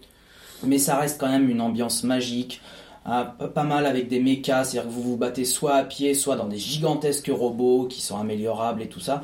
Un scénario qui va lorgner un peu sur le côté biblique, enfin, Ouais. c'est vraiment compliqué, c'est en anglais uniquement en plus. C'est Éva- Évangélion qui aurait mangé une Bible. C'est ça, c'est un peu ça. Mais ça reste, ça, un, hein. ça reste un très grand jeu, composé Ouais. d'ailleurs avec des musiques énormes composées par euh, Mitsuda, comme pour Chrono Trigger. Euh, on a également Valkyrie Profile. Alors lui qui n'était pas sorti à l'époque sur PlayStation, on a par contre eu la version euh, PSP qui s'appelle Valkyrie Profile Lennes, qui en fait est, est l'héroïne parce que Il est sorti de- aux États-Unis. Hein. Valkyrie Profile, il est sorti en version américaine. Oui, mais Oui. pas en Europe. Oui, pas en Europe, c'est vrai. Alors pareil, téléchargeable sur le PSN américain, mais la version PlayStation n'était pas arrivée jusqu'en Europe, Mm. Contrairement à la version PSP, donc que vous devez pouvoir encore trouver. C'est un excellent jeu aussi, où là on incarne une Valkyrie, donc qui doit récupérer des personnages qui en fait viennent de mourir. Mort. On les récupère, on, on en fait des, on en fait des super héros qu'on envoie ensuite à Odin pour, euh, pour faire la grande guerre, le Ragnarok contre les méchants, tout ça.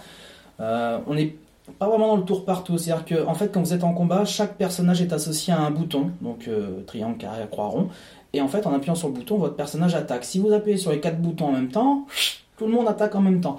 En dosant bien, vous pouvez faire des très jolis combos, parce qu'ensuite vous déclenchez les attaques spéciales en remplissant une jauge, jauge.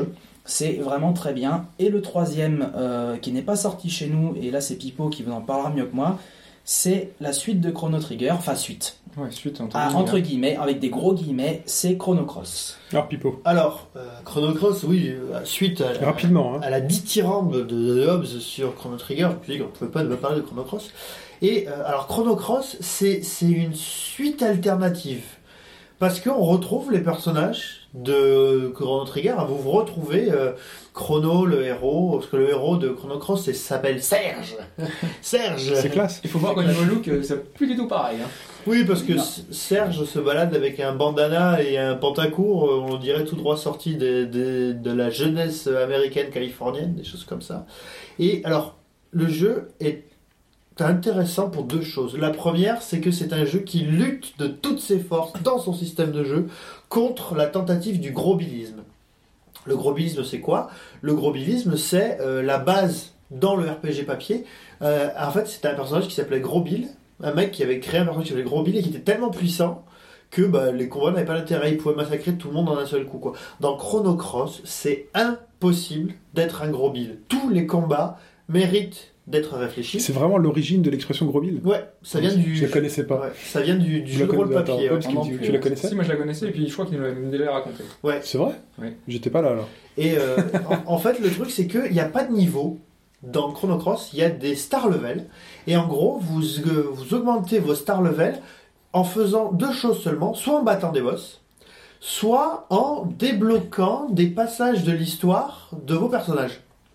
Parce que euh, Chrono Cross a une particularité, c'est que c'est aussi le deuxième RPG avec le plus de personnages, je pense. Il y a 45 personnages. Et avec le système des New Game Plus, vous êtes obligé de faire le jeu trois fois pour avoir tous les personnages, pour la simple et bonne raison qu'il y a des embranchements dans le jeu qui changent complètement la structure du jeu. C'est-à-dire que euh, à un moment donné de l'histoire, vous devez être face à une situation et vous pouvez la résoudre en parlant à la plupart du temps une personne parmi trois. Et en fonction de la personne que vous déciderez de suivre, l'histoire se déroulera euh, autour de ça. Et euh, des fois, bah, euh, vous faites un truc en. Par exemple, je vous donne un exemple tout simple c'est qu'à un moment, pour pouvoir utiliser un bateau, vous, vous devenez pote avec, un espèce, avec une espèce de rockstar qui se bat avec des guitares. Et là, le, jeu est très léger, euh, machin. Et je sais pas pourquoi cette partie-là m'avait pas, euh, j'avais pas adoré. J'ai recommencé le jeu de zéro. J'ai abandonné, j'ai recommencé. Et à ce moment-là, je me suis retrouvé avec un tout autre personnage euh, pour résoudre cette situation-là. Et l'histoire est devenue vachement plus dark, quoi. Et vous avez des personnages hyper importants, dont un personnage qui s'appelle Glenn, par exemple, qui est une espèce de super bourrin dans le jeu, qui cogne méga fort et qui a un super intérêt au niveau de l'histoire. Que vous voyez souvent, dont on vous parle, et tout au long du jeu, vous dites, mais comment je peux faire pour avoir ce mec, quoi?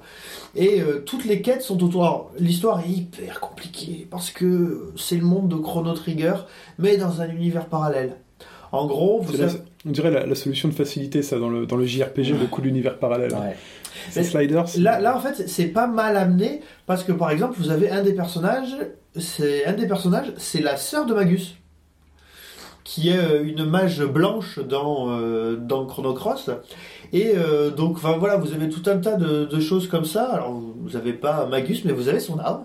Et à un moment donné du jeu, un des personnages jouables est la femme préhistorique de, de Chrono Trigger qui a gardé son style SD dans Chrono Cross et qui cogne vachement fort, qui est Inaté vert en fait, qui est de l'élément vert. Alors vous avez plein de petits trucs comme ça dans l'histoire. Et euh, alors, je- une dernière touche sur le système de combat. Mhm. En fait, tout le système de combat est basé sur les éléments et les couleurs d'éléments. Ce qui fait que voilà, si vous êtes un, si vous vous êtes rouge, vous êtes inaté rouge, vous avez plus de facilité à battre un ennemi qui est inaté bleu, mais euh, vous avez des problèmes avec les ennemis jaunes ou les ennemis verts. Et donc, vous avez des grilles de magie. En fait, ils sont des- les magies s'appellent des éléments. Et par exemple, il faut jouer des éléments dans un ordre précis pour pouvoir réussir à résoudre certains combats. Et alors, spoiler des spoilers, pour pouvoir voir la fin du jeu, il faut pas battre le boss.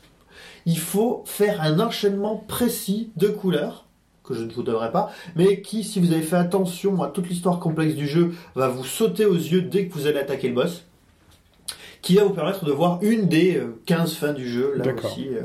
Donc voilà, et euh, c'est un jeu qui est intéressant, c'est que la psychologie de tous les personnages est extrêmement profonde, et il n'y a aucun personnage qui soit euh, godillot, je dirais, à la manière de Final Fantasy VI, vous pouvez voir des pans entiers du jeu de manière différente en fonction des personnages avec Ouais, parce qu'en fait, euh, Chrono Trigger est beaucoup moins travaillé sur ce, sur ce Ouais. côté-là. C'est un peu plus euh, un conte, un petit peu. euh, euh, à la rigueur, euh, Magus euh, est un peu plus travaillé. Mais euh, voilà, Chrono Cross, lui, c'est vraiment un travail sur les personnages, Oui. l'histoire.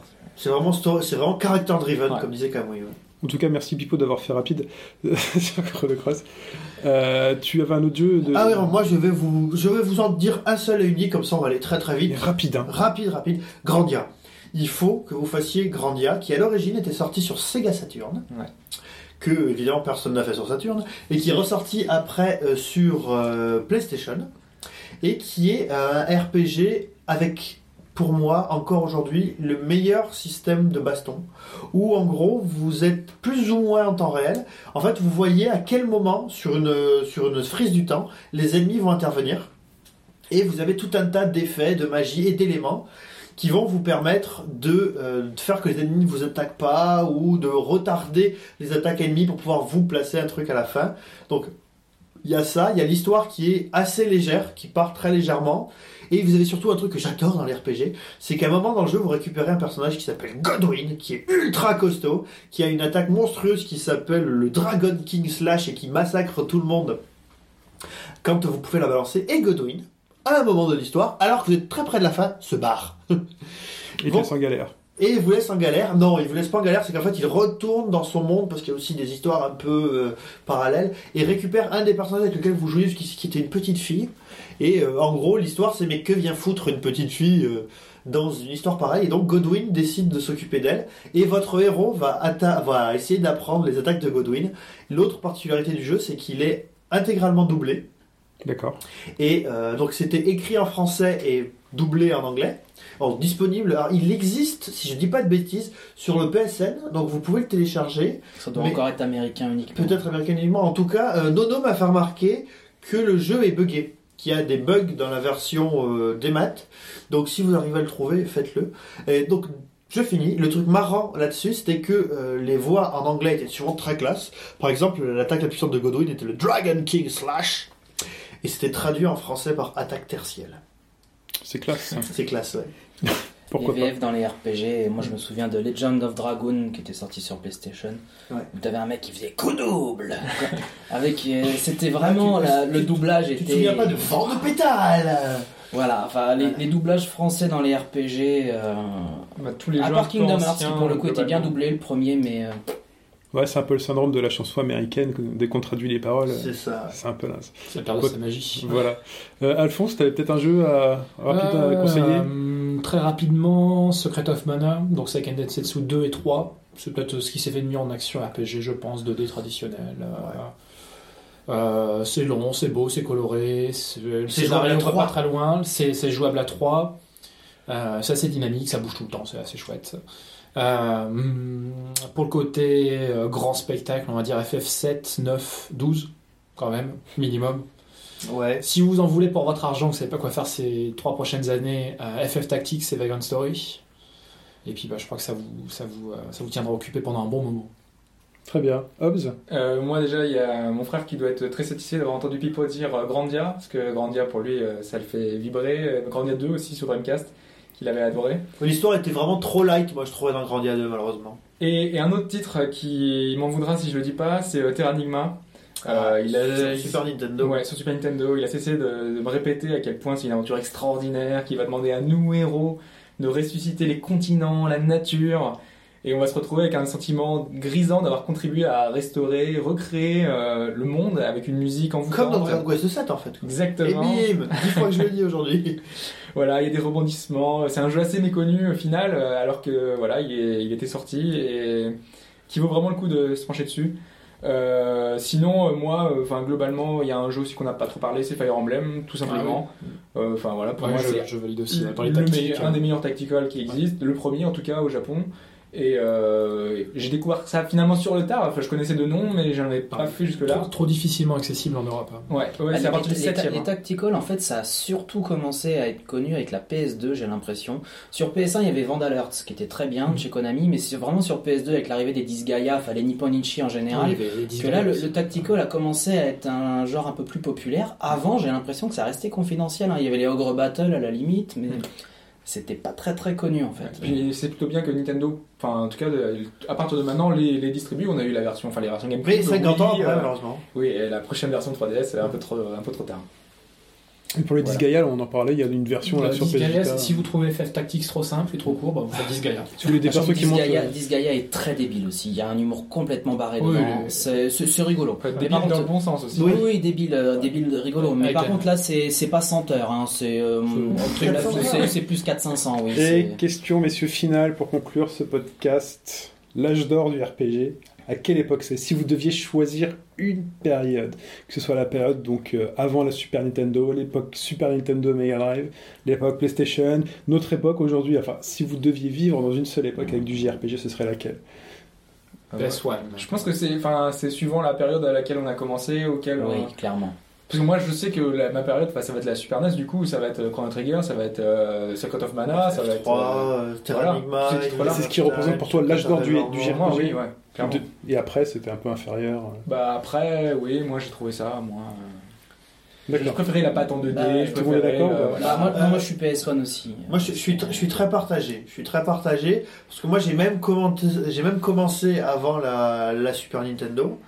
Mais c'est vrai que, surtout à l'époque, moi qui jouais sur euh, Super NES US, euh, le nombre de jeux Enix que j'ai pu faire, c'était toutes les semaines, je pouvais en faire un différent. Alors, je finissais pas toujours, parce que des fois c'était compliqué et tout. Mais, euh, mais malheureusement, à côté de ça, il y a quand même la, la PS1 avec bah, Chrono Cross, avec Final Fantasy Tactics, avec Dragon Quest VII. Donc, s'il devait y avoir une période phare, s'il devait en choisir qu'une seule et unique, allez, on va dire que c'est euh, la période euh, Super Nintendo, parce que c'était aussi le, le Tengai Makyu et le jeu qui décrochait les mâchoires de tout le monde. Alphonse, toi, tu serais Hmm, quelque part entre la SNES et la PS1 pour les deux raisons qui ont été, euh, qui ont été mentionnées. Surtout Euh, qu'au final, ils sont sortis quasiment à la même période. Oui, on, on est sur. Ouais, en termes de console, on est sur deux générations différentes, mais on est à peu près à la même époque. C'est un truc Entre qui, par 96 et contre, euh, 97. amusant de constater, c'est que là, on vient tous de citer des consoles de salon. Par contre, si on regarde à l'heure actuelle le RPG, la plate- ouais. les plateformes euh, idéales pour le RPG, c'est c'est les consoles portables en fait. Ouais, on parlait de La DS, on a eu tout à l'heure. plein. Enfin, voilà, Chrono la Trigger est ressorti sur DS. Ouais. Et là, la PSP, on a eu pas mal aussi. On a oublié, enfin, il y avait Crisis Core, Final Fantasy VII par exemple. Mais là, à l'heure actuelle, enfin, moi je sais pas pour vous, mais moi, les RPG, que ce soit les RPG japonais de la génération euh, PS3 360, il y en a aucun qui m'a marqué. hein. Mes RPG récents de ces 4-5 dernières années, ils étaient sur PSP Moi ou j'ai DS. Lost Odyssey, mais je sais que tout part le monde n'est pas d'accord. Xenoblade, Lost Odyssey. Xenoblade, ouais. ouais. Tout le monde n'est pas d'accord, effectivement, sur le sur, sujet. le, sur la, la portable, Xenoblade pour dire à quel point ça a pris dans la tête des gens un point important, c'est que un épisode canonique des Dragon Quest, Dragon Quest 9, est sorti sur DS. Ah oui. On a beaucoup de remakes Ouais. quand même sur. Mais moi, il- le Suikoden 6, il le sortirait sur DS. Même en, même en tout pourri, même en graphisme Super NES. euh, limite, j'aimerais mieux ça que tenter un épisode euh, en Super 3D Full HD. quand on voit comme, euh, comme, comme la série Star Ocean s'est craché, le 4 est quand même pas terrible. FF13, terrible. FF13 est très contesté. Les Tales sont à peu près bien sortis. Enfin, il y a quand même beaucoup, beaucoup de, de séries qui ont complètement raté le virage HD. Et du coup, on voit plutôt un repli vers la portable plus sécurisant. Parce qu'on peut, on peut techniquement se, Et, et se vers, des, euh, et vers des mécaniques plus old school. On parlait il y a quelques semaines de Seven's Dragon, c'est old school. Etrian Odyssey, c'est un dungeon crawler mais hyper old school. Ou alors dans les tentatives, bah, vous avez le fameux Crimson Shroud qui est sorti cette semaine par, euh, bah, par Matsuno justement sur, euh, sur le, le eShop de la 3DS. Et là pour le coup c'est complètement old school parce que vous lancez des dés et vos personnages sont représentés par des figurines. D'accord, très bien. Et puis voilà, donc euh, aujourd'hui quand même, euh, si vous avez une 3DS, une DS ou une PS Vita, vous avez le PSN qui vous permet donc de rattraper pas mal de ces vieux jeux-là, euh, de vous procurer même des cartouches euh, DS euh, Et pour les les remakes, remakes, hein. euh, pour les remakes, a les. Virtual Console aussi. hein. Virtual Console, euh, Dragon Quest 7 qui va pas tarder à arriver. Euh, enfin voilà, l'âge d'or c'est peut-être aujourd'hui finalement, puisqu'on on est encore dans tout. une très bonne période pour Mais les sachant qu'on n'est pas, voilà, sachant En que c'est pas des Je découvertes pense euh, que techniques. pour, pour faire une conclusion complètement super En fait, j'aimerais conclure sur ce qui va arriver en fait, sur le futur. Est-ce que dans le Mm. futur, dans ce qui arrive au niveau du JRPG, est-ce qu'il y a des choses qui vous font encore rêver, comme Hobbs a pu rêver donc sur Chrono Trigger? Est-ce qu'il y a un JRPG aujourd'hui qui arrive, qui est annoncé, hors remake, Ah. Bah, Donc, je pourrais pas dire qui peut vous faire dire que finalement le JRPG n'est pas mort, mais qui On entend beaucoup de bien de Bravely Default qui va arriver sur 3DS, qui apparemment est un RPG euh, vraiment classique, renouant un peu avec les, avec les mentalités un peu plus anciennes.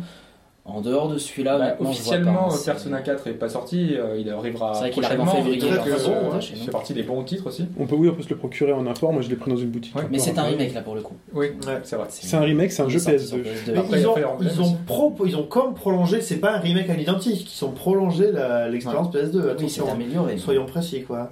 Et euh, bah ouais, là dans le futur, bah il y a aussi, il y a quand même Nino Kuni qui va sortir, mais Nino Kuni, tous ceux qui l'ont fait depuis bien longtemps, parce que ça fait un moment qu'il est sorti au Japon, euh, le trouvent particulièrement chiant. Bah, la, démo est sur, la démo est sortie sur PS3 cette semaine, vous pouvez l'essayer. Sur DS, je sais qu'il était fourni avec un grimoire, un truc apparemment assez magnifique, mais pour le coup, apparemment, la version DS ne sortira pas chez nous. Trop faudra se contenter de la version PS3. Très bien. On conclut là-dessus, messieurs. Bah, écoutez, je vous remercie pour ce très long podcast euh, thématique. Euh, pour vous dire que c'est le dernier podcast de 2012. Euh, on se retrouve en 2013 euh, si euh, 2013 il y a.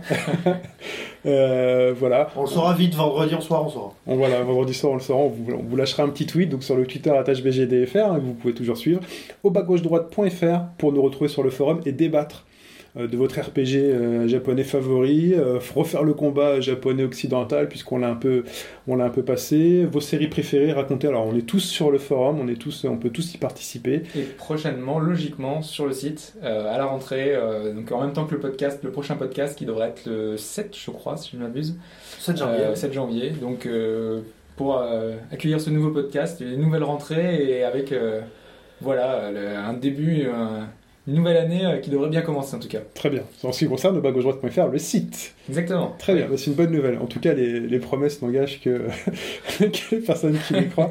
Euh, et puis au niveau du son du podcast, on va aussi travailler. Euh, on a eu, euh, donc on n'est pas sur une qualité affreuse, là, on est sur une bonne qualité de podcast, mais on va travailler pour avoir euh, vraiment une, une qualité vraiment meilleure euh, au niveau de, de, de l'audio. Donc, euh, donc euh, on essaye de progresser grâce à vos retours, donc n'hésitez pas à en faire. En tout cas, bah, on vous souhaite euh, de bonnes fêtes de fin d'année, une bonne fin du monde. Euh, Ah, joyeux Noël quand même, hein, si vous arrivez jusque-là. voilà, surtout alors jour de Noël, on le répète assez. Faites attention avec la Wii U si vous avez une Wii U. la mise à jour, ne touchez plus à rien. Vous laissez faire. Vous n'éteignez pas la console Wii U, sinon vous gâchez votre fête de fin Et d'année. vous empêchez votre mère de l'éteindre aussi. Voilà. Et ben écoutez, à 2013, merci à tous. Merci à QAMUI qui euh, n'est pas là pour vous dire au revoir officiellement, mais en tout cas on le remercie fortement d'être venu euh, nous accompagner sur ce podcast-là. Messieurs, au revoir. Ciao. Salut tout le monde prochaine.